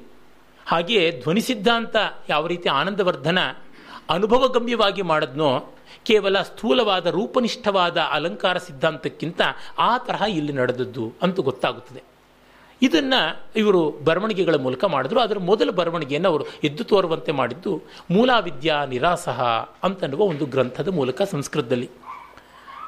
ಅದು ನೋಡಿ ಆ ಸಿಚುಯೇಷನ್ ಕ್ಲೈಮೇಟ್ ಹೇಗಿತ್ತು ಅಂದರೆ ಹಾನಗಲ್ ವಿರೂಪಾಕ್ಷಾಸ್ತ್ರಿಗಳಿಗೆ ಯಾರೋ ಹೇಳಿದ್ರಂತೆ ಯಲ್ಲಂಬಳಸೆ ಸುಬ್ಬರಾಯರು ಸಂಪ್ರದಾಯ ವಿರುದ್ಧವಾದಂಥ ಒಂದು ಗ್ರಂಥ ಬರೀತಾ ಇದ್ದಾರೆ ಅಂತ. ಒಂದು ದಿವಸ ಶಂಕರ ಮಠದ ಬೀದಿನಲ್ಲಿ ನಿಲ್ಲಿಸ್ಕೊಂಡು ಕೇಳಿದ್ರಂತೆ, ನೀನು ವೇದಾಂತ ಸಂಪ್ರದಾಯ ವಿರುದ್ಧವಾಗಿ ಬರೀತಾ ಇದ್ರೆ ಸರ್ವನಾಶ ಆಗ್ಬಿಡ್ತೀಯಾ ಅಂತ ಹೇಳ್ಬಿಟ್ಟು ಅವ್ರು ಹೇಳಿದ್ರಂತೆ. ಇಲ್ಲ, ವೇದಾಂತ ಸಂಪ್ರದಾಯಕ್ಕೆ ಖಂಡಿತ ಪೂರಕವಾಗಿಯೇ ನಾನು ಬರಿತಾ ಇದ್ದೀನಿ, ಶಂಕರರಿಗೆ ಒಂಚೂರು ಅಪಚಾರ ಮಾಡ್ತಾ ಇಲ್ಲ, ಅವರ ವಾಕ್ಯಗಳನ್ನೇ ಆಶ್ರಯಿಸ್ತಾ ಇದ್ದೀನಿ ಅಂತಂದ್ರಂತೆ. ಆಮೇಲೆ ಮೂಲ ವಿದ್ಯಾ ನಿರಾಸಕ್ಕೆ ಮಹಾರಾಜರು ಪಾರಿತೋಷಕ ಕೊಡಬೇಕಾಗಿತ್ತು. ಅದು ಜಯಚಾಮರಾಜೇಂದ್ರ ಗ್ರಂಥರತ್ನ ಮಾಲೆಗೂ ಯಾವುದಕ್ಕೋ ಒಂದಕ್ಕೆ ಅಥವಾ ಅದಕ್ಕೂ ಮುಂಚೆ ಇದ್ದಿರಬೇಕು. ಅರಮನೆಯಲ್ಲಿ ದೇವರಾಜ್ ಬಹದ್ದೂರ್ ಪ್ರಶಸ್ತಿಯೋ ಏನೋ ನನಗೆ ಅಷ್ಟಾಗಿ ನೆನಪಿನಲ್ಲಿಲ್ಲ ಆ ವಿವರಗಳು. ಒಂದು, ಹಾಂ ಹಾಂ. ವಿರೂಪಾಕ್ಷಾಸ್ತ್ರಿಗಳ ಹತ್ರಕ್ಕೆ ಅದು ಬಂದಿದ್ದು. ಆ ಮಹಾರಾಜರಿಗೆ ಅವರು ಕಳಿಸ್ಕೊಟ್ಟಾಗ ಮಹಾರಾಜರಿಗೆ ನಾಲ್ಬುಡಿ ಕೃಷ್ಣರಾಜ ಒಡೆಯರಿಗೆ ತುಂಬ ಗೌರವ ಇತ್ತು ಹಾನಗಲ್ ವಿರೂಪಾಕ್ಷಾಸ್ತ್ರಿಗಳ ಬಗ್ಗೆ. ಅವರು ಉತ್ತರೋತ್ತರ ಕೂಡಲಿ ಮಠದ ಸ್ವಾಮಿಗಳು ಆದರು. ಅವರಿಗೆ ರೆಫರಿ ಆಗಿ ಕಳಿಸ್ಕೊಟ್ರು. ಗ್ರಂಥವು ತುಂಬ ಉತ್ತಮವಾಗಿದೆ, ಆದರೆ ಸಂಪ್ರದಾಯ ವಿರುದ್ಧ ಅಂತ ಬರ್ಕೊಟ್ರು. ಸಂಪ್ರದಾಯ ಯಾವುದು? ಹಾನಗಲ್ ಶಾಸ್ತ್ರಿಗಳಿಗೂ ಗೊತ್ತಾಗಲಿಲ್ಲ. ಅವರ ಮತ್ತೊಬ್ಬ ಶಿಷ್ಯರಾದ ಚಂದ್ರಶೇಖರ ಭಾರತೀ ಸ್ವಾಮಿಗಳಿಗೂ ಗೊತ್ತಾಗಲಿಲ್ಲ. ಚಂದ್ರಶೇಖರ್ ಭಾರತೀ ಸ್ವಾಮಿಗಳು ಈ ಪುಸ್ತಕ ಬಂದಾಗ ಗೀತಾ ಭಾಷ್ಯದ ಒಂದು ವಾಕ್ಯ ಹೇಳಿಬಿಟ್ರು ಸರ್ವ ಸರ್ವಶಾಸ್ತ್ರವಿದಪಿ ಅಸಂಪ್ರದಾಯವಿದೆ ಮೂರ್ಖವದೇವ ಉಪೇಕ್ಷಣೀಯ ಅಂತ. ವಸ್ತುತಃ ವೇದಾಂತ ಸಂಪ್ರದಾಯ ಯಾವುದು? ಶಂಕರರು ಮತ್ತೆ ಮತ್ತೆ ಹೇಳ್ಕೋತಾರೆ, ಅಧ್ಯಾರೋಪಾಪವಾದಾಭ್ಯಾಂ ನಿಷ್ಪ್ರಪಂಚಂ ಪ್ರಪಂಚತೆ ಇತಿ ಯಥಾ ಸಂಪ್ರದಾಯವಿದ ಆಹು ಅಂತ. ಮತ್ತೆ ಮತ್ತೆ ಸಂಪ್ರದಾಯವಿದರ ಹೇಳ್ತಕ್ಕಂಥದ್ದು ಒಂದೇ ಮಾಡೆ ಸಪರಂಡಿ ಅಧ್ಯಾರೋಪ ಅಪವಾದ. ಅಂದರೆ ಸೂಪರ್ ಇಂಪೋಸಿಷನ್ ಅಂಡ್ ನೆಗೇಟಿಂಗ್ ಅಂತ. ಈಗ ಉದಾಹರಣೆಗೆ, ಎಲ್ಲರಲ್ಲಿಯೂ ಕಾಮನ್ ಫ್ಯಾಕ್ಟರ್ ಏನು? ಅಂತ ಬಯಲಾಜಿಕಲ್ ಆಗಿ ತೆಗೆದುಕೊಳ್ಳೋಕೆ ನೋಡಿದ್ರೆ ಎಲ್ಲರಿಗೂ ಈ ಬಟ್ಟೆ ಡಿಫರೆಂಟ್ ಆಗಿದೆ. ಅದಕ್ಕಿಂತ ಎಲ್ಲರಿಗೂ ಇರುವಂಥದ್ದು ಚರ್ಮ ಕಾಮನ್ ಫ್ಯಾಕ್ಟರು ಚರ್ಮಕ್ಕಿಂತ ಆಳದಲ್ಲಿ, ಚರ್ಮದಲ್ಲಿಯೂ ಬಣ್ಣ ಬೇರೆ ಥರ ಇರುತ್ತೆ. ಬೇರೆ ಬೇರೆ ರೀತಿಯಾದಂಥ ಚರ್ಮ ವ್ಯಾಧಿಗಳಿರ್ಬೋದು. ಆಳಕ್ಕೆ ಹೋದರೆ ರಕ್ತದಲ್ಲಿ ಬ್ಲಡ್ ಗ್ರೂಪ್ ಅಂತ ಬಂತು. ಹೀಗೆ ಆಳ ಆಳಕ್ಕೆ ಹೋಗ್ತಾ ಇದ್ದಂತೆ ಒಂದೊಂದನ್ನು ಪಕ್ಕಕ್ಕೆ ತೆಗಿತಾ ಇದ್ದಂತೆ ಏನೇನು ಬರ್ತಾ ಹೋಗುತ್ತದೆ ಅಂತ ನೋಡಿದಾಗ ನಮಗೆ ಗೊತ್ತಾಗುತ್ತೆ ತತ್ವ. ಈಗ ಎಲ್ಲಿಗೋ ಒಂದು ಕಡೆಗೆ ರಸಧ್ವನಿ ಕಲಾ ಕೇಂದ್ರಕ್ಕೆ ಬರಬೇಕು ಅಂತಂದರೆ ನೋಡಿ, ನೀವು ಎಲ್ಲಿಂದ ಬರ್ತೀರಾ? ಮಲ್ಲೇಶ್ವರದಿಂದ ಬರ್ತೀವಿ. ಮಲ್ಲೇಶ್ವರದ ಸೆವೆಂಟೀನ್ತ್ ಕ್ಲಾಸ್ಗೆ ಹೋಗಿ. ಸೆವೆಂಟೀನ್ ಕ್ಲಾಸಲ್ಲಿ ಇಲ್ಲ ಅದು. ಸೆವೆಂಟೀನ್ ಕ್ಲಾಸ್ಗೆ ಹೋಗಿ ಅಂತ ಆರೋಪ ಮಾಡಿರೋದು. ಅಲ್ಲಿಂದ ಹೀಗೆ ನೇರವಾಗಿ ನೀವು ಪಶ್ಚಿಮ ದಿಕ್ಕಿಗೆ ಬನ್ನಿ. ಪಶ್ಚಿಮ ದಿಕ್ಕಿಗಲ್ಲ ಇರೋದು. ಅಲ್ಲಿ ನಿಮಗೆ ರಾಜ್ಕುಮಾರ್ ರಸ್ತೆ ಕಾಣಿಸುತ್ತದೆ. ರಾಜ್ಕುಮಾರ್ ರಸ್ತೆಯಲ್ಲೆಲ್ಲ ಇರೋದು. ಆರೋಪ ಮಾಡೋದು ಮತ್ತು ಅದರ ಅಧ್ಯ, ಅಧ್ಯಾರೋಪದ ತಿರಸ್ಕಾರ ಅಪವಾದ. ಅಲ್ಲಿಂದ ನೀವು ಎಡಗಡೆಗೆ ತಿರುಕೊಳ್ಳಿ. ಅಪವಾದ. ಅಲ್ಲಿಂದ ಮತ್ತೆ ಸಿಗ್ನಲ್ ಬರ್ತದೆ, ಅದು ಆರೋಪ. ಮತ್ತೆ ಅಲ್ಲಿ ನೀವು ಎಡಗಡೆಗೆ ತಿರುಗಿ, ಅದು ಅಪವಾದ. ಅಲ್ಲಿಂದ ಸೀದಾ ಬನ್ನಿ, ಅದು ಆರೋಪ. ಬಂದ ಮೇಲಿಂದ ಎಂಟನೇ ಕ್ರಾಸಲ್ಲೋ ಒಂಬತ್ತನೇ ಕ್ರಾಸಲ್ಲೋ ಬಲಕ್ಕೆ ತಿರುಗಿ, ಅದು ಆರೋಪ. ಬಲಕ್ಕೆ ತಿರುಗಿದ ಮೇಲೆ ನಿಮಗೆ ಬಲಗಡೆನೇ ಕಾಣಿಸ್ಕೊಳ್ಳುತ್ತದೆ. ಅಷ್ಟೇ, ಅದೇನು ಅಂತಿಲ್ಲ, ಕಾಣಿಸ್ಕೊಳ್ಳುತ್ತದೆ. ಹೀಗೆ ನಿರಂತರವಾಗಿ ಅಧ್ಯಾರೋಪ, ಅಪವಾದ ಮಾಡೋದ್ರಿಂದಾನೇ ನಡೀತಾ ಇರ್ತಕ್ಕಂಥದ್ದು. ಒಂದು ಮೆಟ್ಲರ್ಜಿನಲ್ಲಿ ಕಾಣಿಸ್ಕೊಳ್ತಲ್ಲ ಹೆಮಟೈಟ್ ಕಬ್ಬಿಣದ ಅದಿರು. ಅದರಿಂದ ಕಬ್ಬಿಣ ಮಾಡಬೇಕು ಅಂತಂದರೆ ಮೊದಲು ಆ ಕಬ್ಬಿಣದಲ್ಲಿರ್ತಕ್ಕಂಥ ಆ ಕಾಂಪೌಂಡ್ ಆದಂಥ ಕಬ್ಬಿಣ ಯಾವುದಂತ ಸಂಯುಕ್ತ ವಸ್ತು. ಅದನ್ನು ಬಿಡಿಸಬೇಕು. ಅದಕ್ಕೆ ಫ್ಲಕ್ಸ್ ಅಂತ ಸುಣ್ಣ ಹಾಕ್ತಾರೆ. ಹಾಕಿ ವಿಫಲ ಕುದಿಸ್ತಾರೆ. ಕುದಿಸಿದಾಗ ಸುಣ್ಣ ಹಾಕೋದು ಅಧ್ಯಾರೋಪ. ಆಮೇಲೆ ಮೇಲೆ ಅದು ಕಿಟ್ಟ ಸ್ಲ್ಯಾಗ್ ಆಗಿ ತೇಲುತ್ತೆ. ಅದನ್ನು ಪಕ್ಕಕ್ಕೆ ತೆಗೆದು ಬಿಡ್ತಾರೆ ಅದು ಅಪವಾದ. ಕಡೆ ಕಬ್ಬಿಣ ಬರುತ್ತದೆ. ಹೀಗೆ ಸರ್ವತ್ರ ಅಧ್ಯಾರೋಪಾಪವಾದವೇ ಇರುವಂಥದ್ದು ಅನ್ನೋದು ಸಂಪ್ರದಾಯವೇ ಹೊರತು ಮೂಲಾವಿದ್ಯೆ ಇದೆ, ಮೂಲಾವಿದ್ಯೆ ಇಲ್ಲ ಅನ್ನುವಂಥದ್ದಲ್ಲ ಸಂಪ್ರದಾಯ. ಅಂದರೆ ಹೋಲನ್ನು ನೋಡದೆ ಪಾರ್ಟ್ ಅದೇ ಇವರು ಒಪ್ಕೊಂಡ್ರು, ಭಾಮತಿ ಪ್ರಸ್ಥಾನ ಒಪ್ಕೊಂಡ್ರು, ವಿವರಣ ಪ್ರಸ್ಥಾನ ಒಪ್ಕೊಂಡ್ರು, ಅವಚ್ಛೇದವಾದ ಒಪ್ಕೊಂಡ್ರು, ಬಿಂಬ ಪ್ರತಿಬಿಂಬವಾದ ಒಪ್ಕೊಂಡ್ರು, ಇವೆಲ್ಲವನ್ನೂ ಸಂಪ್ರದಾಯ ಅಂತ ಒಪ್ಕೊಂಡ್ರು. ಏನಾಗುತ್ತದೆ? ಗೀತಸೂಕ್ತಿ ರತಿಕ್ರಾಂತೆ ಸ್ತೋತ ದೇಶಾಂತರ ಸ್ಥಿತೆ ಪ್ರತ್ಯಕ್ಷೇತು ಕವವುಲೋಕ ಸಾವಜ್ಞ ಸುಮಹತ್ಯಪಿ ಅಂತ. ಸತ್ತೋದ್ಮೇಲೆ ಕೊಂಡಾಡ್ತಾರೆ. ಪರದೇಶದಲ್ಲಿದ್ದರೆ ಆಹಾ ಅಂತ ಹೊಗಳ್ತಾರೆ. ಕಣ್ಣೆದುರಿಗೆ ದೊಡ್ಡವನಿದ್ರೆ ಯಾರೂ ಲೆಕ್ಸೋಲ್ಲ ಅಂತ. ಈ ತರಹ ಆಗ್ಬಿಡ್ತು. ಸ್ವಾಮಿಗಳು ಒಂದು ಮುನ್ನೂರು ವರ್ಷ ಹಿಂದೆ ಇದ್ದಿದ್ರೆ ಒಂದು ಪ್ರಸ್ಥಾನವಾಗ್ಬಿಡ್ತಾ ಇತ್ತು ಆದರೆ ಅವರು ಸಮಕಾಲೀನರಾಗಿದ್ದರಿಂದ ಜೀರ್ಣಿಸ್ಕೊಳ್ಳೋದು ಕಷ್ಟವಾಯಿತು. ಎಲ್ಲ ಸಿದ್ಧಾಂತಗಳಿಗೂ ಹಾಗೇನೆ. ಡಾರ್ವಿನ್ ಏನಾದ್ರು ಸುಲಭವಾಗಿ ಒಪ್ಪಿಗೆಗೆ ಬಂದನೆ? ಐನ್ಸ್ಟೀನ್ ಸುಲಭವಾಗಿ ಒಪ್ಪಿಗೆಗೆ ಬಂದನೆ? ಐನ್ಸ್ಟೀನ್ಗೆ ಅನ್ಸರ್ಟನ್ಟಿ ಪ್ರಿನ್ಸಿಪಲ್ ಏನಾದ್ರು ಜೀರ್ಣವಾಯಿತೆ ಕೊನೆಯವರೆಗೂ ಜೀರ್ಣವಾಗಲಿಲ್ಲ, ಅಂಥ ಮಹಾನುಭಾವನಿಗೆ ಆ ರೀತಿಯಾದ ವಿರೋಧ ಬಂತು ಅಂತ ನೋಡಿದಾಗ ಇವು ಆಗುವಂಥದ್ದು. ಹೀಗೆ ಈ ವಿರೋಧಗಳ ಮಧ್ಯದಲ್ಲಿಯೇ ಅವರು ಗ್ರಂಥಗಳನ್ನು ಬರೆದ್ರು. ಜಯಚಾಮರಾಜೇಂದ್ರ ಗ್ರಂಥರತ್ನಮಾಲ ಅಂತ ಮಹಾರಾಜರು ಮಾಡಿದಾಗ ಅದಕ್ಕಾಗಿ ಅವರು ಶಂಕರ ಭಾಷೆಗಳನ್ನೆಲ್ಲ ಅನುವಾದ ಮಾಡಿದ್ರು.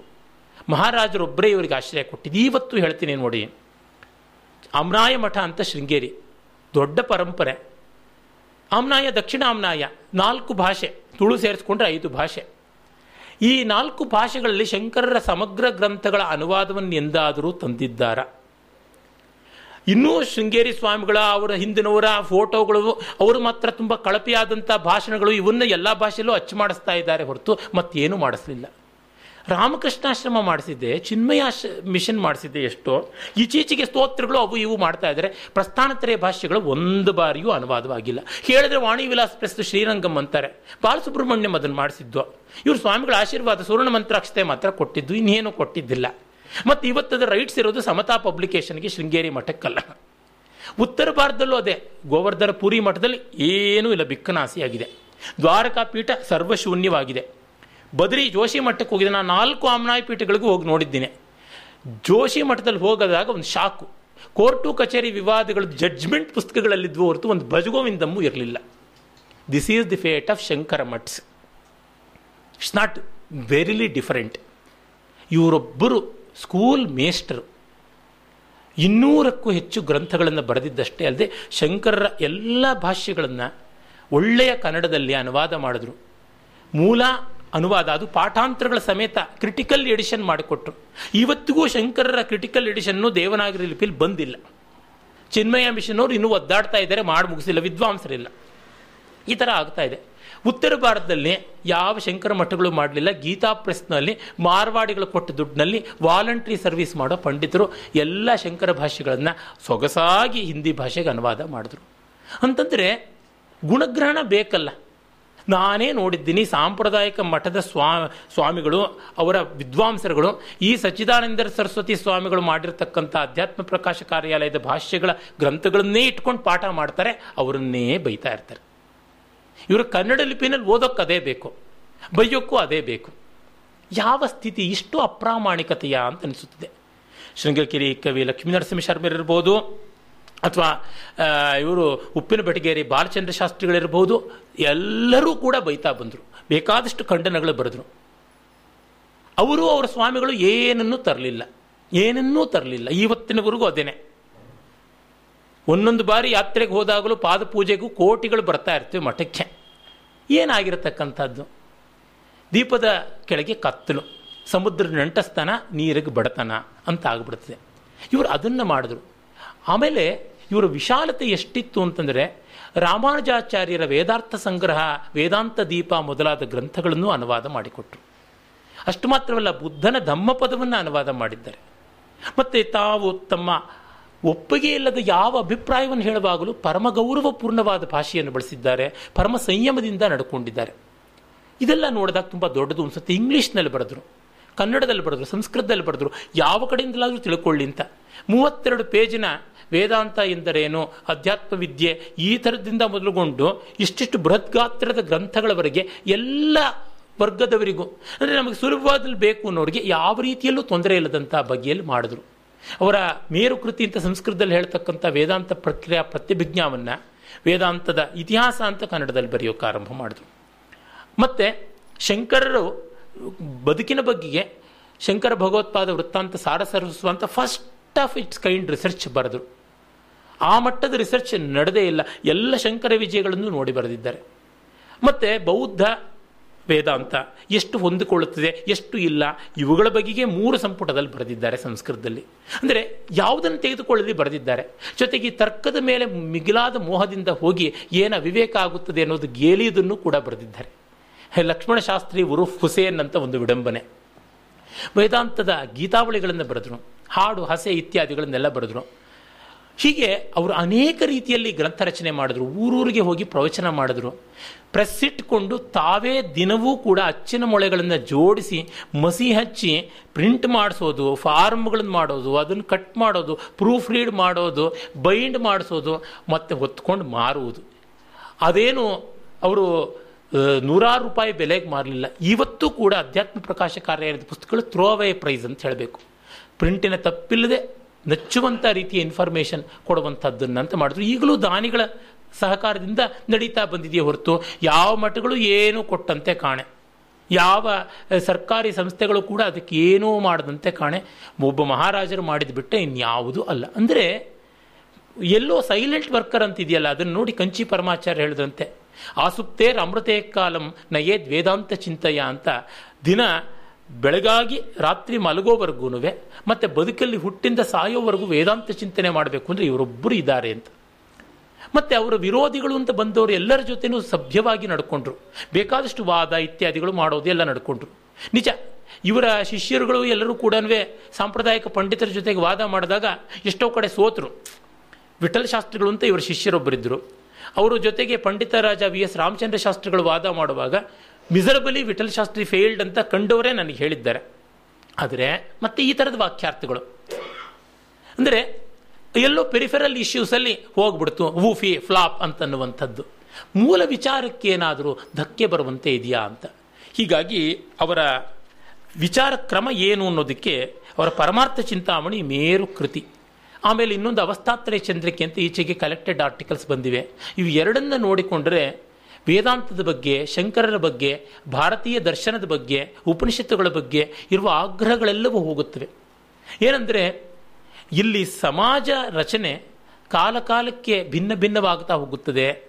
ಜಾತಿಯಾಗಲಿ, ಮತವಾಗಲಿ, ಮತ್ತೊಂದು ಯಾವುದೂ ಇಲ್ಲ ಅಂತ. ವೇದಾಂತ, ಈಗ ಮಾಧ್ವರಾಗೋಕ್ಕೋ ಶ್ರೀ ವೈಷ್ಣವರಾಗೋದಕ್ಕೋ ಬ್ರಾಹ್ಮಣ ಆಗೋದಿಕ್ಕೋ, ಲಿಂಗಾಯತ ಆಗೋದಿಕ್ಕೋ, ಮುಸ್ಲಿಂ ಆಗೋಕ್ಕೋ ಕ್ರಿಶ್ಚಿಯನ್ ಆಗೋದಿಕ್ಕೋ, ಕಡೆ ಕಮ್ಯುನಿಸ್ಟ್ ಆಗೋದಿಕ್ಕೋ ಒಂದು ಇನಿಸಿಯೇಷನ್ ಇದೆ.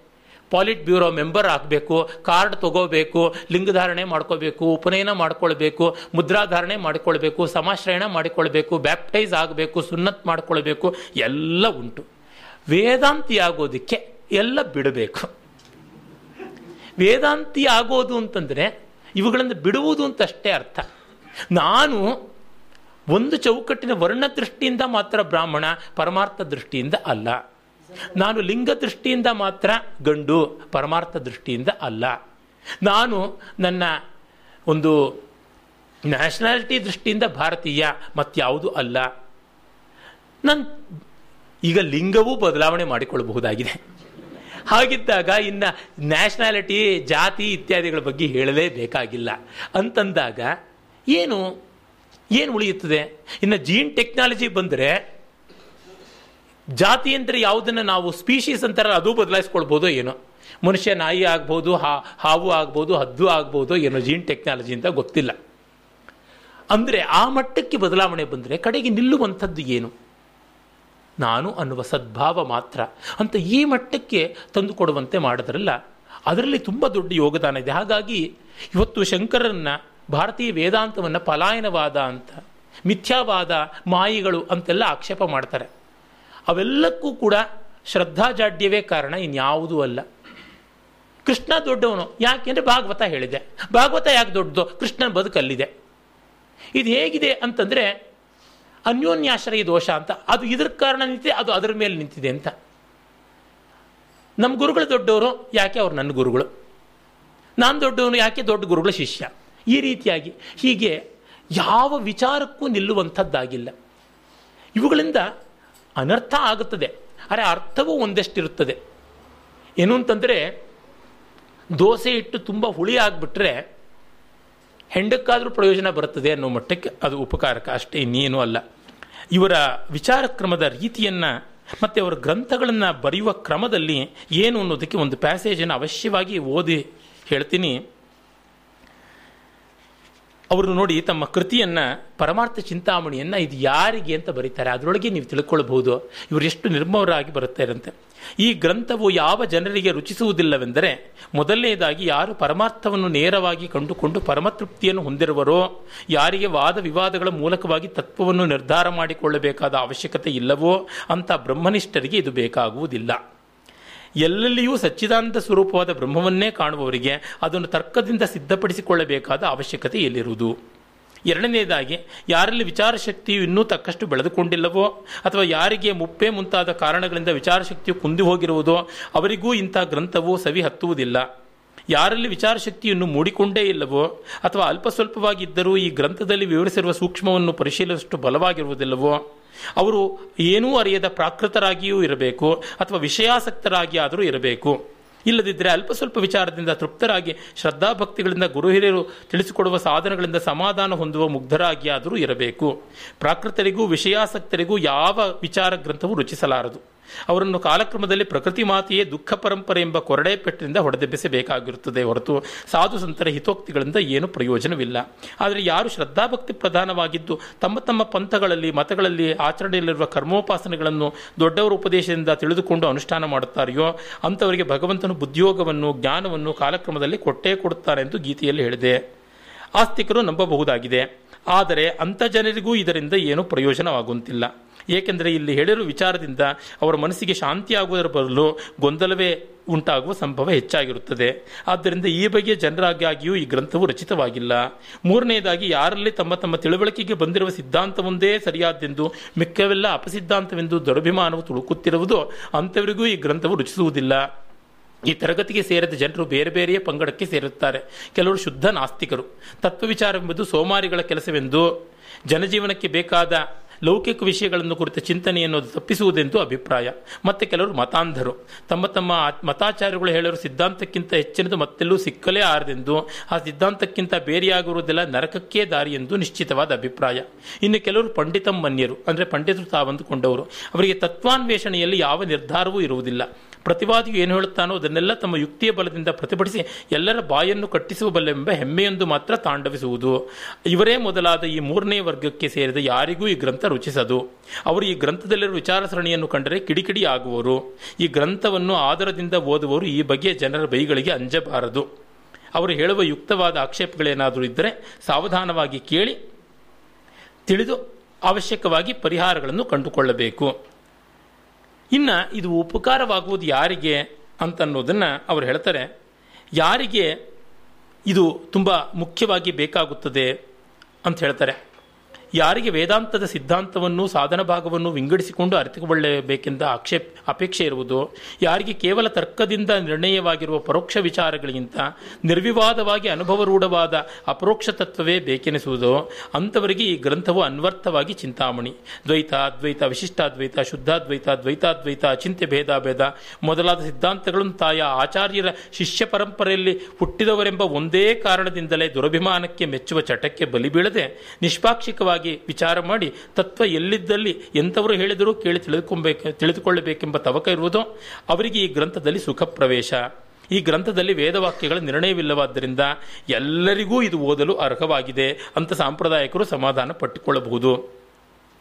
ಇದರಲ್ಲಿ ಶ್ರುತಿ ಸ್ಮೃತ್ಯಾದಿಗಳ ಚರ್ಚೆ ಇಲ್ಲದಿದ್ದರೂ ಅಲ್ಲಿರುವ ಸಿದ್ಧಾಂತವೇ ತಿಳಿಗನ್ನಡದಲ್ಲಿರುವುದರಿಂದ ಎಲ್ಲಿಯೋ ಕೆಲವರು ಕಬ್ಬಿನ ಗದ್ದೆಯನ್ನು ಸಂಪಾದಿಸಿ ಆಲೆ ಮಾಡಿರುವ ಬೆಲ್ಲವನ್ನು, ಸಕ್ಕರೆಯನ್ನು ತಮಗೆ ಬೇಕಾದಷ್ಟು ಪ್ರಮಾಣದಲ್ಲಿ ಕರೆಯಕ್ಕೆ ಕೊಂಡು ಸವಿಯೋ ಜಾಣರಂತೆ ಎಲ್ಲ ಅನಾಯಾಸವಾಗಿ ಸೇವಬಹುದಾಗಿದೆ ಮುಖ್ಯವಾಗಿ ಪರಮಾರ್ಥವು ಯಾರೊಬ್ಬರ ವಿಶೇಷವಾದ ಸೊತ್ತಲ್ಲ ಅದನ್ನು ವಿಚಾರದಿಂದ ಕಂಡು ಆನಂದಿಸುವ ಹಕ್ಕು ಎಲ್ಲರಿಗೂ ಇರುತ್ತದೆ.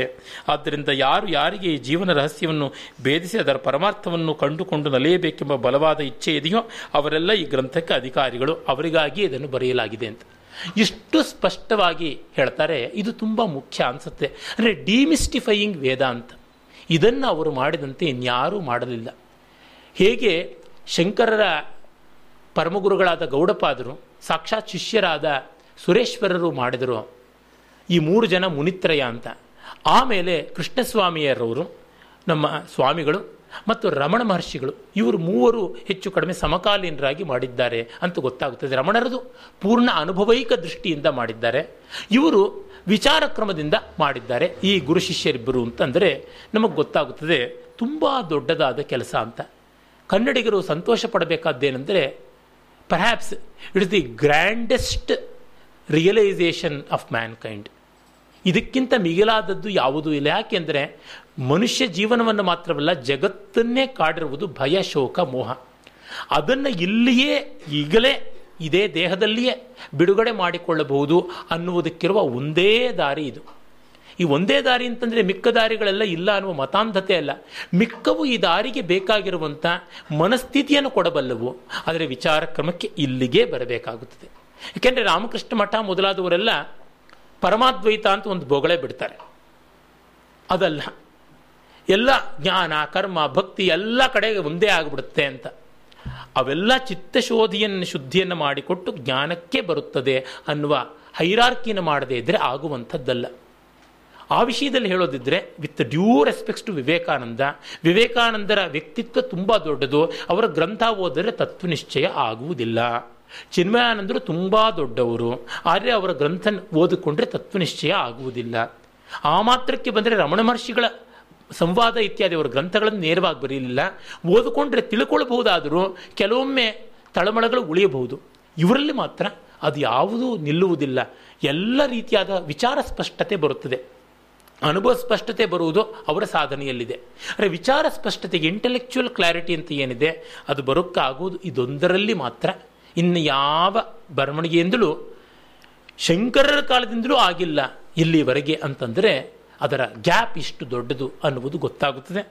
ಏನಂದರೆ ಇದನ್ನು ಅರ್ಥ ಮಾಡಿಕೊಂಡು ಹೇಳ್ಬೋದೇ ಹೊರತು. ಹಾಗಲ್ಲದೆ ಹೇಳಿದ್ರೆ ಏನೋ ಒಂದು ಅಡ್ವೊಕೇಟ್ ಮಾಡ್ತಾ ಇದ್ದೀನಿ ಪ್ರಪಗ್ಯಾಂಡ ಮಾಡ್ತಾ ಇದ್ದೀನಿ ಅನ್ನುವಂತೆ ಆಗುತ್ತದೆ. ಎಷ್ಟೋ ಬಾರಿ ಇವರನ್ನ ಹೇಳಿದಾಗ, ಇತ್ಲ ಕಡೆ ಸಾಂಪ್ರದಾಯಿಕರಿಂದಲೂ ಬೈಗಳು ಬರ್ತದೆ, ಇತ್ಲ ಕಡೆ ಆಧುನಿಕರಿಂದಲೂ ಬೈಗಳು ಬರ್ತದೆ, ತೊಂದರೆ ಇಲ್ಲ. ನಮ್ದು ಯಾವತ್ತೂ one man party ever position ಅಂತಲೇ ಕೂತ್ಕೊಂಡಿರ್ತಕ್ಕಂಥದ್ದು. ಹಾಗೆ ಆ ರೀತಿಯಾದದ್ದು ಬೇಸರ ಏನೂ ಇಲ್ಲ. ಏಕೆಂದರೆ ಗಾಳಿ ಗುದ್ದಿ ಮೈನೋಯಿಸ್ಕೊಳ್ತಕ್ಕಂಥದ್ದು ಏನೂ ಇಲ್ಲವಲ್ಲ ಆ ರೀತಿಯಾದದ್ದು. ಹೀಗಾಗಿ ಈ ಮಟ್ಟದ ವಿಚಾರದ ಸ್ಪಷ್ಟತೆ ಕೊಟ್ಟರಲ್ಲ ಸ್ವಾಮಿಗಳು ದೊಡ್ಡದು. ಆದರೆ ನೋಡಿ, ನಾನು ಯಾವುದನ್ನು ಹೇಳೋಕ್ಕೆ ಹಿಂಜರಿಯಲ್ಲ. ಇಷ್ಟು ವಿಚಾರ ಸ್ಪಷ್ಟತೆ ಕೊಟ್ಟಿದ್ದರೂ ಸ್ವಾಮಿಗಳದು ಈಚೆಗೆ ಐದು ಸಂಪುಟಗಳಲ್ಲಿ ಅವರ ಅಧ್ಯಾತ್ಮ ಪ್ರಕಾಶ ಕಾರ್ಯಾಲಯದಲ್ಲಿ ಕೆಲವು ಪತ್ರಗಳು ಕ್ಲಾರಿಫಿಕೇಶನ್ಸ್ ಇತ್ಯಾದಿ ಕೊಟ್ಟದ್ದು ಬರ್ತದೆ ಅಲ್ಲಿ ಅವರು ಇದಕ್ಕೆ ಸ್ವಲ್ಪ ಭಿನ್ನ ವಿರೋಧ ಅನಿಸುವಂಥ ರೀತಿಯ ಅಭಿಪ್ರಾಯಗಳು ಹೇಳ್ತಾರೆ. ಅಂದರೆ personally he was a believer ಇದು ನಾವು ನೋಡ್ತೀವಿ. ಆದರೆ ಅವ್ರ ವಿಚಾರದಲ್ಲಿ ತುಂಬ ಕರೆಕ್ಟ್ ಆಗಿರ್ತಕ್ಕಂಥದ್ದು. ರಮಣ ಮಹರ್ಷಿಗಳ ತರಹದ್ದಲ್ಲ. ಪರ್ಸನಲ್ ಆಗಿ ಅವರಿಗೆ ಮಡಿ, ಮೈಲಿಗೆ, ಜಾತಿ ಇತ್ಯಾದಿಗಳೆಲ್ಲ ಇತ್ತು.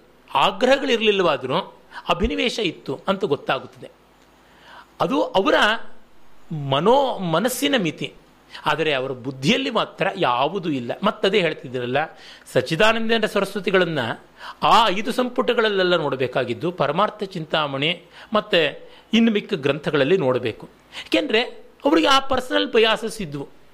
ಅವರ ಗುರುಗಳು, ಹಾನಗಲ್ ವಿರೂಪಾಕ್ಷಾಸ್ತ್ರಿಗಳು, ಒಮ್ಮೆ ಪಂಡಿತ್ ಮದನ್ ಮೋಹನ್ ಮಾಳ್ವೀರು ಮೈಸೂರಿಗೆ ಬಂದಿದ್ದಾಗ, ಈ ಹಿಂದೂಗಳಾಗಿ ಸಂಘಟಿತರಾಗಬೇಕು, ಹೇಗೆ, ಏನು, ಎತ್ತ ಅಂತೆಲ್ಲ ಅವ್ರು ಬಹಳ ಚೆನ್ನಾಗಿ ಮಾತಾಡಿದ್ರು. ಮಾತಾಡಿದಾಗ ಅವರು ಶ್ರೋತವ್ಯಂ ರಾಮಾಯಣ, ಇತಿಹಾಸ ಪುರಾಣಾದೀನಿ ಶ್ರೋತವ್ಯಾನಿ ಅಂತಂದ್ರೆ ಶ್ರೋತವ್ಯಂ ಬ್ರಾಹ್ಮಣ ಮುಖಾತ್ ಶ್ರೋತವ್ಯಂ ಅಂತ ಮಧ್ಯೆ ಮಧ್ಯೆ ಭಯ ಆಗ್ತಾ ಇದ್ರು ಅಂತ ಡಿ ವಿ ಜಿ ಬರೀತಾರೆ. ಅವ್ರಿಗೆ ಆ ಮಟ್ಟದ ಬಯಾಸಿತ್ತು ಇವರು ಆ ಪ್ರಾಡಕ್ಟ್ ಆಗಿದ್ದರಿಂದ ಅವರಿಗೆ ಒಂದು ರೀತಿಯಾದ ಹಾಗೆ ವ್ಯವಹಾರದಲ್ಲಿ ಈ ಮಟ್ಟದ ಬಯಾಸಿತ್ತು ಸ್ವಾಮಿಗಳು ಮಹಾ ರಣಮಡಿಯವರು. ಅಯ್ಯೋ ರಾಮ, ಅವರು ಫಾರ್ಮ್ಗೆ ತುಂಬ ಬೆಲೆ ಕೊಟ್ಟಿರು, ಸನ್ಯಾಸಾಶ್ರಮದ ಚೌಕಟ್ಟಿಗೆ ಎಲ್ಲ ಸಿಕ್ಕಾಪಟ್ಟೆ. ಇಂದು ನಾನು ಪರಮಪೂಜ್ಯರಾದ ರಂಗಪ್ರಿಯ ಸ್ವಾಮಿಗಳ ಶಿಷ್ಯರೊಬ್ಬರ ಜೊತೆ ಮಾತಾಡ್ತಾ ಇದ್ದೆ. ನಾನು ಹೇಳಿದೆ, ರಂಗಪ್ರಿಯ ಸ್ವಾಮಿಗಳು ಸನ್ಯಾಸವೇ ತೆಗೆದುಕೊಳ್ಬೇಕಾಗಿರಲಿಲ್ಲ ಹಾಗೆಯೇ ಅವರು ಸನ್ಯಾಸಿಗಳಾಗಿದ್ದರಲ್ಲ ಅಂತ. ನಿಜ, ಅವ್ರನ್ನೂ ನಾವು ಕೇಳಿದ್ವಿ, ಆಗ ಅವರೊಂದು ಮಾತು ಹೇಳಿದ್ರು, ನೋಡಪ್ಪ, ನಮಗೆ ಆದರ್ಶ ಸನ್ಯಾಸಿ ಹೇಗಿರಬೇಕು ಅನ್ನೋ ಪಾಠ ಆಗಿದೆ, ನಮ್ಮ ಗುರುಗಳಿಗೆ ಅದನ್ನು ಒಪ್ಪಿಸಬೇಕಾಗಿದೆ, ಅದಕ್ಕೋಸ್ಕರ ಹೀಗೆ ಮಾಡ್ತಾ ಇದ್ದೀನಿ ಅಂತ. ದೊಡ್ಡ ಮಾತು. ಅಂದರೆ, ಬೇರೆ ಬೇರೆಯವರಲ್ಲಿ ಒಂದಷ್ಟು ವ್ಯವಹಾರದ ಕನ್ಸ್ಟ್ರಕ್ಟ್ಸ್ ಇರುತ್ತವೆ ಒಂದು ಮಿತಿಗಳಿರುತ್ತವೆ. ತಪ್ಪಲ್ಲ. ವೀರಶೈವರಿಗೊಂದು ಮಿತಿ ಇರ್ತದೆ. ಇಸ್ಕಾನಿಯನ್ಸ್ಗೊಂದು ಮಿತಿ ಇರ್ತದೆ. ಮುಸ್ಲಿಮರಿಗೊಂದು ಮಿತಿ ಇರ್ತದೆ. ಕ್ರೈಸ್ತರಿಗೊಂದು ಮಿತಿ ಇರ್ತದೆ. ಇದು ನನ್ನ ಮಿತಿ ಅಂತ ಅಂದುಕೊಂಡ್ರೆ ಪರವಾಗಿಲ್ಲ. ಇಂಟೆಲೆಕ್ಚುಯಲ್ ಆಗಾದರೂ ಅದು ಬೇಕು. ಸ್ವಾಮಿಗಳಿಗೆ ಅದಿತ್ತು. ಅಷ್ಟೇ, ನನಗೆ ಒಬ್ಬ ಶಂಕರಪೀಠದ ಸ್ವಾಮಿಗಳು ಆಂತರಂಗಿಕವಾಗಿ ಹೇಳಿದರು. ನಾನು ಕೇಳಿದೆ, ಸ್ವಾಮಿಗಳೇ ಗೌತಮ ಸ್ಮೃತಿಯ ಸೂತ್ರವೇ ಹೇಳುತ್ತದಲ್ಲ, ಚಾತುರ್ವರ್ಣೀಯ ಭಿಕ್ಷಮಶ್ನೀತ ಅಂತ. ನೀವು ಎಲ್ಲ ಜಾತಿಯವರಲ್ಲೂ ಭಿಕ್ಷೆ ಎತ್ತಬಹುದು ಅಂತ ಇದೆ. ಶಾಸ್ತ್ರ ಹಾಗೆ ಹೇಳ್ತಿರುವಾಗ ನೀವು ಯಾತಕ್ಕೆ ಬ್ರಾಹ್ಮಣರು ಹಾಕೋ ಭಿಕ್ಷೆ ಮಾತ್ರ, ಅದು ವೈಶ್ವದೇವ ಮಾಡೋರು ಅಂತ ಯಾಕೆ ಮಾಡ್ಕೊಂಡಿದ್ದೀವಿ ಅಂದರೆ, ಅವ್ರು ಹೇಳಿದ್ರು ಶಾಸ್ತ್ರ ಹೇಳುತ್ತೆ, ಅರೆ ನಮಗಿನ್ನೂ ಜಾತಿ ಬಿಟ್ಟಿಲ್ಲಪ್ಪ ಮನಸ್ಸಿಗೆ, ಅದಕ್ಕೆ ಮಾಡ್ತಾ ಇದ್ದೀವಿ ಅಂತ. ಕನ್ಫೆಷನ್ ನ್ಯಾಯ, ಅದು ತುಂಬ ದೊಡ್ಡ ವಿಷಯ ಅಲ್ಲ. ಅದರಿಂದ ಅವರು ದೊಡ್ಡವರಾಗಲಿಲ್ಲ. ಅರೆ ಸಣ್ಣವರು ಆಗಲಿಲ್ಲ. ಅದನ್ನು ಹೌದು, ನಮ್ಮ ಮಿತಿ ಅಂತ ಒಪ್ಕೊಳ್ಳೋ ಮಟ್ಟಿಗೆ ಅವರು ಪ್ರಾಮಾಣಿಕರಾಗಿ ಉತ್ತಮರಾಗಿದ್ದಾರೆ. ಆದರೆ ಇದನ್ನೆಲ್ಲವನ್ನು ಸ್ಪಷ್ಟವಾಗಿ ಹೇಳಬೇಕು. ನನ್ನ ಕೈಲಿ ಆಗ್ತಾ ಇಲ್ಲಪ್ಪ, ಇದು ದೊಡ್ಡದು ಆದರೆ ನನ್ನ ಕೈಲಿ ಆಗ್ತಾ ಇಲ್ಲ ಅಂತ ಹೇಳಿದ್ರೆ ತುಂಬ ಒಳ್ಳೆಯದು ಆ ಕನ್ಫೆಷನ್ ಸ್ವಾಮಿಗಳು ಮಾಡಿಕೊಂಡಿದ್ದಾರೆ. ಅಂದರೆ ಅವರ ಬರವಣಿಗೆಗಳನ್ನು ನೋಡಿದಾಗ ನಮಗೆ ಸ್ಪಷ್ಟವಾಗಿ ಅಭಿಪ್ರೇತವಾಗುತ್ತದೆ. ನೋಡಿ, ಅದೇ ಇದಕ್ಕೂ ಭಕ್ತಿವೇದಾಂತ ಪ್ರಭುಪಾದರ ಮಾತಿಗೂ ನೋಡಿದಾಗ ಗೊತ್ತಾಗುತ್ತೆ ಯಾವ ರೀತಿಯಾಗಿ ಅಲ್ಲಿ ಸಾಕ್ಷಾತ್ ಮಹಮ್ಮದ್ ಪೈಗಂಬರೇ ಆಡ್ತಾ ಇರುವಂತೆ ಆಗುತ್ತೆ. Those follow young Shankara are eternally doomed ಅಂತ. ಇವರು ಹೋಗಿ ಕಂಡಿದ್ದಾರೆ ಆ ನರಕದಲ್ಲಿ. ಹಾಗಿದ್ರೆ ಇವ್ರಿಗೆ ನರಕ ತಾನೇ ಇರಬೇಕು. ಈ ತರಹ ಮಿಡಿವೆಲ್ ಕಾಲದ ಮಹಾಂಧತತೆಗಳನ್ನು ಹೇಳೋದಕ್ಕೆ ಸಾಧ್ಯವಾಗುತ್ತದೆ ಅಂದರೆ ಅವ್ರು ಎಷ್ಟು ದೊಡ್ಡ ಕೆಲಸ ಮಾಡಿದ್ರು, ಏನಾದರೂ ಅವರಿಗೆ ಟೆರರಿಸಮ್ ಮಾಡೋಕೆ ಅವಕಾಶ ಇದ್ದು ಅಂದರೆ ಶಂಕರ ಮಠಗಳಿಗೆಲ್ಲ ಬಾಂಬ್ ಹಾಕ್ತಾ ಇದ್ರು ಅಂತ ಗೊತ್ತಾಗುತ್ತಲ್ವ? ಅಂದರೆ flesh is weak but spirit is strong ಅಂತ. ಇಂಥದ್ದಲ್ಲ ಆಡಬೇಕಾದದ್ದು. ವಿಚಾರವಂತರ ಆಡಬೇಕಾದದ್ದಲ್ಲ. ನೋಡಿಪ್ಪ, ನಮ್ಮ ಅಂಶ ಹೀಗಿದೆ. ಇಲ್ಲಿಂದ ಜ್ಞಾನೋದಯವಾಗುತ್ತದೆ. ನೋಡಿಕೊಳ್ಳಿ ಅಂತ ಹೇಳಬೇಕಲ್ಲದೆ ಅಲ್ಲಿ ಹೋಗಿ ನೀನು ನರಕಕ್ಕೆ ಬೀಳ್ತೀಯ ಅಂತ?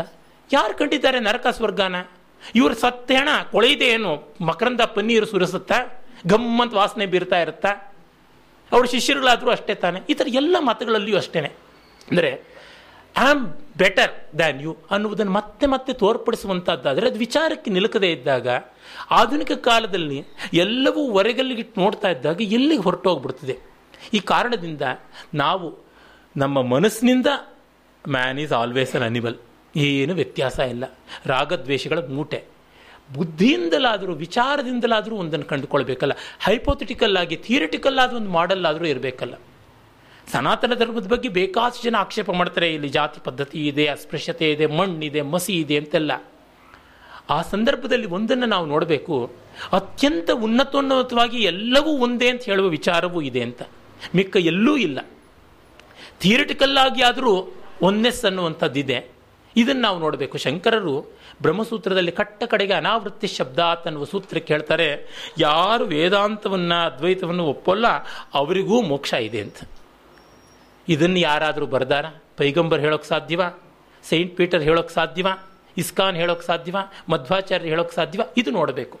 ಅಂದರೆ ನಾನು ಒಪ್ಪದೇ ಇದ್ದದ್ದನ್ನು ಮಾಡೋನಿಗೂ. ಈಗ ಪಾಸು ಫೇಲು ಆಗದೆ, ಈ ಥರ ಪಾಸು ಫೇಲು ಅಂತೆಲ್ಲ ಕೋರ್ಸಲ್ಲಿ ಉಂಟು. ಕೋರ್ಸ್ ವೈಂಡ್ ಅಪ್ ಮಾಡುವಾಗ ಎಲ್ಲರಿಗೂ ಗ್ರೇಸ್ ಮಾರ್ಕ್ಸ್ ಕೊಟ್ಟು ಪಾಸ್ ಮಾಡಬೇಕು ಅನ್ನುವಂಥದ್ದು ಹಿಂದೆ ಒಂದು ನಿಯಮ ಇತ್ತು. ಆ ರೀತಿ ಆದದ್ದು ಅಂದರೆ ಈ ಔದಾರ್ಯ ಅನ್ನೋದು ಕಾನ್ಸೆಪ್ಚುಯಲ್ ಆಗಾದರೂ ಇರಬೇಕು. ಹಾಗಿದ್ದರೆ ಎಂದೋ ಒಮ್ಮೆ ಅದು ಬರೋಕ್ಕಾಗುತ್ತದೆ. ಹೀಗೆ ನೀವು ಪ್ಲ್ಯಾನ್ನಲ್ಲಿಯೇ ಸೆಕೆಂಡ್ ಫ್ಲೋರ್ಗಾಗುವಷ್ಟು ಥರ್ಡ್ ಫ್ಲೋರ್ಗಾಗುವಷ್ಟು ವಿಸ್ತಾರ ಮಾಡ್ಕೊಳ್ಳೋಷ್ಟು ಇಲ್ಲದೆ ಇದ್ದರೆ ಎಕ್ಸಿಕ್ಯೂಷನ್ನಲ್ಲಿ ಎಲ್ಲಿ ಬರ್ತದೆ ಅಂತ ಈ ದೃಷ್ಟಿಯಿಂದ ನೋಡಿದಾಗ ಶಂಕರರ ತತ್ವವನ್ನು ತುಂಬ ಪ್ರಾಮಾಣಿಕವಾಗಿ ಉಳಿಸಿಕೊಟ್ಟವರು ಇವರೇ. ಅವು ಬೇರೆ ಬೇರೆಯವರು ಬೇರೆ ಬೇರೆ ರೀತಿಯಲ್ಲಿ ಮಾಡಿದ್ದಾರೆ. ಅವು ಪೆರಿಫೆರಲ್ಲು. ನನ್ನ ಸ್ನೇಹಿತರೊಬ್ಬರು ಹೇಳ್ತಾ ಇರ್ತಾರೆ, ಇಡೀ ರಾಮಕೃಷ್ಣ ಮಠ ಉದುರು ಹೋಗ್ಬಿಟ್ರು, ಕೊಚ್ಕೊಂಡು ಹೊರಟೋದ್ರು ರಾಮಕೃಷ್ಣ ವಚನ ವೇದ ಯಾವುದಿದೆ, ಅದರಿಂದಾಗಿ ಎಲ್ಲ ರಿಸರೆಕ್ಟ್ ಆಗುತ್ತದೆ ಅಂತ ಹೇಳ್ಬಿಟ್ಟಿದ್ವಿ ಆ ರೀತಿ ಜಗತ್ತಿನ ಎಲ್ಲ ಕೃಷ್ಣ ಮಂದಿರಗಳು ಹೊರಟೋದ್ರು, ಭಗವದ್ಗೀತೆ ಮತ್ತು ಮಹಾಭಾರತ ಮಹಾಭಾರತವೇ, ಅದು ಕೃಷ್ಣನ ನಿಜವಾಗಿ ರಿವೈವ್ ಮಾಡಿಕೊಡುತ್ತದೆ ಅಂತ ಆ ಥರದ ಕೋರ್ ಆಸ್ಪೆಕ್ಟ್ಸನ್ನು ಇವರು ಬಿಲ್ಡಪ್ ಮಾಡಿಕೊಟ್ರು. ಅದಕ್ಕಾಗಿ ತುಂಬ ನಮ್ಮ ಗೌರವಗಳು ಸಲ್ಲುತ್ತವೆ. ಧನ್ಯವಾದ. ನಮಸ್ಕಾರ.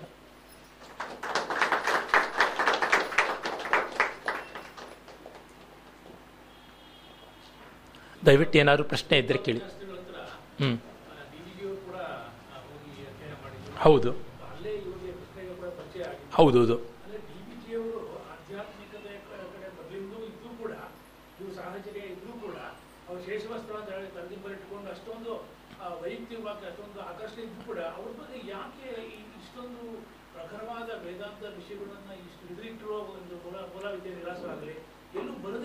ಆಶ್ಚರ್ಯ ಖಂಡಿತ. ನಿಜ, ತುಂಬ ಒಳ್ಳೆ ಪ್ರಶ್ನೆಯನ್ನು ಕೇಳಿದ್ರಿ. ಡಿ ವಿ ಜಿ ಅವರಿಗೆ ಸ್ವಾಮಿಗಳ ಬಗ್ಗೆ ತುಂಬ ಭಕ್ತಿ ಇತ್ತು. ಎಲ್ಲಿವರೆಗೂ ಇತ್ತು ಅಂದರೆ, ಅವರ ಅಂತಿಮ ಯಾತ್ರೆ ಆದಾಗ ಡಿ ವಿ ಜಿಯವರ ಮನೆ ಮುಂದೆಯಿಂದ ಎತ್ಕೊಂಡು ಹೋಗಿದ್ದು ಸ್ವಾಮಿಗಳ ಶರೀರವನ್ನು. ಅಲ್ಲಿವರೆಗೂ ಅವ್ರು ಕಾದಿದ್ರು. ಡಿ ವಿ ಜಿಯವರಿಗೆ ತುಂಬ ಅನಾರೋಗ್ಯ ಆಯಿತು. ಸ ಎಪ್ಪತ್ತೈದನೇ ಇಸ್ವಿನಲ್ಲಿ ತೀರ್ಕೊಂಡಿದ್ದು ಡಿ ವಿ ಜಿಯವರು ಸ್ವಾಮಿಗಳು ಎಪ್ಪತ್ತೈದನೇ ಇಸ್ವಿನಲ್ಲಿ, ಕೆಲವೇ ತಿಂಗಳುಗಳ ಅಂತರ ಅವತ್ತು ರಂಗನಾಥ್ ಶರ್ಮರು ಹೋಗಿದ್ರಂತೆ ನನಗೆ ಶರ್ಮರು ಹೇಳಿಯೂ ಇದ್ದಾರೆ, ಬರೆದೂ ಇದ್ದಾರೆ. ಅಷ್ಟೊತ್ತಿಗೆ ಸ್ವಾಮಿಗಳ ದೇಹ ಹೊರಟೋಗ್ಬಿಟ್ಟಿದ್ದು, ರಾ, ರಂಗನಾಥ್ ಶರ್ಮರಿಗೆ ದರ್ಶನ ಸಿಗಲಿಲ್ಲ. ಡಿ ವಿ ಜಿಯವ್ರ ಹತ್ರಕ್ಕೆ ಬಂದ್ರಂತೆ. ಮನೆ ಬಾಗಿಲಲ್ಲೇ ಸಪ್ಪಗೆ ಕೂತಿದ್ದಂತೆ. ಶರ್ಮಾ ನನ್ನ ತಂದೆ ತೀರ್ಕೊಂಡಾಗಲೂ ಆಗದೇ ಇರುವಂಥ ಸಂಕಟ ಇವತ್ತು ನನಗಾಗ್ತಾ ಇದೆ ಅಂತಂದರು. ಅವರ ದಿಂಬಿನಗಳಿಗೆ ಈ ಸ್ವಾಮಿಗಳ ಶೇಷವಸ್ತ್ರವನ್ನು ಇಟ್ಕೊಂಡಿದ್ರು. ಅವ್ರು ಚೆನ್ನಾಗಿ ಬಲ್ಲವರು ಆಗಿದ್ರು ನೀವು ಹೇಳದಂತೆ. ಬರಿಲ್ಲ ಯಾತಕ್ಕೆ ಅಂದರೆ ನನಗೆ ಪ್ರಾಮಾಣಿಕವಾಗಿ ಅನಿಸೋದಿಷ್ಟೇನೆ. ಡಿ ವಿ ಜಿ ಅವರಿಗೆ ಇದು ಸ್ಪಷ್ಟವಾಗಲಿಲ್ಲ. ಯಾಕೆಂದರೆ ವೇದಾಂತ ಇಷ್ಟು ಸುಲಭವ ಅನ್ನೋದು ಯಾರಿಗೂ ಆಗುವ ಶಾಕ್. ನಿಜವಾಗಲೂ ನಾನು ಎಷ್ಟೋ ಬಾರಿ ನಾಟ್ಯಶಾಸ್ತ್ರ ಇತ್ಯಾದಿಗಳನ್ನು ಕುರಿತು ಮಾತನಾಡುವಾಗ, ನಮ್ಮ ಪದ್ಮ ಸುಬ್ರಹ್ಮಣ್ಯ ಅಂತ ಅವ್ರು ಹೇಳುವಾಗ, ಸಂಗೀತದ ಬಗ್ಗೆ ಬಾಲಮುರಳಿ ಕೃಷ್ಣ ಎಲ್ಲ ಹೇಳುವಾಗ, ಅವರು ಡಿಮಿಸ್ಟಿಫೈ ಮಾಡ್ತಾರೆ. Padma Subrahmanyam demystifies dance. Balasubrahma Balamurali Krishna demystifies dance music. ಇದೆಲ್ಲ ಕಷ್ಟ ಆಗುತ್ತದೆ. ಎಷ್ಟು ಸುಲಭವ, ಎಷ್ಟು ಎಟುಕುವಂತೆ ಆಗುತ್ತದೆಯಾ ಅಂತ ಹೇಳ್ಬಿಟ್ಟಿದ್ರು ಈಗ ನಾನು ಛಂದಸ್ಸನ್ನು ಡಿಮಿಸ್ಟಿಫೈ ಮಾಡಿ ತೋರಿಸ್ತೀನಿ. ಕಷ್ಟ ಆಗ್ಬಿಡುತ್ತೆ ಜೀರ್ಣಿಸ್ಕೊಳ್ತಕ್ಕಂಥದ್ದು ಹಾಗಾಗಿ ಇದ್ದಿರಬೇಕು. ಮತ್ತು ಇನ್ನೊಂದೇನೆಂದರೆ, ಅವು ಅವರ ಕಾಲಕ್ಕೆ ಇನ್ನೂ ಸೆಟ್ಲ್ ಆಗಿದೆಯೋ ಇಲ್ಲವೋ ಅಂತ ಅವ್ರಿಗೂ ಇವರು ಲೆಟ್ ಇಟ್ ಬಿ ಸೆಟಲ್ಡ್ ಅಂತ ಅನ್ನೋ ಉದ್ದೇಶ ಇದ್ದಿರಬಹುದು ಈ ಕಾರಣದಿಂದ ಬರೆದ್ರೋ ಏನೋ ಅನ್ಸುತ್ತದೆ. ರಂಗನಾಥ್ ಶರ್ಮರು ಡಿ ವಿ ಜಿ ಅವರಿಗಿಂತ ಹೆಚ್ಚು ಸೀರಿಯಸ್ ಆಗಿ ಅನೇಕ ವರ್ಷಗಳ ಕಾಲ ವೇದಾಂತ ಗ್ರಂಥ ವ್ಯಾಸಂಗದಲ್ಲಿ ರಚನೆಯಲ್ಲಿ ತೊಡಗಿಕೊಂಡವರು. ಸ್ವಾಮಿಗಳ ಬಗ್ಗೆ ಪರಮ ಭಕ್ತಿ ಇರುವವರು. ಎಲ್ಲಿವರೆಗೆ ಅಂತಂದರೆ ಮತ್ತೆ ಮತ್ತೆ ಅವರು ಉಲ್ಲೇಖ ಮಾಡ್ತಾ ಇರ್ತಾರೆ, ತುಂಬ ನೆನೆಸ್ತಾ ಇರ್ತಾರೆ. ಹಾಗಿದ್ದೂ ಕೂಡ ಅವರು ಮಾಂಡುಕ್ಯ ಉಪನಿಷತ್ತಿನ ಬಗ್ಗೆ ವಿವೃತ್ತಿ ಅಂತ ಮಾಂಡುಕ್ಯ ಪ್ರವಚನ ಅಂತ ಬರೆದಿದ್ದಾರೆ. ಅಲ್ಲಿ ಮತ್ತೆ ಮೂಲ ವಿದ್ಯಾ ಆ ಕಡೆಗೆ ಹೋಗಿದ್ದಾರೆ. ಏನಂದರೆ, ಅಂತರಂಗದಲ್ಲಿ ಪ್ರಾಶ ಇರುತ್ತೆ. ಇಷ್ಟು ಸಿಂಪಲ್ ಆಗೋದಕ್ಕೆ ಸಾಧ್ಯವ ಅಂತ. ಏನು ಮಾಡೋಣ, ತುಂಬ ದೊಡ್ಡ ಸತ್ಯಗಳು ಸಿಂಪಲ್ ಆದದ್ದು. Newton's laws of motion Einstein's theory of relativity mathematical ಪ್ರೂಫಲ್ಲಿ ತುಂಬ ಕಾಂಪ್ಲೆಕ್ಸ್ ಆಗಿದ್ದಿರಬಹುದು ಅವ್ರು ರಿಯಲೈಸ್ ಮಾಡ್ಕೊಳ್ಳೋ ಕಾಲಕ್ಕೆ ತುಂಬ ಕಾಂಪ್ಲೆಕ್ಸ್ ಅನಿಸಿದ್ದಿರ್ಬೋದು. ಆದರೆ ನಿತ್ಯ ಜೀವನಕ್ಕೆ ನಮಗೆ ಇವತ್ತು ಅನುಭವ ಬಂದು ಸಿಂಪಲ್ ಆಗಿದೆ. ಹಾಗಾಗಿ ಅದರ ರಿಯಲೈಸೇಷನ್ ಕಷ್ಟ ಇದ್ದಿರಬಹುದಾದರೂ ಅಂಡರ್ಸ್ಟ್ಯಾಂಡಿಂಗ್ ಸಿಂಪಲ್ ಆಗಿದೆ ಈಗ. ಆ ಥರ ಇದ್ದಿರಬಹುದು ಅನಿಸುತ್ತೆ. ನಿಮ್ಮ ಪ್ರಶ್ನೆ ಹೌದು. ನಿಜ. ದೃಷ್ಟಿ ಹೌದು. ಏನಂದರೆ ಡಿ ವಿ ಜಿಯವರಿಗೆ ನೋಡಿ, ಉದಾಹರಣೆಗೆ ಅವರಿಗೆ ಈ ಜಾತಿ ಇತ್ಯಾದಿಗಳ ಬಗ್ಗೆ ಸಾಂಪ್ರದಾಯಿಕವಾದ ದೃಷ್ಟಿಕೋನವೇ ಇತ್ತು. ಅವರು ಅವ್ರನ್ನ ಕೆಲವರು ಆಕ್ಷೇಪ ಮಾಡ್ತಾರೆ. ಆಕ್ಷೇಪ ಮಾಡುವ ಧಾಟಿ ಸರಿಯಾಗಿಲ್ಲ. ಏನಂತಂದರೆ ಡಿ ವಿ ಜಿಯವರು ಅದನ್ನು ಒಪ್ಕೋತಾರೆ. ಈಗ ವೇದದ ಬಗ್ಗೆ, ಅವರು ಟೇಪ್ ರೆಕಾರ್ಡ್ರಿಂದ ಕಲಿಯೋಕ್ಕಾಗೋಲ್ಲ ಅಂತಂತಾರೆ ಸಂಗೀತವನ್ನೇ ಕಲಿಬಹುದಾದರೆ ವೇದ ಯಾವ ಊರಿನ ಸಂತೆ ಅಂತೀನಿ ನಾನು. ತ್ರೈಸ್ವರ್ಯ ಆಗೋಲ್ಲ ಒಂದ್ಸರ್ತಿ ಶೃಂಗೇರಿಯಲ್ಲೇ ವೇದ ಸೆಮಿನಾರ್ನಲ್ಲಿ ನಾನು ಚಾಲೆಂಜ್ ಮಾಡಿದೆ. ನಾನೀಗ ಬೇಕಾದ್ರೆ ಒಬ್ಬ ಸಂಗೀತಗಾರ ಕಣ್ಣಲ್ಲಿ ನಿಮ್ಮ ತ್ರೈಸ್ವರ್ಯ ಅಷ್ಟು ನಿಖರವಾಗಿ ಹೇಳಿಸ್ತೀನಿ. ನೀವೊಂದು ದೋಡಿ ಗಾಂಧಾರ ಹಿಡಿದು ಬಿಡಿ ನೋಡೋಣ, ಅಷ್ಟು ಜನ ವೇದ ವಿದ್ವಾಂಸರಿರು ಮಾಡ್ತೀರಾ ಅಂತ ಕೇಳಿದೆ. ಅಲ್ಲಿ ಪುಣ್ಯವಶಾತ್ ವೇದ ಸಂಗೀತ ಎರಡೂ ಬರೋವಂಥವ್ರು ಬಿದ್ದವರು ಹೌದು, ಕಷ್ಟ ಇದೆ ಅಂತಂದ್ರು. ಅಂದರೆ ಒಪ್ಕೊಳ್ಳೋಕೆ ತಯಾರಿರೋಲ್ಲ, ಈ ಥರ ಆಗುತ್ತದೆ. ಇದು ಶ್ರದ್ಧಾ ಜಾಡ್ಯ ಕೆಟ್ಟ ಶಬ್ದ ಅಲ್ಲ. ಇನ್ನೇನು ಕಾಣೋದಿಲ್ಲ. ನಾಗೇಶ್ ಭಟ್ಟನೇ ಹೇಳಿಬಿಟ್ಟ, ವೇದದ ತ್ರೈಸ್ವರ್ಯ ಶ್ರದ್ಧಾ ಜಾಡ್ಯ ಅಂತ. ಇದನ್ನು ನಾನೊಂದು ವ್ಯಾಕರಣದ, ವೇದಾಂತ ಶಾಸ್ತ್ರದ ಒಂದು ವಿದ್ವತ್ ಗೋಷ್ಠಿಯಲ್ಲಿ, ಒಂದು ಶಂಕರಮಠ ಗೋಷ್ಠಿಯಲ್ಲಿ ಹೇಳಿದಾಗ ಮಹಾ ಕೋಲಾಹಲ ಆಯಿತು. ಯಾರು ಉತ್ತರ ಕೊಡೋಕೆ ಕಡೆ, ನಾಗೇಶ್ ಭಟ್ಟನೇ ಅಸಾಂಪ್ರದಾಯಿಕ ಅಂತಂದ್ಬಿಟ್ರು. ಇನ್ಫ್ಯಾಕ್ಟ್ ಸ್ವಾಮಿಗಳ ಮೂಲ ವಿದ್ಯಾ ನಿರಾಸ ನಾಗೇಶ್ ಭಟ್ಟನೇ ಹೇಳಿದ್ದಾನೆ. Is the first person to say ಅರೆ, ಇಷ್ಟು ವಿಸ್ತಾರ ಮಾಡಿಲ್ಲ. ಅವನು ಹೇಳಿದ್ದಾನೆ, ನಾಗೇಶ್ ಭಟ್ಟ ಮಹಾ ಪ್ರತಿಭಾಶಾಲಿ ತುಂಬ ಅದ್ಭುತವಾದವನು, ಹದಿನೆಂಟನೇ ಶತಮಾನದ ಮಹಾ ಮೇಧಾವಿ ಅವನು ಏನಂದರೆ ಇದು ಕಷ್ಟ ಆಗುತ್ತದೆ. ಈಗ ನೋಡಿ, ಯಾವ ಥರ ಬದಲಾವಣೆ ಆಗುತ್ತದೆ ಅಂದರೆ ಒಂದು ಸರಳವಾದ ಉದಾಹರಣೆ ಕೊಡ್ತೀನಿ. ಇವರು ಬರೀತಾರೆ. ವೆಂಕಟಪ್ಪನವ್ರು ಬರೀತಾರೆ. ಯಾರ ಹತ್ರವೂ ಹೋಗ್ಬಿಟ್ಟು ಒಂದು ರಾಗದ ಆರೋಹ ಅವರೋಹ ಏನು ಅಂತ ಕೇಳಿದಂತೆ. ಅದೆಲ್ಲ ಸುಲಭವಾಗಿ ಗೊತ್ತಾಗಲ್ಲ, ಹನ್ನೆರಡು ವರ್ಷ ಗುರುಸೇವೆ ಮಾಡಬೇಕು ಅಂದರು. ಇವತ್ತು ಫಿಂಗರ್ ಟಿಪ್ಸಲ್ಲಿ ಗೊತ್ತಾಗುತ್ತೆ. ಈಗ ಒಂದು ಹದಿನೈದು, ಇಪ್ಪತ್ತು ವರ್ಷಗಳಿಗೆ ಎರಡು ಪುಟ ತಿರುಗಿಸಿದ್ರೆ ಗೊತ್ತಾಗುತ್ತದೆ. ಕಷ್ಟಪಟ್ಟಿರ್ತಾರೆ. ನಾವು ಕಷ್ಟಪಟ್ಟಿದ್ದು ಬೇರೆಯವರು ಅಷ್ಟು ಕಷ್ಟಪಡಲಿ ಅನ್ನುವಂಥದ್ದು ಇರುತ್ತದೆ ಡಿ ವಿ ಜಿಯವರು ಟೇಪ್ ರೆಕಾರ್ಡರ್ ಬಗ್ಗೆ ಆಕ್ಷೇಪ ಮಾಡ್ತಾರೆ. ನಾವು ಹೇಳಿದ್ದನ್ನು ಅದು ಕರೆಕ್ಟಾಗಿ ರೆಕಾರ್ಡ್ ಮಾಡುತ್ತೋ ಇಲ್ವೋ ಏನು ಗ್ಯಾರಂಟಿ ಅಂತೆಲ್ಲ ಈ ಥರ ತರ್ಕಗಳು ಮಾಡ್ತಾರೆ. ಈಗ ನೋಡಿ, ಚಂದ್ರಶೇಖರ್ ಭಾರತಿ ಸ್ವಾಮಿಗಳಂಥವರು ಬಾಲ್ಯ ವಿವಾಹದ ಬಗ್ಗೆ ಬಂದಾಗ ವಿಧವಾ ವಿವಾಹ ಕುರಿತು ಅವರು ಆಕ್ಷೇಪ ವ್ಯಕ್ತಪಡಿಸ್ತಾರೆ ಡೈಲಾಗ್ಸ್ ವಿತ್ ದಿ ಗುರುವಿನಲ್ಲಿ. ದೊಡ್ಡವರು. ಆದರೆ ಎನಿಬಡಿ ಇಸ್ ಕಂಡೀಷನ್ ನಾನು ಅಷ್ಟೇ ನನ್ನ ಸಮಕಾಲೀನ ಕಂಡೀಷನಿಂಗ್ ಇದ್ದಿರಬಹುದು ಏನಂದರೆ ಬಾಲ್ಯ ಇದು ವಿಧವಾ ವಿವಾಹ ಮಾಡಿಸಬಾರ್ದು. ಆಗ ವೀರೇಶಲಿಂಗಂ ಪಂತಲು ಮಾಡಿಸ್ತಾ ಇದ್ರು, ಡಿ ವಿ ಜಿ ಪೌರೋಹಿತ್ಯ ಮಾಡ್ತಾ ಇದ್ರು. ಡಿ ವಿ ಜಿ ಅವರಿಗೆ ಶಿವಾಬನ್ ಸ್ವಾಮಿಗಳ ಬಗ್ಗೆ ಇದ್ದಷ್ಟು ಗೌರವ ಚಂದ್ರಶೇಖರ್ ಭಾರತಿಗಳ ಮೇಲೆ ಇದಿರಲಿಲ್ಲ ಅದು ಕಾಣಿಸುತ್ತೆ, ಅವ್ರು ಪರ್ಸ್ನಲ್ ಆಗೂ ಹೇಳ್ತಾ ಇದ್ರಂತೆ, ಇರಲಿ. ಅದೇನೋ, ತುಂಬ ಸಮಕಾಲೀನರಾಗ್ಬಿಟ್ಟ ಕೆಲವೊಂದು ಸರ್ತಿ ಬಂದ್ಬಿಡುತ್ತೋ ಏನೋ ಕಂಟೆಂಪ್ಟು ಅನ್ಸುತ್ತೆ ಯಾವುದೋ ಎಳೆಯಲ್ಲಿ ಬಂದ್ಬಿಡುತ್ತೆ. ಅವರು ಹೇಳಿದ್ರಂತೆ ಸ್ವಾಮಿಗಳು ಹೇಳಿದ್ರು, ಅದು ಎಸ್ ಕೃಷ್ಣಸ್ವಾಮಿಯರ್ ಅವರು ಬರೆದಿದ್ದಾರೆ. ಅಲ್ಲಿ ಅವರು, ನೋಡಿ, ವಿಧವೆಯರಾಗ್ತಾ ಇರೋದಕ್ಕೆ ಕಾರಣ, ಗಂಡು ಮಕ್ಕಳಿಗೆ ಸರಿಯಾದ ಪೋಷಣೆ ಸಿಗ್ತಾ ಇಲ್ಲ, ಪುಷ್ಟಿಕರವಾದ ಆಹಾರ ಕೊಟ್ಟು ಆಹಾರ ಎಲ್ಲ ಕೊಟ್ಟರೆ ಗಂಡು ಮಕ್ಕಳು ಅವಾಗ ಯಾರು ವಿಧವೆಯರಾಗೋಲ್ಲ ಅಂತ. ಸ್ವಾಮಿಗಳು ಎಷ್ಟು ಜಾಣ ಪೆದ್ದುತನ ಅಂತಂದ್ರೆ ಕುತರ್ಕ ಇದು. ಕಾರಣ ಇಷ್ಟೇನೆ. ಅರವತ್ತು ವರ್ಷ, ಎಂಬತ್ತು ವರ್ಷದ ಮುದುಕನಿಗೆ ಅಷ್ಟೇ ವರ್ಷ ಭವೇತ್ ಕನ್ಯಾ ಅಂತ ಇಷ್ಟೇ ವರ್ಷಕ್ಕೆ ಎಂಟು ವರ್ಷದ ಹುಡುಗಿನ ಕಟ್ತಾ ಇದ್ರು. ಆಗ ಎಲ್ಲರೂ ಮಾಸ್ ವಿಧವೇರೆ ಆಗ್ತಾ ಇದ್ರು, ಇನ್ನೇನಾಗ್ತಾ ಇದ್ರು. ಅಂದ್ರೆ ಇದನ್ನು ಕನ್ವೀನಿಯೆಂಟ್ ಆಗಿ ಬರ್ತಾರ ಅದು ಕೃತ್ರಿಮ. ತಿಳಿಲಿಲ್ಲ ಅಂತಂದ್ರೆ ಅಜ್ಞಾನ.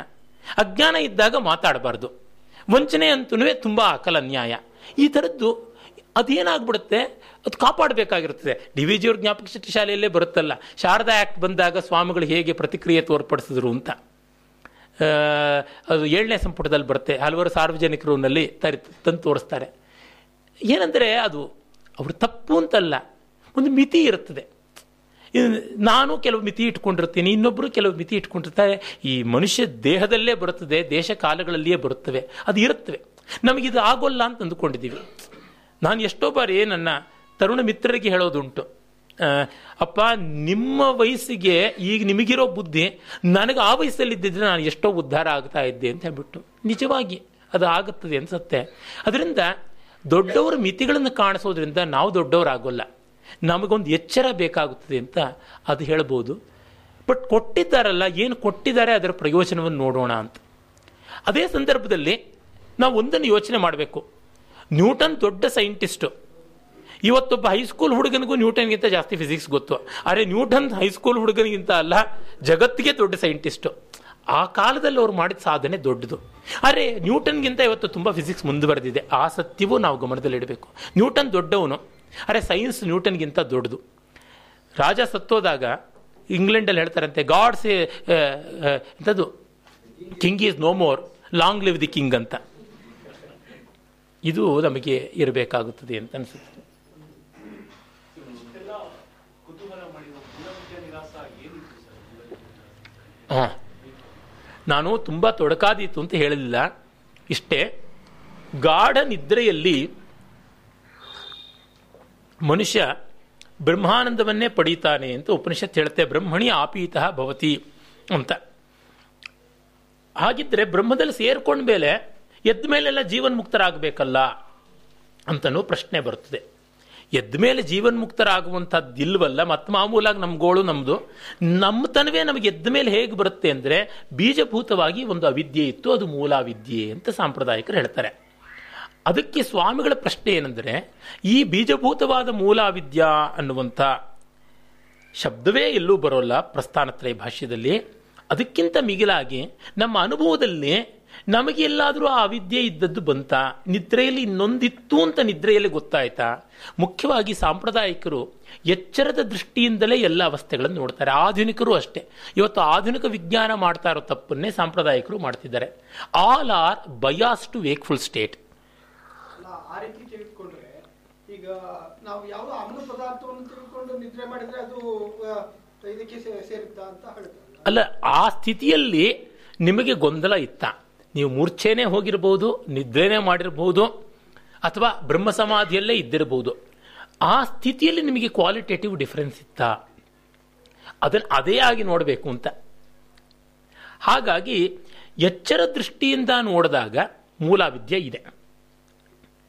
ನಿದ್ರಾ ದೃಷ್ಟಿಯಿಂದ ನೋಡಿದ್ರೆ, ಕನಸಿನ ದೃಷ್ಟಿಯಿಂದ ನೋಡಿದ್ರೆ ಇಲ್ಲ. ಯಾವತ್ತೂ ಆಯಾ ಸ್ಥಿತಿಗಳನ್ನು ಆಯಾ ದೃಷ್ಟಿಯಿಂದಲೇ ನೋಡಬೇಕಾಗುತ್ತದೆ.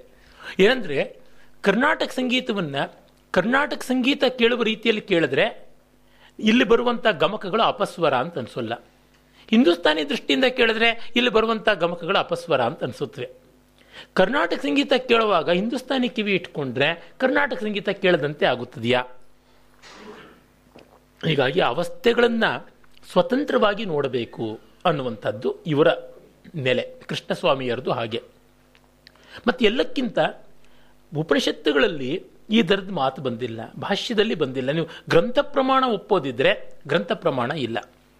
ಇನ್ನು ಯುಕ್ತಿ ಮಾಡೋದಿದ್ರೆ ಈ ಯುಕ್ತಿ ಉಂಟು. ಇನ್ನು ಅನುಭವ ಹೇಳೋದಿದ್ರೆ ಅನುಭವದಲ್ಲಿಯೇ ಉಂಟು. ಹೀಗೆ ಮೂರೂ ದೃಷ್ಟಿಯಿಂದ ಆಗೋದಿಲ್ಲವಲ್ಲ ಅಂತ. ಹ್ಮ್. ನಂತರ ಇಷ್ಟು ಫಾರ್ ರೀಚಿಂಗ್ ಕೆಲಸ ಮಾಡಿರೋದು ಸ್ವಾಮಿಗಳು ಅಂತ ಹೇಳಿದ್ರೆ ಹ್ಮ್ ಅದನ್ನ ಸಮಾಜಕ್ಕೆ ಮತ್ತು ಎಲ್ಲರಿಗೂ ತಲುಪಿಸ್ಬೇಕಾಗಿರುವಂತಹ ಕಾರ್ಯ ಇವತ್ತಿನ ದಿನ ಯಾರು ವಹಿಸ್ಕೊಂಡಿದ್ದಾರೆ ನಾನು ಹೇಳ್ತೀನಲ್ಲ, ಗ್ರಂಥಗಳಿವೆ. ಓದಿದ್ರೆ ಅವ್ರಿಗೆ ತಿಳಿಯುತ್ತೆ ಅಷ್ಟೇ, ಇನ್ನೇನು ಇಲ್ಲ.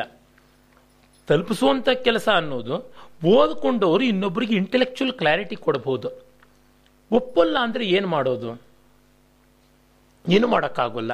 ಯಾರು ಹೊಡೆದು ಬಡ್ದು ಮಾಡ್ಸೋಕ್ಕಾಗೋಲ್ಲ.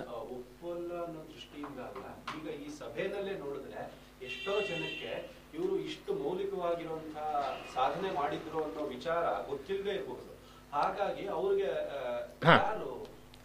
ಈಗ ಆಧ್ಯಾತ್ಮ ಪ್ರಕಾಶ ಕಾರ್ಯಾಲಯ ಅದರ ಪತ್ರಿಕೆ ಈ ಥರ ಅವರು ತಮ್ಮ ಕಾಲದಲ್ಲಿ ಬೇಕಾದಷ್ಟು ಮಾಡಿದ್ರು. ಪ್ರವಚನಗಳು ಇತ್ಯಾದಿಗಳು ಏನಿದೆ ಈ ಮಾಧ್ಯಮಗಳನ್ನು ಬಳಸ್ಕೊಂಡು ಮಾಡುವಂಥದ್ದು. ನಡೀತಾನೆ ಇದೆ. ಅದು ತುಂಬ ಜನರಲ್ ಆದಂಥ ಪ್ರಶ್ನೆ ಇದು. ನನಗನ್ಸೋದು ನಾನು ಏನು ಮಾಡಬಹುದು ಅಂತ ಅಷ್ಟೇ ನನಗನ್ಸೋದು ನನಗನ್ಸೋದು ಇಲ್ಲಿರೋರು ಮೊದಲು ಓದ್ಕೊಳ್ಳಲಿ. ಮತ್ತದೇ, ನಮ್ಮ ಆಗ್ರಹಗಳೆಷ್ಟು ಕೆಲಸ ಮಾಡುತ್ತವೆ, ವಿಚಾರ ಎಷ್ಟು ಕೆಲಸ ಮಾಡುತ್ತವೆ ಅನ್ನೋದನ್ನು ನೋಡಿಕೊಳ್ಬೇಕು. ಅಷ್ಟು ಓದ್ಕೊಂಡ್ರೆ ಆ ಮಟ್ಟಕ್ಕೆ ಅವರು ತಿಳಿಸ್ತಾರೆ. ಈಗ ನೋಡಿ, ನಾನು ಯಾವಾಗಲೂ ಇದನ್ನು ಓದ್ಕೊಂಡಿದ್ದು, ನಮ್ಮ ಡಾಕ್ಟರ್ ಕೃಷ್ಣಂಗೆ ತಿಳಿಸಿದೆ. ಆತ ಇವತ್ತು ನನಗಿಂತ ಹೆಚ್ಚಿನ ಕ್ಲಾರಿಟಿಯಿಂದ ಇದನ್ನು ತಿಳ್ಕೊಂಡಿದ್ದಾನೆ ಅಂತ ಹೇಳಬಲ್ಲೆ, ಅಷ್ಟರ ಮಟ್ಟಿಗೆ ಎಷ್ಟೋ ಜನಕ್ಕೆ ತನ್ನ ಬದುಕಿನಲ್ಲಿ ಬಂದವರಿಗೆ ಇದನ್ನು ಸ್ಪಷ್ಟಪಡಿಸ್ತಕ್ಕಂಥ ಕೆಲಸ ಮಾಡಿದ್ದಾನೆ. ಈ ಥರ ಮಾಡಿಕೊಳ್ಬಹುದು. ಮತ್ತೆ takers are always very few to such things ಯಾಕೆಂದರೆ ಇದು losing the identity not gaining it is not a profitable thing ಹಾಗಾಗಿ ಯಾರು ಅದಕ್ಕಿರ್ತಾರೋ ಅವರು ಇರ್ತಾರೆ. ಅದರಿಂದ ಮೊದಲು ನಾವು ನಮ್ಮನ್ನು ತಿಳ್ಕೊಳ್ಳೋಣ. ತಿಳ್ಕೊಂಡ ಮೇಲೆ ಅದು ನಮ್ಮಲ್ಲಿ ಬಹಳ ಒಳ್ಳೆಯ ವಾಕ್ಯ ಇದೆ. ನನಗೆ ತುಂಬ ಗೌರವನೀಯರಾದ ಸುಬ್ಬರಾಮಯ್ಯನವರು ಅಂತ ಇದ್ದರು ರಾಮಚಂದ್ರ ಶಾಸ್ತ್ರಿಗಳ, ಶಿಷ್ಯರು ಫಿಸಿಕ್ಸ್ನಲ್ಲಿ ಮಹಾ ಮೇಧಾವಿಗಳು, ನನ್ನ ಗುರುಗಳಿಗೆಲ್ಲ ಗುರುಗಳವರು. ಆ ದೃಷ್ಟಿಯಿಂದ ನನಗೆ ಪರಮಗುರುಗಳು. ದುರ್ಜನ ಸಜ್ಜನೋ ಭೂಯಾತ್, ಸಜ್ಜನ ಶಾಂತಿ ಮಾಪ್ನುಯಾತ್ ಶಾಂತೋ ಮುಚ್ಚೇತ ಬಂಧೇಭ್ಯ ಮುಕ್ತಸ್ತ್ವನ್ಯಾನ್ ವಿಮೋಚಯೇತ್ ಅಂತ ಕೆಟ್ಟವನು ಒಳ್ಳೆಯವನಾಗಬೇಕು, ಒಳ್ಳೆಯವನಿಗೆ ಸಮಾಧಾನ ಸಿಗಬೇಕು, ಸಮಾಧಾನ ಸಿಕ್ಕೋನು ಬಿಡುಗಡೆಗೊಳ್ಳಬೇಕು, ಅವನು ಬೇರೆಯವ್ರನ್ನ ಬಿಡುಗಡೆ ಮಾಡಬೇಕು ಅಂತ. ಹಾಗಾಗಿ ಮೊದಲು ನಾವು ನಮ್ಮನ್ನು ತಯಾರು ಮಾಡಿಕೊಳ್ಳೋಣ ಈ ವಿಷಯದಲ್ಲಿ ಅಂತ ಹೇಳ್ತಕ್ಕಂಥದ್ದು. ಹಾಗಾಗಿ ಇಲ್ಲಿ ಎಷ್ಟು ಸಾಧ್ಯವೋ ಅಷ್ಟು ನಡೆಯುತ್ತೆ. ಚಿಂತೆ ಮಾಡಬೇಕಾಗಿಲ್ಲ. ಭೈರಪ್ಪನವರ ಸಾರ್ಥದಲ್ಲಿ ಬಹಳ ಸೊಗಸಾದಂಥ ಒಂದು ಮಾತು ಬರುತ್ತೆ, ಶಂಕರರಿಗೂ, ಉಭಯ ಭಾರತಿಗೂ ಸಂವಾದ. ನೀವು ಹೇಳುವಂತೆ ಆದರೆ ಎಲ್ಲರೂ ಸನ್ಯಾಸಿಗಳಾಗ್ಬಿಟ್ರೆ, ಎಲ್ಲರೂ ವೇದಾಂತಿಗಳಾದರೆ ಜಗತ್ತು ಹೇಗೆ ನಡೆಯೋದು ಅಂತ. ಅಮ್ಮ, ಯೋಚನೆ ಮಾಡಬೇಡಿ, ಜಗತ್ತು ಅನಾದಿ, ಈಶ್ವರ ಸಂಕಲ್ಪದಿಂದ ಬರ್ತಾ ಇದೆ, ಅನಂತ. ಈ ಜಗತ್ತನ್ನು ಕಾಪಾಡೋಕೆ ಯಾರು ಏನು ಕೆಲಸ ಮಾಡಬೇಕಾಗಿಲ್ಲ. ಅಜ್ಞಾನವೇ ಜಗತ್ತಿನ ಮೂಲ ಸಾಮಗ್ರಿ. ನಡೆಯುತ್ತಾ ಇರುತ್ತೆ ಅಂತ ಹೇಳ್ಬಿಟ್ಟಿದನು ಬಹಳ ಯುಕ್ತವಾದಂಥ ಮಾತು. ಹಾಗಾಗಿ, ನಡೆಯುತ್ತೆ. ಏನಂದರೆ ತತ್ವಚಿಂತನೆಯಿಂದ ಮುಖ್ಯವಾಗಿ ಬರಬೇಕಾದ ಸಮಾಧಾನ.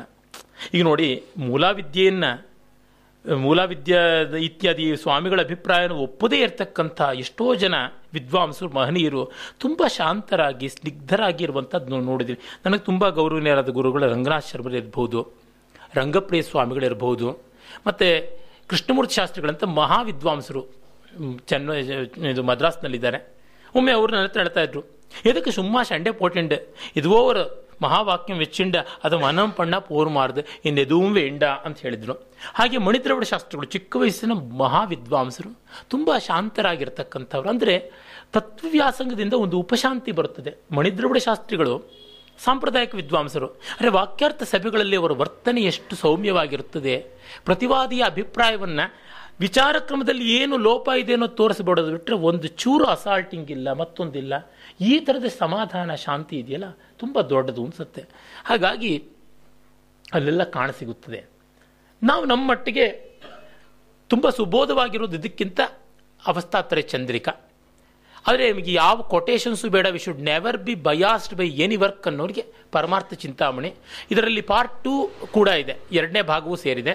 ಪಾರ್ಟ್ ಟೂ ಅಂತ ಏನಿದೆ ಅದರೊಳಗೆ ಎಲ್ಲ ದರ್ಶನಗಳನ್ನು ಪಾಶ್ಚಾತ್ಯ ದರ್ಶನಗಳನ್ನು ನಾಸ್ತಿಕ್ಯವನ್ನು ವಿಜ್ಞಾನವನ್ನು ಎಲ್ಲವನ್ನೂ ಅವ್ರು ಇಟ್ಕೊಂಡು ಶೋಧನೆ ಮಾಡ್ತಾರೆ. ಆಸಕ್ತರು ನೋಡಬಹುದು ಮತ್ತೊಂದು ಪ್ರಶ್ನೆ ಕೇಳಿದ್ರಲ್ಲಪ್ಪ ಒಂದು ನಿಮಿಷ. ನೀವು ಅದನ್ನು ಕೇಳಿದ್ರಲ್ಲ. ಹ್ಞೂ ತಾಗ್ಬಹುದು.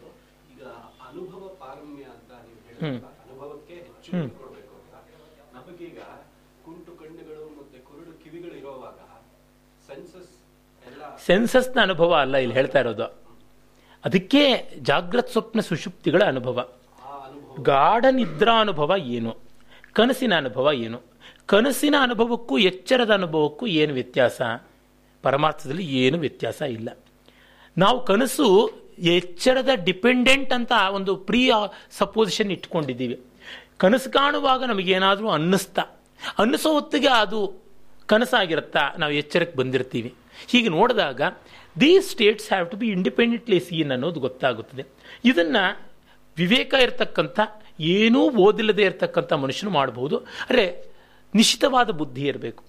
ಅಷ್ಟು, ಅಷ್ಟಿದ್ರೆ ಸಾಕಾಗುತ್ತದೆ. ಹಾಗಾಗಿ ಇಂದ್ರಿಯಗಳಿಂದ ಹುಡುಕುವುದೇ ಅಲ್ಲ ಅಂತಂದರೆ, ಏನೋ ಅತೀಂದ್ರಿಯ ಪರಲೋಕದಿಂದ ಬರಬೇಕು. ಈಗ ಅರವಿಂದರು ಎಲ್ಲ ಆ ಥರ ಒಂದು ದರ್ಶನ ಹೇಳ್ತಾರೆ. ಏನೋ ಮೇಲಿಂದ ಒಂದು super mind goes and supra mind descends ಅಂತೆಲ್ಲ ಹೇಳ್ತಾರೆ. ಯಾರಿಗ ಅನುಭವದಲ್ಲಿದೆ?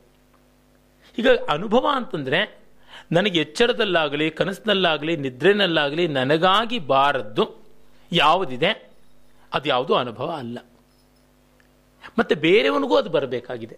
ಅಂದರೆ ಎಲ್ಲರಿಗೂ ಕೂಡ ಎಚ್ಚರದಲ್ಲಿ ಬೇರೆ ಬೇರೆ ಅನುಭವಗಳಾಗುತ್ತೆ, ಕನಸಿನಲ್ಲಿ ಬೇರೆ ಬೇರೆ ಅನುಭವಗಳಾಗುತ್ತೆ. ಒಂದಷ್ಟು ಟ್ಯಾಲಿ ಆಗುತ್ತೆ, ಒಂದಷ್ಟು ಟ್ಯಾಲಿ ಆಗೋಲ್ಲ. ಅರೆ ಗಾರ್ಡನ್ ನಿದ್ರೆ ಅನುಭವ ಮಾತ್ರ ಎಲ್ಲರಿಗೂ ಒಂದೇ ಇದೆ.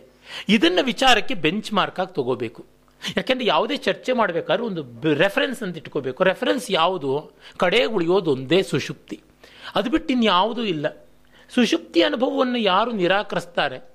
ಅವರು ಎಲ್ಲರೂ ಕೂಡ ಅಲ್ಲಿ ಇನ್ನೇನೋ ಇದೆ, ಮತ್ತೇನೋ ಇದೆ ಅಂತಾರಲ್ಲ, ಅದು ನಂಬಿಕೆಯ ಅನುಭವ ಅಂತ ನೋಡ್ಕೋಬೇಕು. ಏನಾಗುತ್ತೆ? ನಮ್ಮ ನಂಬಿಕೆ ಕುಸ್ತೋದ ತಕ್ಷಣ ನಮ್ಮ ಅಹಂಕಾರ ಕುಸ್ದೋಗ್ಬಿಡುತ್ತೆ. ಅದಕ್ಕೆ ನಾವು ತಯಾರಾಗಿರೋಲ್ಲ. ನಂಬಿಕೆ ಏನು? ಅಹಂಕಾರದ ಮತ್ತೊಂದು decent form more acceptable form more cosmetic form of our ego is our belief ಹಾಗಾಗಿ ನಾವು ಅದನ್ನು ಕುಸಿಯಬಾರ್ದು ಅಂತ ನೋಡ್ಕೋತೀವಿ. ಹಾಗಾಗಿ ಆಗುತ್ತದೆ.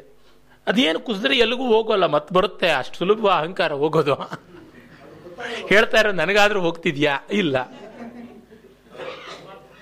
ಬಹಳ ಸೂಕ್ಷ್ಮವಾಗಿ ಅದನ್ನ ಇವ್ರು ಕೇಳಿದ ಪ್ರಶ್ನೆ ಉತ್ತರ ಕೊಡ್ತಾರಲ್ಲ ಸುಷುಪ್ತಿಯಲ್ಲಿ ಆಗುವ ಅನುಭವ ಬೌದ್ಧಿಕವಾದ್ದಲ್ಲ ಮಾನಸಿಕವಾದ್ದಲ್ಲ ಸೊ ಆದ್ರಿಂದ ಹೌದು. ಹೌದು.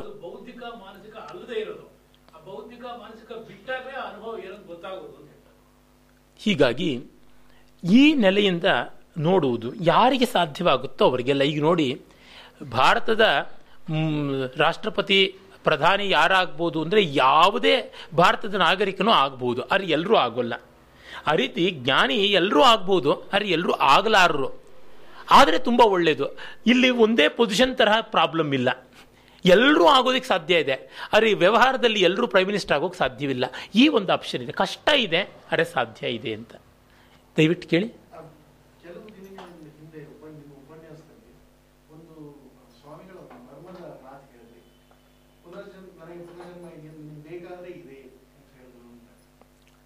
ಅದು ರಮಣರ ಮಾತು.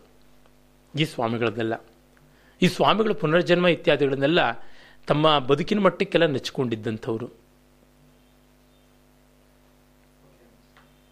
ಅವರು ರಮಣರು ಹೇಳಿದ್ದು ಯಾವ ಕಾಂಟೆಕ್ಸ್ಟಲ್ಲಿ ಅಂದರೆ ಪರಲೋಕ ಇತ್ಯಾದಿಗಳೆಲ್ಲ ಇವೆಯಾ ಅಂತ. ನೀನು ಅವನ್ನು ಒಪ್ಪಿದರೆ ಇದೆ, ಒಪ್ಪದೇ ಇದ್ದರೆ ಇಲ್ಲ ಅಂತ. ಪರಲೋಕ ಅಂತ ತಕ್ಷಣವೇನೆ ನಂಬಿಕೆ ಅಂತ. ಪುನರ್ಜನ್ಮವೂ ನಂಬಿಕೆ. ನಾವು ಒಪ್ಪಿದ್ರೆ ಉಂಟು ಇಲ್ಲದೇ ಇದ್ದರೆ ಇಲ್ಲ ಅಂತ. ಈಗ ನೋಡಿ let the unknown be X ಅಂತ ಇಟ್ಕೊಂಡ್ರೆ ಪ್ರಾಬ್ಲಮ್ ಸಾಲ್ವ್ ಮಾಡೋಕ್ಕಾಗುತ್ತೆ. ನನಗೆ ಪ್ರಾಬ್ಲಮ್ ಸಾಲ್ವ್ ಮಾಡೋದೇನು ಬೇಕಿಲ್ಲ ಅಂತಂದರೆ ಅನ್ನೋನ್ ಬಿ ಎಕ್ಸ್ ಅಂತಲೂ ಏನು ಇಟ್ಕೋಬೇಕಾಗಿಲ್ಲ. ನಾವು ಇಟ್ಕೊಳ್ಳೋದಾ ಬಿಡೋದಾ ಅನ್ನೋದು ನಮ್ಮ ಮೇಲೆ ಹೋಗ್ತಕ್ಕಂಥದ್ದು. ಎಲ್ಲಕ್ಕಿಂತ ಮಿಗಿಲಾಗಿ ಇಟ್ಕೊಂಡಿದ್ರಿಂದ ಬಿಟ್ಟಿದ್ರಿಂದ ನಾವು ಏನು ಆದ್ವಿ ಅನ್ನೋದೇ ಬರೋದು. ನಂಬುವುದಾಗಲಿ ನಂಬದೇ ಇರುವುದಾಗಲಿ ಅಲ್ಲ. ಆ ನಂಬೆ, ನಂಬದೇ ಇರುವಂಥದ್ರಿಂದ ನಮಗೆ ಕಡೆಗೆ ಬಂದ ಬದಲಾವಣೆ ಏನು ಅಂತನ್ನುವುದು. ಹೀಗಾಗಿ ultimately it is our accountability ನಮ್ಮ ಅಕೌಂಟಬಿಲಿಟಿ ಬರುತ್ತೆ. ತುಂಬ ಬಾರಿ ಏನಾಗುತ್ತದೆ? ಕರ್ಮ, ಪ್ರಾರಬ್ಧ, ದೇವರು, ಪೂರ್ವಜನ್ಮ ಇತ್ಯಾದಿಗಳನ್ನು ಜನ ನಮ್ಮ ಜವಾಬ್ದಾರಿ ತಪ್ಪಿಸ್ಕೊಳಕ್ ಬಳಸ್ತಾ ಇರೋದ್ರಿಂದಾಗಿ ಆದ ಅಪಾಯ. ಇಂಡಿವಿಜುವಲ್ ಅಕೌಂಟಬಿಲಿಟಿಗೆ ಬರುವಂತೆ ಆಗಬೇಕು. ಈಗ ದುರ್ಯೋಧನದ ಬಹಳ ಪ್ರಸಿದ್ಧವಾದ ಮಾತು ಪಾಂಡವ ಗೀತಾದಲ್ಲಿ ಬರ್ತದೆ ಜಾನಾಮಿ ಧರ್ಮಂ ನಚಮೇ ಪ್ರವೃತ್ತಿ, ಜಾನಾಮ್ಯ ಧರ್ಮಂ ನಚಮೇ ನಿವೃತ್ತಿ, ಕೇನಾಪಿ ದೇವೇನ ಹೃದಯಸ್ಥಿತಿಯೇನ ಯಥಾ ನಿಯುಕ್ತೋಸ್ಮಿ ತಥಾ ಕರೋಮಿ. ನನಗೆ ಒಳ್ಳೇದು ಗೊತ್ತು. ಅರೆ, ಒಳ್ಳೇದನ್ನ ಮಾಡೋಕ್ಕಾಗ್ತಿಲ್ಲ. ಕೆಟ್ಟದ್ದು ಗೊತ್ತು. ಅರೆ, ಕೆಟ್ಟದನ್ನು ಬಿಡೋಕ್ಕಾಗ್ತಾ ಇಲ್ಲ. ಯಾವುದೋ ಒಂದು ದೈವ ನನ್ನ ಒಳಗಿದ್ದು ಮಾಡಿಸ್ತಾ ಇದೆ ಅಂತ. ಸರಿ, ಆ ದೈವವೇ ಭೀಮನ ತೋಳಲ್ಲಿದ್ದು ಗದೆಯಿಂದ ನಿನ್ನ ತೊಡೆ ಒಡಿಸಿದೆ. ಬಾಯಿ ಮುಚ್ಕೊಂಡು ಒಪ್ಕೊ. ಬಾಯ್ ಬಾಯ್ ಬಿಡ್ಕೋತಾನಲ್ಲ, ತೊಡೆ ಮುರ್ಕೊಂಡು ಬಂದಾಗ. ನೀವು ಸ್ಮಶಾನವನ್ನು ಆಳ್ಕೊಂಡು ಹೋಗಿ ನಾನು ವೀರ ಸ್ವರ್ಗಕ್ಕೆ ಹೋಗ್ತೀನಿ, ಮುಂಡಾ ಮುಚ್ಕೋತೀನಿ, ಅಂತೆಲ್ಲ ಅಂತಾನೆ. ಏನದು? ಅಂದರೆ ಏನು? ಅವನು ಹೇಳ್ತಾ ಇರೋದು ಇಟ್ಸ್ ಎನ್ ಎಸ್ಕೇಪ್ ರೂಟ್ ಅದಕ್ಕೊಂದು ಫಿಲಸಾಫಿಕಲ್ ಪ್ರಿಟೆನ್ಷನ್ ಕೊಡ್ತಾನೆ. ಎಷ್ಟೋ ಬಾರಿ ನಾವು ದೊಡ್ಡ ಪದಗಳನ್ನು, ದೊಡ್ಡ ಶಬ್ದಗಳನ್ನು, ನಮ್ಮ ಅಹಂಕಾರ ಬಲ ಮಾಡ್ಕೊಳ್ಳೋದಿಕ್ಕೆ, ನಾವು ಜಾರಿಕೊಳ್ಳೋದಿಕ್ಕೆ ಬಳಸ್ತಾ ಇರ್ತೀವಿ. ವೇದಾಂತಕ್ಕಿಂತ ದೊಡ್ಡ ಸ್ಟ್ರಿಪ್ಟೀಸರ್ ಇನ್ಯಾವುದೂ ಇಲ್ಲ. ಬರೀ ಪಂಚಕೋಶಗಳನ್ನು, ಬಟ್ಟೆ ಮಾತ್ರವಲ್ಲ, ಪಂಚಕೋಶಗಳನ್ನೇ ಕಿತ್ತು ಹರಿದು ಬೆತ್ತಲೆ ಮಾಡಿಬಿಡುತ್ತೆ. ಅದಕ್ಕೆ ತಯಾರಾಗಿರೋದಿಲ್ಲ. ಇದು ಬಹಳ ಕಷ್ಟ ಬರ್ತಕ್ಕಂಥದ್ದು. ನಮಗೆ ನಾವು ಅಪ್ರಾಮಾಣಿಕರಾಗೋಕ್ಕೆ ಸಾಧ್ಯವೇ ಇಲ್ಲವಲ್ಲ ಈ ಸ್ಥಿತಿಗೆ ತಂದಿಟ್ಬಿಡುತ್ತೆ. ಹಾಗಾಗಿ ನಾನು ವೇದಾಂತವನ್ನು ನಿರ್ದಯ ವೇದಾಂತ ಅಂತಲೇ ಹೇಳ್ತಾ ಇರ್ತೀನಿ. ಅದು ನಿರ್ದಯ ವೇದಾಂತ ನಿರ್ಮಮ ನನ್ನವರು ಅಂತ ಯಾರೂ ಇಲ್ಲ, ಅದಕ್ಕೆ ದಯೇನೂ ಇಲ್ಲ ಅಂತ. ಅಷ್ಟು ಬ್ರೂಟಲ್ಲಾಗಿ ನಮ್ಮನ್ನು, ನಮ್ಮ ಅಹಂಕಾರವನ್ನು ನಾವು ಅಂತಂದರೆ ಅಸಾಲ್ಟ್ ಮಾಡಿ ಬಿಸಾಕ್ಬಿಡುತ್ತೆ. ತುಂಬ ಜನ ಅದ್ವೈತವನ್ನು ತಪ್ಪಾಗಿ ಅಹಂ ಬ್ರಹ್ಮಾಸ್ಮಿ ಅಂದರೆ, ನಾನು ಬ್ರಹ್ಮ ಆಗ್ಬಿಟ್ಟಿದ್ದೀನೋ ಅಹಂಕಾರ ಅಂತ. ಅದ್ಯೋ ರಾಮ, ಬ್ರಹ್ಮವಲ್ಲದ್ದು ಯಾವುದಿದೆ? ಶಿವ, ಇವರು ಕೃಷ್ಣಸ್ವಾಮಿಯರವರು ಒಂದು ಹಾಡು ಮಾಧ್ವವಲಯದಲ್ಲಿ ಹೆಚ್ಚು ಪ್ರಚಾರ ಇದೆ ಅಂತ ಡಿ ವಿ ಜಿ ಬರೀತಾರೆ, ಅದು ಗೊತ್ತಿಲ್ಲ. ಶಿವನಿ ಹೆಂಗಾದ್ಯೋ ತಾಯಿಗಂಡ ಶಿವನಿ ಹೆಂಗಾದ್ಯೋ, ಶಿವನೀನಾದರೆ ಶಿವನರ್ಧಾಗಿಯೂ ನಿನಗೇನಾಗಬೇಕು ಅಂತ. ಅಹಂ ಬ್ರಹ್ಮಾಸ್ಮಿ ಶಿವೋಹಂ ಅಂತ ನೀನು ಹೇಳಿದ್ರೆ, ಪಾರ್ವತಿ ನಿನಗೆ ಹೆಂಡತಿ ಆಗಬೇಕಾಗುತ್ತಲ್ಲ, ಜಗನ್ಮಾತೆ ಅಂತ ಕರಿತೀಯ, ನೀನು ತಾಯಿ ಗಂಡ ಆಗ್ಬಿಡ್ತೀಯಲ್ಲ ಅಂತೆಲ್ಲ ಹೇಳ್ಬಿಟ್ಟು ಬೈಗಳು. ಅದಕ್ಕೆ ಅವರು ಉತ್ತರದ ಹಾಡು ಬರೆದಿದ್ರು, ಶಿವನಿ ಹ್ಯಾಂಗಲ್ವೋ ಮರುಳೆ, ಶಿವನಿ ಹ್ಯಾಂಗಲ್ವೋ, ಶಿವನೀನಾದರೆ ಶಿವನರ್ಧಾಂಗಿಯೂ ಶಿವನೇ ಅಲ್ಲವೇನೋ ಅಂದ್ರೆ ಒಂದು ವಿಚಾರವನ್ನು ಆಂಶಿಕವಾಗಿ ಪ್ರತಿಪಾದಿಸಿದ್ರೆ ಆಗುವಂಥದ್ದು. ಎಲ್ಲವೂ ಬ್ರಹ್ಮ ಅಂತಾದರೆ, ಅದೇ ಆನೇನೂ ಬ್ರಹ್ಮ, ಆನೆ ಮೇಲೆ ಕೂತಿರೋ ಮಾವಟಿಗಾನು ಬ್ರಹ್ಮ. ಅದು ತಿಳ್ಕೊಳ್ಳದೆ ಇದ್ರೆ ನಾನು ಬ್ರಹ್ಮ, ಆನೇನು ಬ್ರಹ್ಮ ಅಂತ ಹೋದಾಗ ಮಾವಟಿಗ ದೂರ ಹೋಗಪ್ಪ ಅಂತಂದ್ರೆ ಏನೀಗ ಅಂತ ಹೋದ್ರಂತೆ ಓದಿಸ್ಕೊಂಡು ಬಂದ ಆನೆ ಕೈಯಿಂದ. ಕೇಳಿದ್ದಕ್ಕೆ ಗಜಬ್ರಹ್ಮದ ಮಾತನ್ನ ನೀನು ಗಜಬ್ರಹ್ಮವನ್ನು ಒಪ್ಕೊಂಡೆ, ಹಸ್ತಿಪಕ ಬ್ರಹ್ಮ, ಮಾವಟಿಗ ಅನ್ನೋ ಬ್ರಹ್ಮನ್ ನೀನು ಯಾಕೆ ಒಪ್ಕೊಳ್ಳಿಲ್ಲ ಅಂತ. ಇದು ಸೆಲೆಕ್ಟಿವ್ ಆಗಿರುವಂಥದ್ದು ಎಂದೂ ಅಲ್ಲ. ಆದರೆ ಒಂದನ್ನು ಖಂಡನೆ ಮಾಡಬೇಕಾದ್ರೆ ವರ್ಸ್ಟ್ ಆಫ್ ದಿ ಪಾಯಿಂಟ್ಸ್ ಅನ್ನು ತೆಗೆದುಕೊಂಡು ಖಂಡನೆ ಮಾಡೋದಕ್ಕೆ ನೋಡ್ತೀವಲ್ವ? We don't present in all its completeness ಇದು ಬರುವಂಥ ಕಷ್ಟ. ಹಾಗಾಗಿ ವೇದಾಂತಕ್ಕೆ ಯಾರೂ ವಿರೋಧಿಗಳಿಲ್ಲ. ನೋಡಿ, ಇಸ್ಲಾಂ ಆಗಲಿ ಕ್ರೈಸ್ತವಾಗಲಿ ಯಾವುದೂ ಕೂಡ ಅದು ಎಲ್ಲಿವರೆಗೂ ಮತ್ತೊಂದಕ್ಕೆ ಅವಕಾಶ ಕೊಡ್ತಾ ಇರುತ್ತೋ ಬದುಕೋದಿಕ್ಕೆ, ಅಲ್ಲಿವರೆಗೂ ಅದೆಲ್ಲ ಸಾಧನೆಯೇ. ನಮಗೇನೂ ಕಷ್ಟವಿಲ್ಲ ಒಪ್ಕೊಳ್ಳೋದಿಕ್ಕೆ. ಇದನ್ನ ಅಯ್ಯಣ್ಣ ದೀಕ್ಷಿತರು, ಮಧುಸೂದನ ಸರಸ್ವತಿಗಳು, ಎಲ್ಲ ವೇದಾಂತ ಪರಂಪರೆಯಲ್ಲಿ ಹೇಳಿದ್ದಾರೆ. ಅದನ್ನೇ ವಿವೇಕಾನಂದರು ಮೊದಲಾದವರು ಎಲ್ಲರೂ ಹೇಳಿದ್ದಾರೆ. ಪ್ರತಿಯೊಬ್ಬರೂ ಅದೇ ಹೇಳಿರ್ತಾರೆ. ಅದು ಬಿಟ್ಟು ಇನ್ಯಾವುದೂ ಹೇಳಿಲ್ಲ. ಆದರೆ ಆ ಮೂಲಕವಾಗಿ ಒಂದು ರಿಸೆಪ್ಟಿವಿಟಿ ಮನಸ್ಸಿಗೆ ತಂದುಕೊಳ್ಬೇಕು. ಇಷ್ಟೊತ್ತು ನೀವು ಕೂತ್ಕೊಳ್ಬೇಕು ನನ್ನ ಮಾತಿಗೆ ಅಂತಂದರೆ ನಿಮಗೆ ಒಂದು ಮೆಂಟಲ್ ಡಿಸಿಪ್ಲಿನ್ ಇಲ್ಲದೆ ಇದೆ ಫಿಸಿಕಲ್ ಡಿಸಿಪ್ಲಿನ್ ಇಲ್ಲದೆ ಆಗ್ತಾ ಅಗತ್ಯ ನನ್ನ ಕನ್ನಡ ಭಾಷೆ ಅರ್ಥ ಆಗಬೇಕು ಅಂದರೆ ಒಂದು ಮಟ್ಟದ ಲಿಂಗ್ವಿಸ್ಟಿಕ್ ಡಿಸಿಪ್ಲಿನ್ ಇಲ್ಲದೆ ಇದ್ದರೆ ಅಗತ್ಯ ವಿಚಾರ ಕ್ರಮ ಒಂದು ಅರ್ಥ ಮಾಡ್ಕೊಳ್ಬೇಕು ಅಂದ್ರೆ ಆ ಮಟ್ಟದ ಇಂಟೆಲೆಕ್ಚುಯಲ್ ಡಿಸಿಪ್ಲಿನ್ ಇಲ್ಲದೆ ಅಗತ್ಯ ಇವು ಇವು ಬರುವಂಥದ್ದೇ ಮತ, ಕುಲ ಇತ್ಯಾದಿಗಳೆಲ್ಲ ಸಾಧನಗಳು. ಆದರೆ ಅವು ಬೇರೆ ಬೇರೆ ರೀತಿಯೂ ಇರಬಹುದು ಅಂತ. ಹೀಗಾಗಿ ಮತಾದಿಗಳೆಲ್ಲ ಚಿತ್ತಶುದ್ಧಿಗೆ ಒಂದು ಸಾಧನ. ಅವು ಪರಮಾರ್ಥವಲ್ಲ ಅನ್ನೋದನ್ನು ಒಪ್ಕೋಬೇಕು. ಅದ್ವೈತಕ್ಕೆ, ವೇದಾಂತಕ್ಕೆ ವಿರೋಧಿಗಳೇ ಇಲ್ಲ. ಅವರು ಬಹಳ ಚೆನ್ನಾಗಿ ತಮ್ಮ ಇದರೊಳಗೆ ಕಾರಿಕಾ ಭಾಷ್ಯದಲ್ಲಿ ಶಂಕರ್ ಹೇಳ್ತಾರೆ. ವೇದಾಂತಿ ಅದನ್ನು ಯಾವುದನ್ನು ದ್ವೇಷ ಮಾಡಬಲ್ಲ? ತನ್ನ ಕೈ ಕಾಲುಗಳನ್ನು ತಾನೇ ದ್ವೇಷ ಮಾಡ್ತಾನೆ. ಕಾಲು ಎಡವುತು ಅಂತ ಮತ್ತೊಂದು ಸರ್ತಿ ದೊಣ್ಣೆಯಲ್ಲಿ ಹೊಡಿತಾನೆ ಕಾಲನ್ನ. ಔಷಧ ಹಾಕಿ ಅದಕ್ಕೆ ಉಪಚಾರ ಮಾಡ್ತಾನೆ. ಬಿಸಿನೀರಲ್ಲಿಟ್ಟು ಕಾಪಟ ಕೊಟ್ಟು ಸುತ್ತಿ ಅದನ್ನು ಸುಪ್ಪತ್ತಿಗೆ ಮೇಲಿಟ್ಟು ನೋಡ್ಕೋತಾನೆ ಒಂದು ವಾರ. ಹೀಗಾಗಿ ಈ- ಈ ದೃಷ್ಟಿಯೇ ನಮಗೆ ಬಂದಾಗ ಯಾವುದು ಕಹಿಗಳು ಉಳಿಯೋಲ್ಲ. ಏನಂದರೆ ಆ ಡೆಮಾಕ್ರೆಟಿಕ್ ವ್ಯಾಲ್ಯೂಸ್ ಇರುವುದು ವೇದಾಂತದಲ್ಲಿ ಇನ್ನೆಲ್ಲಿಯೂ ಆ ಮಟ್ಟಕ್ಕೆ ಕಾಣಿಸೋಲ್ಲ. ಯಾಕೆಂದರೆ ಸೆಕ್ಟೇರಿಯನ್ನಲ್ಲಿ ಈ ಫಾರ್ಮ್ ಮುಖ್ಯ ಅಂತ, ವೇದಾಂತ ಎಂಫಸೈಸಸ್ ಆನ್ ಕಾಂಟೆಂಟ್ ಈಗ ನೋಡಿ, ಪರಮವಸ್ತು ಅನ್ನುವಂಥದ್ದು ನಿರಾಕಾರ ಅಂತ ಹೇಳ್ಬಿಟ್ಟು ಇಸ್ಲಾಂನವ್ರು ಹೇಳ್ತಾರೆ. ಆದರೆ, ಅದಕ್ಕೆ ಹೆಸರಿದೆ ಅಲ್ಲ. ಅದು ಗಂಡು ಅಂತಂದಾಗ ಕಾಂಟ್ರಡಿಕ್ಷನ್ಸ್ ಬಂತು. ಮತ್ತೆ ಜಗತ್ತೆಲ್ಲ ದೇವರಿಗೆ ಸೇರಿದೆ. ದೇವರು ಜಗತ್ತಲ್ಲಿಲ್ಲ ಅಂದರೆ ಆ ಮಟ್ಟಿಗೆ ಅವನು ಇನ್ಕಂಪ್ಲೀಟ್ ಆದ ಅಲ್ವಾ? ಇನ್ನು ನಿಶೈವ, ವೈಷ್ಣವ ಇತ್ಯಾದಿಗಳಲ್ಲಿ ಪರಮ ಸ್ವರೂಪ ದೇವರು ಶಿವನಾಗಿರ್ತಾನೆ. ಆ ಶಿವನಿಗೆ ವಿಷ್ಣು ರೂಪ ತಾಳೋ ಯೋಗ್ಯತೆ ಇಲ್ಲ ಅಂದರೆ ಆ ಶಿವ ಶಿವನೇ ಅಲ್ವಲ್ಲ, ಶವ. ಈ ಥರ ಹೀಗೆ ಆ ರೂಪವನ್ನು ಇಟ್ಕೊಂಡು ನೋಡಿದ್ರೆ ಕೃಷ್ಣನ ರೂಪದಲ್ಲಿ ಬಿಟ್ಟು ಪ, ಈಗ ಇಲ್ಲಿ ಬ್ರಹ್ಮವ್ಯರ್ಥ ಪುರಾಣದಲ್ಲಿದೆ. ವೈಕುಂಠ ಸಾಧು ಅಂತ ಗೋಲೋಕ ಒಂದಿದೆ ಅಂತ ಬೇರೆ ಕಲ್ಪಿಸ್ಕೊಂಡಿದ್ದಾರೆ. ವೈಕುಂಠಕ್ಕಿಂತ ಎಂಬತ್ತು ಸಾವಿರ ಯೋಜನೆ ಮೇಲಿದೆ ಅಂತ. ಇನ್ನೊಂದು ಗೋಲೋಕ ಅಂತ ಗರ್ಧಬಲೋಕ ಇನ್ನೂ ಒಂದು ಎಂಟುನೂರು ಸಾವಿರ ಯೋಜನೆ ಮೇಲಿದೆ ಅಂತ ಇನ್ನೊಂದು ಪುರಾಣದಲ್ಲಿ ಬಂದರೆ ಏನು ಮಾಡ್ತಾರೆ? ಅಂದರೆ ನಮ್ಮ ಕೃಷ್ಣ ದೊಡ್ಡವನು, ವಿಷ್ಣುಗಿಂತ ದೊಡ್ಡವನು ತೋರಿಸ್ಬೇಕು ಅಂತ.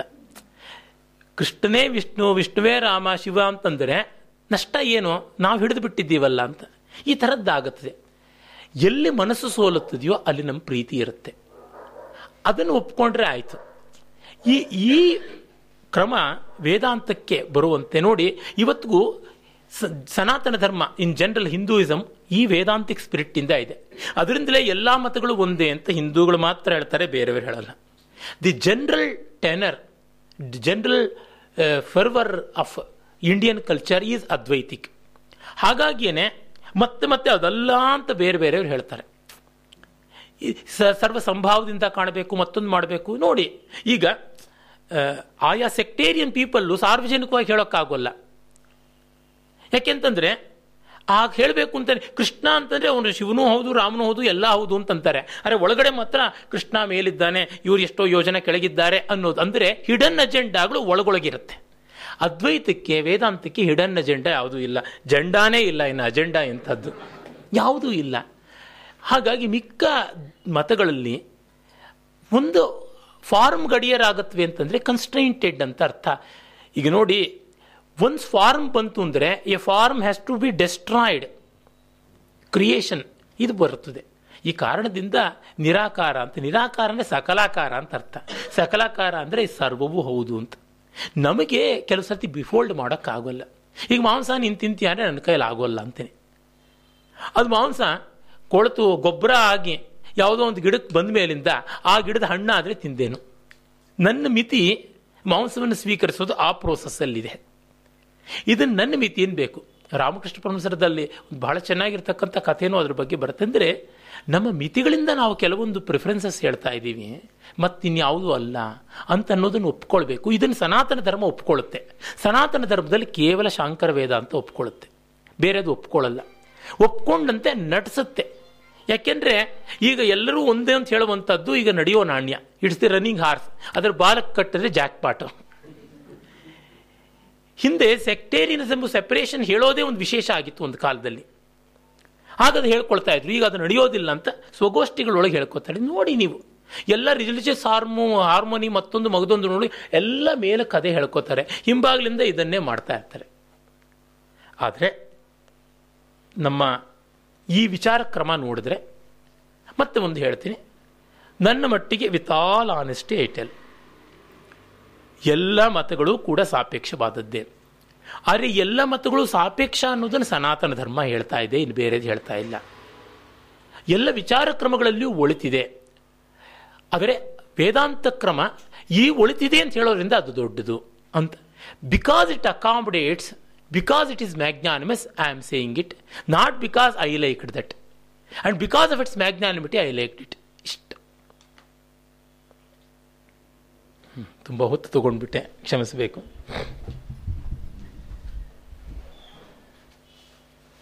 ಕಳೆದ ಎರಡು ಗಂಟೆಗಳ ಕಾಲ ನನ್ನ ಅಲ್ಪ ಮತಿಯೊಳಗೆ ತುಂಬಾ ವಿಚಾರಗಳು ಹೋಗಿ ಯಾವ ರೀತಿ ವಿದ್ಯುತ್ ಸಂಚಲನ ಆಗಿದೆ ಅಂದ್ರೆ ಏನ್ ಮಾತಾಡ್ಬೇಕು ಅಂತಾನೆ ಗೊತ್ತಾಗ್ತಾ ಇಲ್ಲ.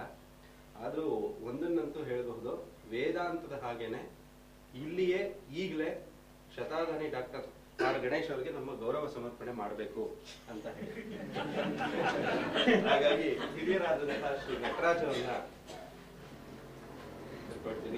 ಸಂಜಯ್ ನಗರದಲ್ಲಿ ಶಂಕರ ಅಧ್ಯಯನ ಕೇಂದ್ರ ಅದರ ಸಂಸ್ಥಾಪಕರು, ಅವರು ಹಿರಿಯರು, ಗಣೇಶ್ ಅವರಿಗೆ ಗೌರವನ್ನ ಸೂಚಿಸಬೇಕು ಅಂತ ಈ-.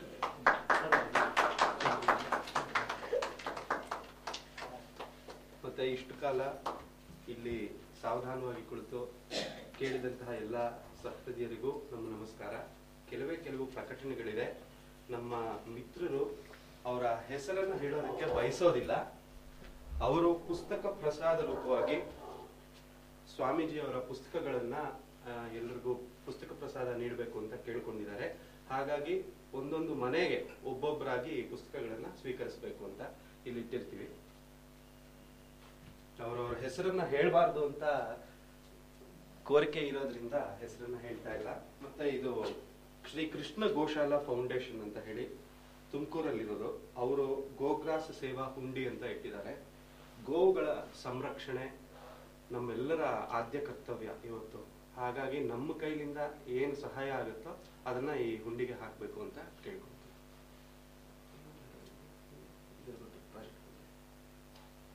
ಧನ್ಯವಾದ.